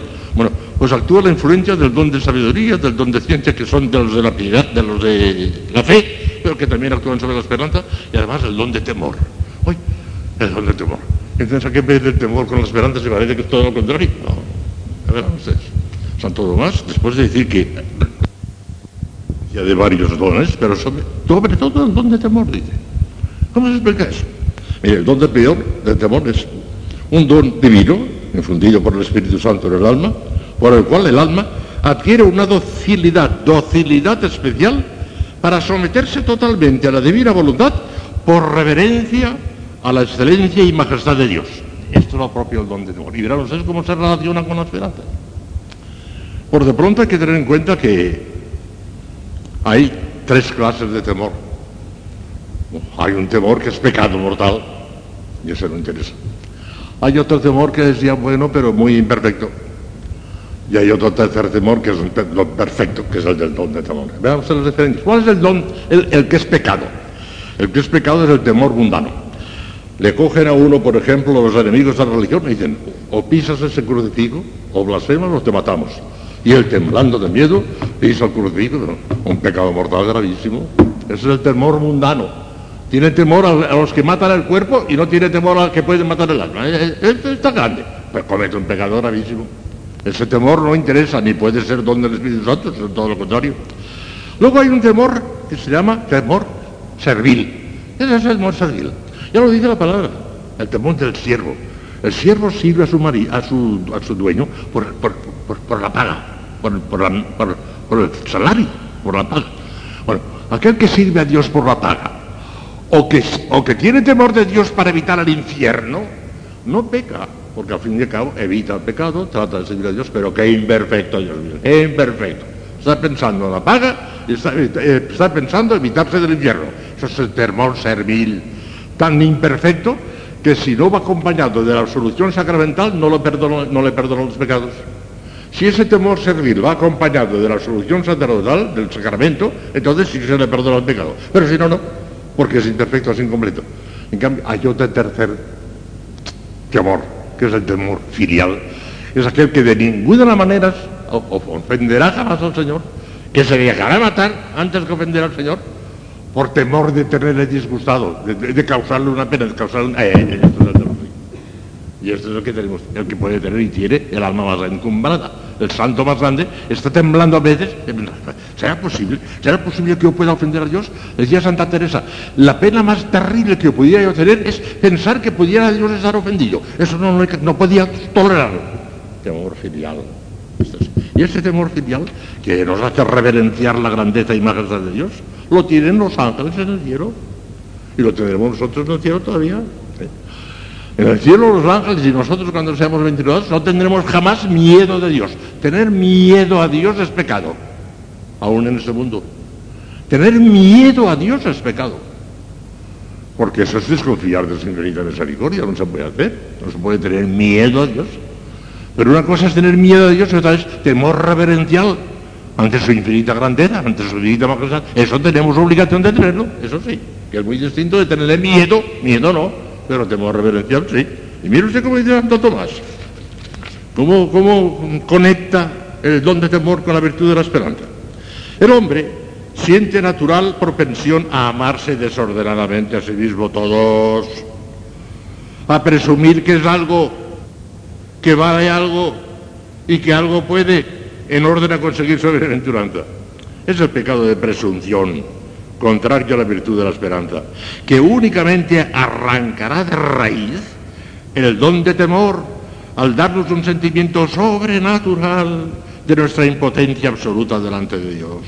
Ni siquiera podemos pronunciar el nombre de Jesús de manera que valga para nada sin ese auxilio de Dios, sin esa gracia de Dios. 1 Corintios 12, 13. Que traerá como consecuencia el apoyarnos únicamente en la omnipotencia auxiliadora de Dios, que es cabalmente el motivo formal de la esperanza. Sin el don de temor, esta última, la esperanza, nunca jamás llegará a ser del todo perfecta. A ser del todo oro, no llegará jamás, más que cuando venga el don de temor. Bueno, pues vamos a ver qué hace el don de temor cuando se lanza sobre un alma y le perfecciona la virtud de la esperanza. Escuchen, escuchen, maravillas. Primero, le da un vivo sentimiento de la grandeza y majestad de Dios, que la sumerge en una adoración profunda, llena de reverencia y humildad. Es el efecto más característico del don de temor, que se desprende de su misma definición, como les he dicho antes. El alma sometida a su acción se siente transportada con fuerza irresistible ante la grandeza y majestad de Dios que hace temblar a los mismos ángeles. Tremum potestates, decimos en el prefacio de la misa. Adoran dominaciones, tremum potestades. Y adoran las dominaciones, que son una jerarquía angélica. Y tiemblan las potestades, que son otra jerarquía angélica. Están temblando con este, con este temblor de respeto. No de miedo, miedo no. Pero este temor de respeto hasta los ángeles lo tienen. Y lo tendremos nosotros en el. Delante de su infinita majestad se sienten nada y menos que nada pues que es una nada pecadora en este mundo. Y se apodera de ella un sentimiento tan fuerte y penetrante de reverencia, sumisión y acatamiento, que quisieran deshacerse y padecer mil muertes por Dios. Entonces cuando la humildad, que está íntimamente conectada también con el don de temor, entonces cuando la humildad llega a su colmo, sienten deseos inmensos de padecer y ser despreciados por Dios, de la cruz. No se les ocurre tener el más ligero pensamiento de vanidad o de presunción, jamás. Ven tan claramente su miseria que cuando les alaban les parece que se están burlando de ellos. Santo Domingo de Guzmán se ponía de rodillas a la entrada de los pueblos pidiendo a Dios que no castigase a aquel pueblo donde iba a entrar tan gran pecador. Llegados a estas alturas, hay un procedimiento infalible para atraerse la simpatía y amistad de estos siervos de Dios. Injuriarles, llenarles de improperios. Y a la, gente lo había visto claramente. El que quería hacerse amigo de Santa Teresa tenía un procedimiento clarísimo y sencillísimo. Insultarla, insultarla. Ah, el santo se frotaba las manos y cogía particular afecto, particular devoción a aquellas personas que la insultaban. ¿Hasta dónde llegaba Santa Teresa? El que quería hacerse amigo de ella no tenía más que eso, insultarla. Qué distintos de nosotros. Sí, sí, queremos ser muy humildes, pero que te digan alguna cosita, la priora o la superiora o la, la, la, celestial, la que sea. Sí, puede que diga, por fuera no digas nada, pero por dentro... ¿Veis cómo no soy almas oro todavía?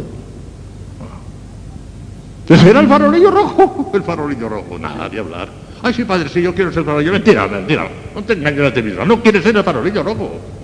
No te penes nunca la última, no quieres ser pisoteada, no quieres ser despreciada, no quieres, María, aunque digas que sí, es mentira. No quieres ser farolillo rojo. Ya sabéis lo que es el farolillo rojo. Por cierto, que os voy a regalar una cosa que me regalaron ya tiene muy bien. Las de las de Curazao, son muy majas, las dominicas, madre de Dios de Curazao. Me regalaron el estandarte de año y es yo, una caricatura mía en la que dice farolillo rojo, farolillo rojo, farolillo rojo. Ojalá fuera farolillo rojo, tampoco lo soy yo. Así son los santos. Este respeto y reverencia ante la majestad de Dios se manifiesta también en todas las cosas que dicen de algún modo relación a Él. La iglesia, oratorio, el sacerdote, los vasos sagrados, las imágenes de los santos, todo lo miran y tratan con grandísimo respeto y veneración. El don de piedad produce también estos efectos semejantes, pero desde otro punto de vista, o sea, en cuanto hijos de Dios en presencia del Padre. Este es el aspecto del don de temor que continuará eternamente en el cielo. Allí no será posible, dada la impecabilidad absoluta de los bienaventurados, el temor de perder a Dios por ofensa por el pecado, no, eso, eso jamás. Ese, ese temor no lo tendremos en el cielo nunca, porque sabemos que seremos impecables, no podremos pecar. Pero permanecerá eternamente perfeccionada y depurada la reverencia y acatamiento ante la infinita grandeza y majestad de Dios que llenará de estupor la inteligencia y el corazón de los bienaventurados. Continuará, continuará en el cielo, el don de temor. Otra cosa que produce el don de temor en las almas. Un gran horror al pecado y una vivísima contrición por haberlo cometido. Natural. Iluminada su fe por los resplandores de los dones de entendimiento y ciencia del que ya les hablé, y sometida a la esperanza a la acción del don de temor, que la enfrenta directamente con la majestad divina, el alma comprende co- como nunca la malicia en cierto modo infinita que encierra cualquier ofensa de Dios, por insignificante que sea. Dice Santa Teresa. Y que me digan que hay pecados pequeños, a mí no me parece que no. Que me digan que un pecado es chico, chiquito, aquello que sabemos que ofende a Dios y que a sabiendas lo hemos cometido, sabiendo que ofende a Dios, que me digan que eso es chiquito, a mí no me parece, a mí me parece muy grande. Y por eso me parecía muy grande una falta de silencio voluntaria, es que es grandísima. Una cosa es que se nos escape y otra cosa es que la comentamos, la falta gravísima. No porque nos produzca un pecado mortal, ya lo sabemos que no, pero ofende a Dios y sabía sabiendas. A eso le llaman chiquito, decía Santa Teresa, a mí me parece que no, que son muy grandes todos. Ay, tenía razón, María. El Espíritu Santo que quiere purificar el alma para la divina unión, la somete a la acción del don de temor, que le hace experimentar una especie de anticipo del rigor inexorable con que la justicia divina ofendida por el pecado ha de castigar en la otra vida si no se hace en esta la debida penitencia. La pobre alma siente angustias mortales que alcanzan su máxima intensidad en la terrible noche del espíritu. Ya les hablé el año pasado, les hablé. Le parece que está irreversiblemente condenada y que ya nada tiene que esperar. En realidad es entonces cuando la esperanza llega a su grado increíble de heroísmo, pues el alma llega a esperar contra toda esperanza, como Abraham, Romanos 4:18, y a lanzar el grito sublime de Job, aunque me matare, esperaré en él. Job 13:15. Ya les conté lo que pasó con San Alfonso, eh, con San Francisco de Sales, que en una época de su vida llegó a pensar que estaba condenado, ya no tenía remedio, estoy condenado. Y llegó un momento en que dice, Señor, Señor, Señor, Señor, estoy condenado porque tú lo, has dispuesto así por tu divina providencia, pues yo acepto lo que tú digas. Pero te voy a pedir una gracia, que al menos en el infierno no te ofenda nunca, que te puedas seguir amando. Pero me, me resigno a estar en el infierno. Una maravilla. El horror que experimentan estas almas ante el pecado es tan grande que San Luis Gonzaga cayó desmayado a los pies del confesor cuando se acusó de dos faltas veniales pequeñísimas, desmayado, no lo resistió. San Alfonso María de Legorio andaba por la calle, oyó que decía una blasfemia, cayó desmayado, no lo resistió. No lo había cometido era el otro que había hecho la blasfemia. Pero se les impresiona de una manera tan grande que no lo resisten. Santa Teresa de Jesús escribe, no podía haber muerte más recia para mí que pensar si tenía ofendido a nuestro Dios. Vida 34.10, Santa Teresa. Tiemblan, es el don temor. Y de San Luis Beltrán, santo nuestro, valenciano, San Luis Beltrán, refieren los biógrafos, y cuando pensaban la posibilidad de ofender a Dios y que Dios la abandonase, le entraba tal temblor que los cristales de la habitación retemblaban como cuando pasa por la calle un camión que hace retemblar un poquito los cristales, el camión, temblaba él. San Luis Beltrán. ¿Dónde tomó? La maravilla. Su arrepentimiento por la menor falta es vivísimo. De él procede el ansia reparadora, la sed de inmolación, la tendencia irresistible a crucificarse, de mil modos que experimentan continuamente estas almas. No están locas, no están locas. Es una consecuencia natural de las mociones del Espíritu Santo a través del don de temor.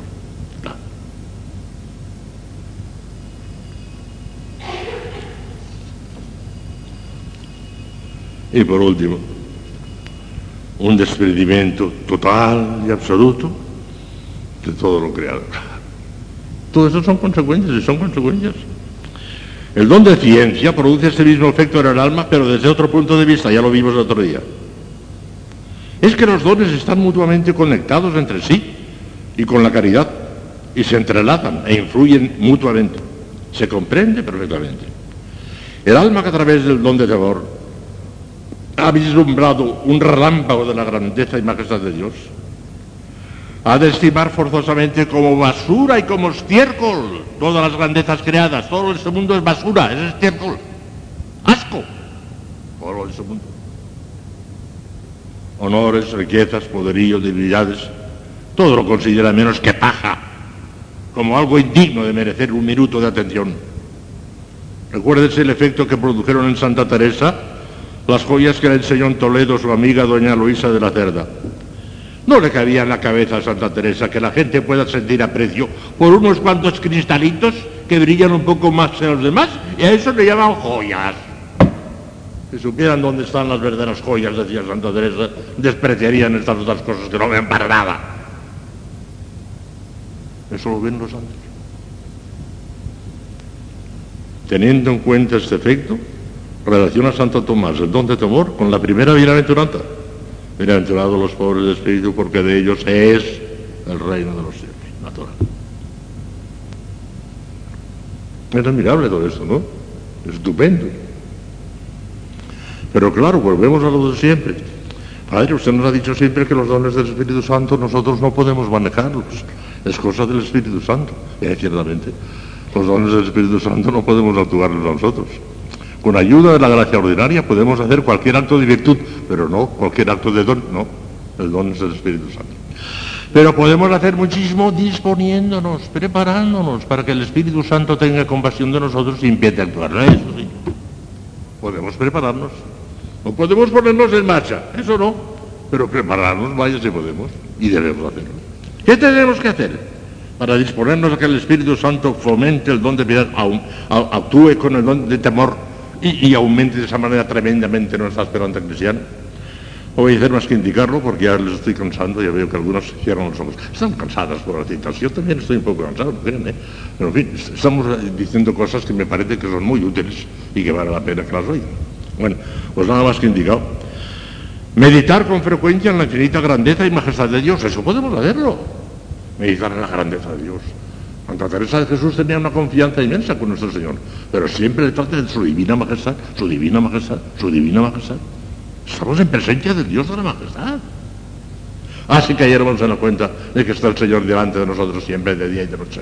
Delante del Santísimo expuesto, eh, estamos con cierta reverencia, porque vemos chicos ahí, nuestro Señor está ahí. Existe en todas partes, fuera del Santísimo también.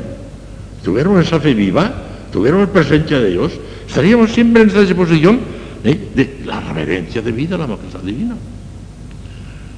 Entre paréntesis, me acuerdo de una cosa que hizo el obispo de, un obispo amigo de San Francisco de Sales, el obispo de Beley, el señor Le Camí, obispo de Beley, que hizo una cosa muy poco episcopal, muy femenina, muy de mujer, y muy poco episcopal. Pero fue el resultado fue bonito. Practicó un agujerito a la habitación donde vivía Santo, a ver qué hacía cuando estaba solo. Y vio que siempre estaba con un respeto, un respeto siempre. Aún estando solo, no veía a nadie. Y él miraba, una curiosidad que es poco episcopal, pero que resultó muy interesante. Los santos, aún estando solos, tienen un respeto tremendo. Están como si estuviesen delante del Santísimo. A que se vea. No se les ocurra a ustedes hacer agujeritos, ¿eh? Eso está prohibido. Otra cosa que podemos hacer, acostumbrarse a tratar a Dios con confianza filial, eso sí, pero llena de reverencia y respeto como a Dios tantas Eso lo podemos hacer, estamos al lado. Tercero, meditar con frecuencia en la infinita malicia del pecado venial y concebir un gran horror hacia él. Es peor cometer un pecado venial a sabiendas, una falta de silencio, que coger el cáncer y morirse al cabo de un mes. Peor. Entre el cáncer y un pecado venial, el cáncer, sin duda ninguna.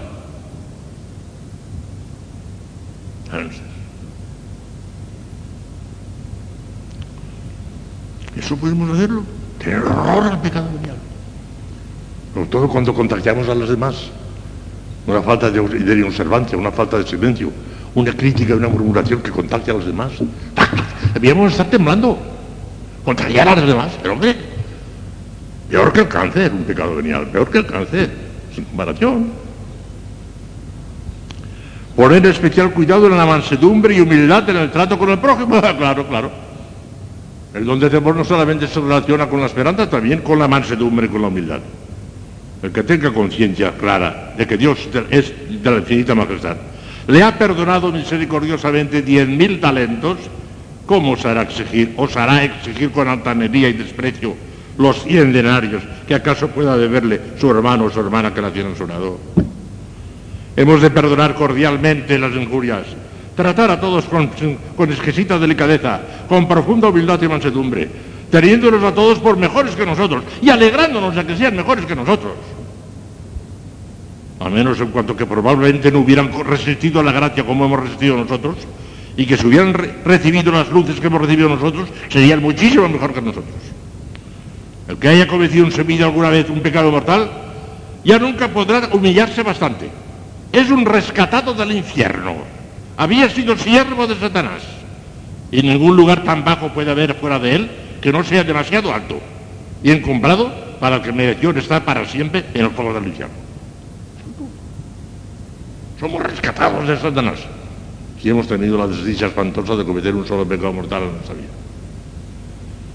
Y por último, y ya, termino, y es importantísimo, la última es la más importante quizá, Pedir con frecuencia al Espíritu Santo el temor reverencial de Dios, eso podemos hacerlo. No podemos ponerlo en marcha, pero pedirlo sí. Oración y humildad, oración y humildad, oración y humildad, oración y humildad, oración y humildad, oración y humildad, y no hay más. Mañana será otro día. Hacemos ti gracias, no podemos Deus, por nuestro Jesucristo, que vive en secula seculorum. Amén. Amén.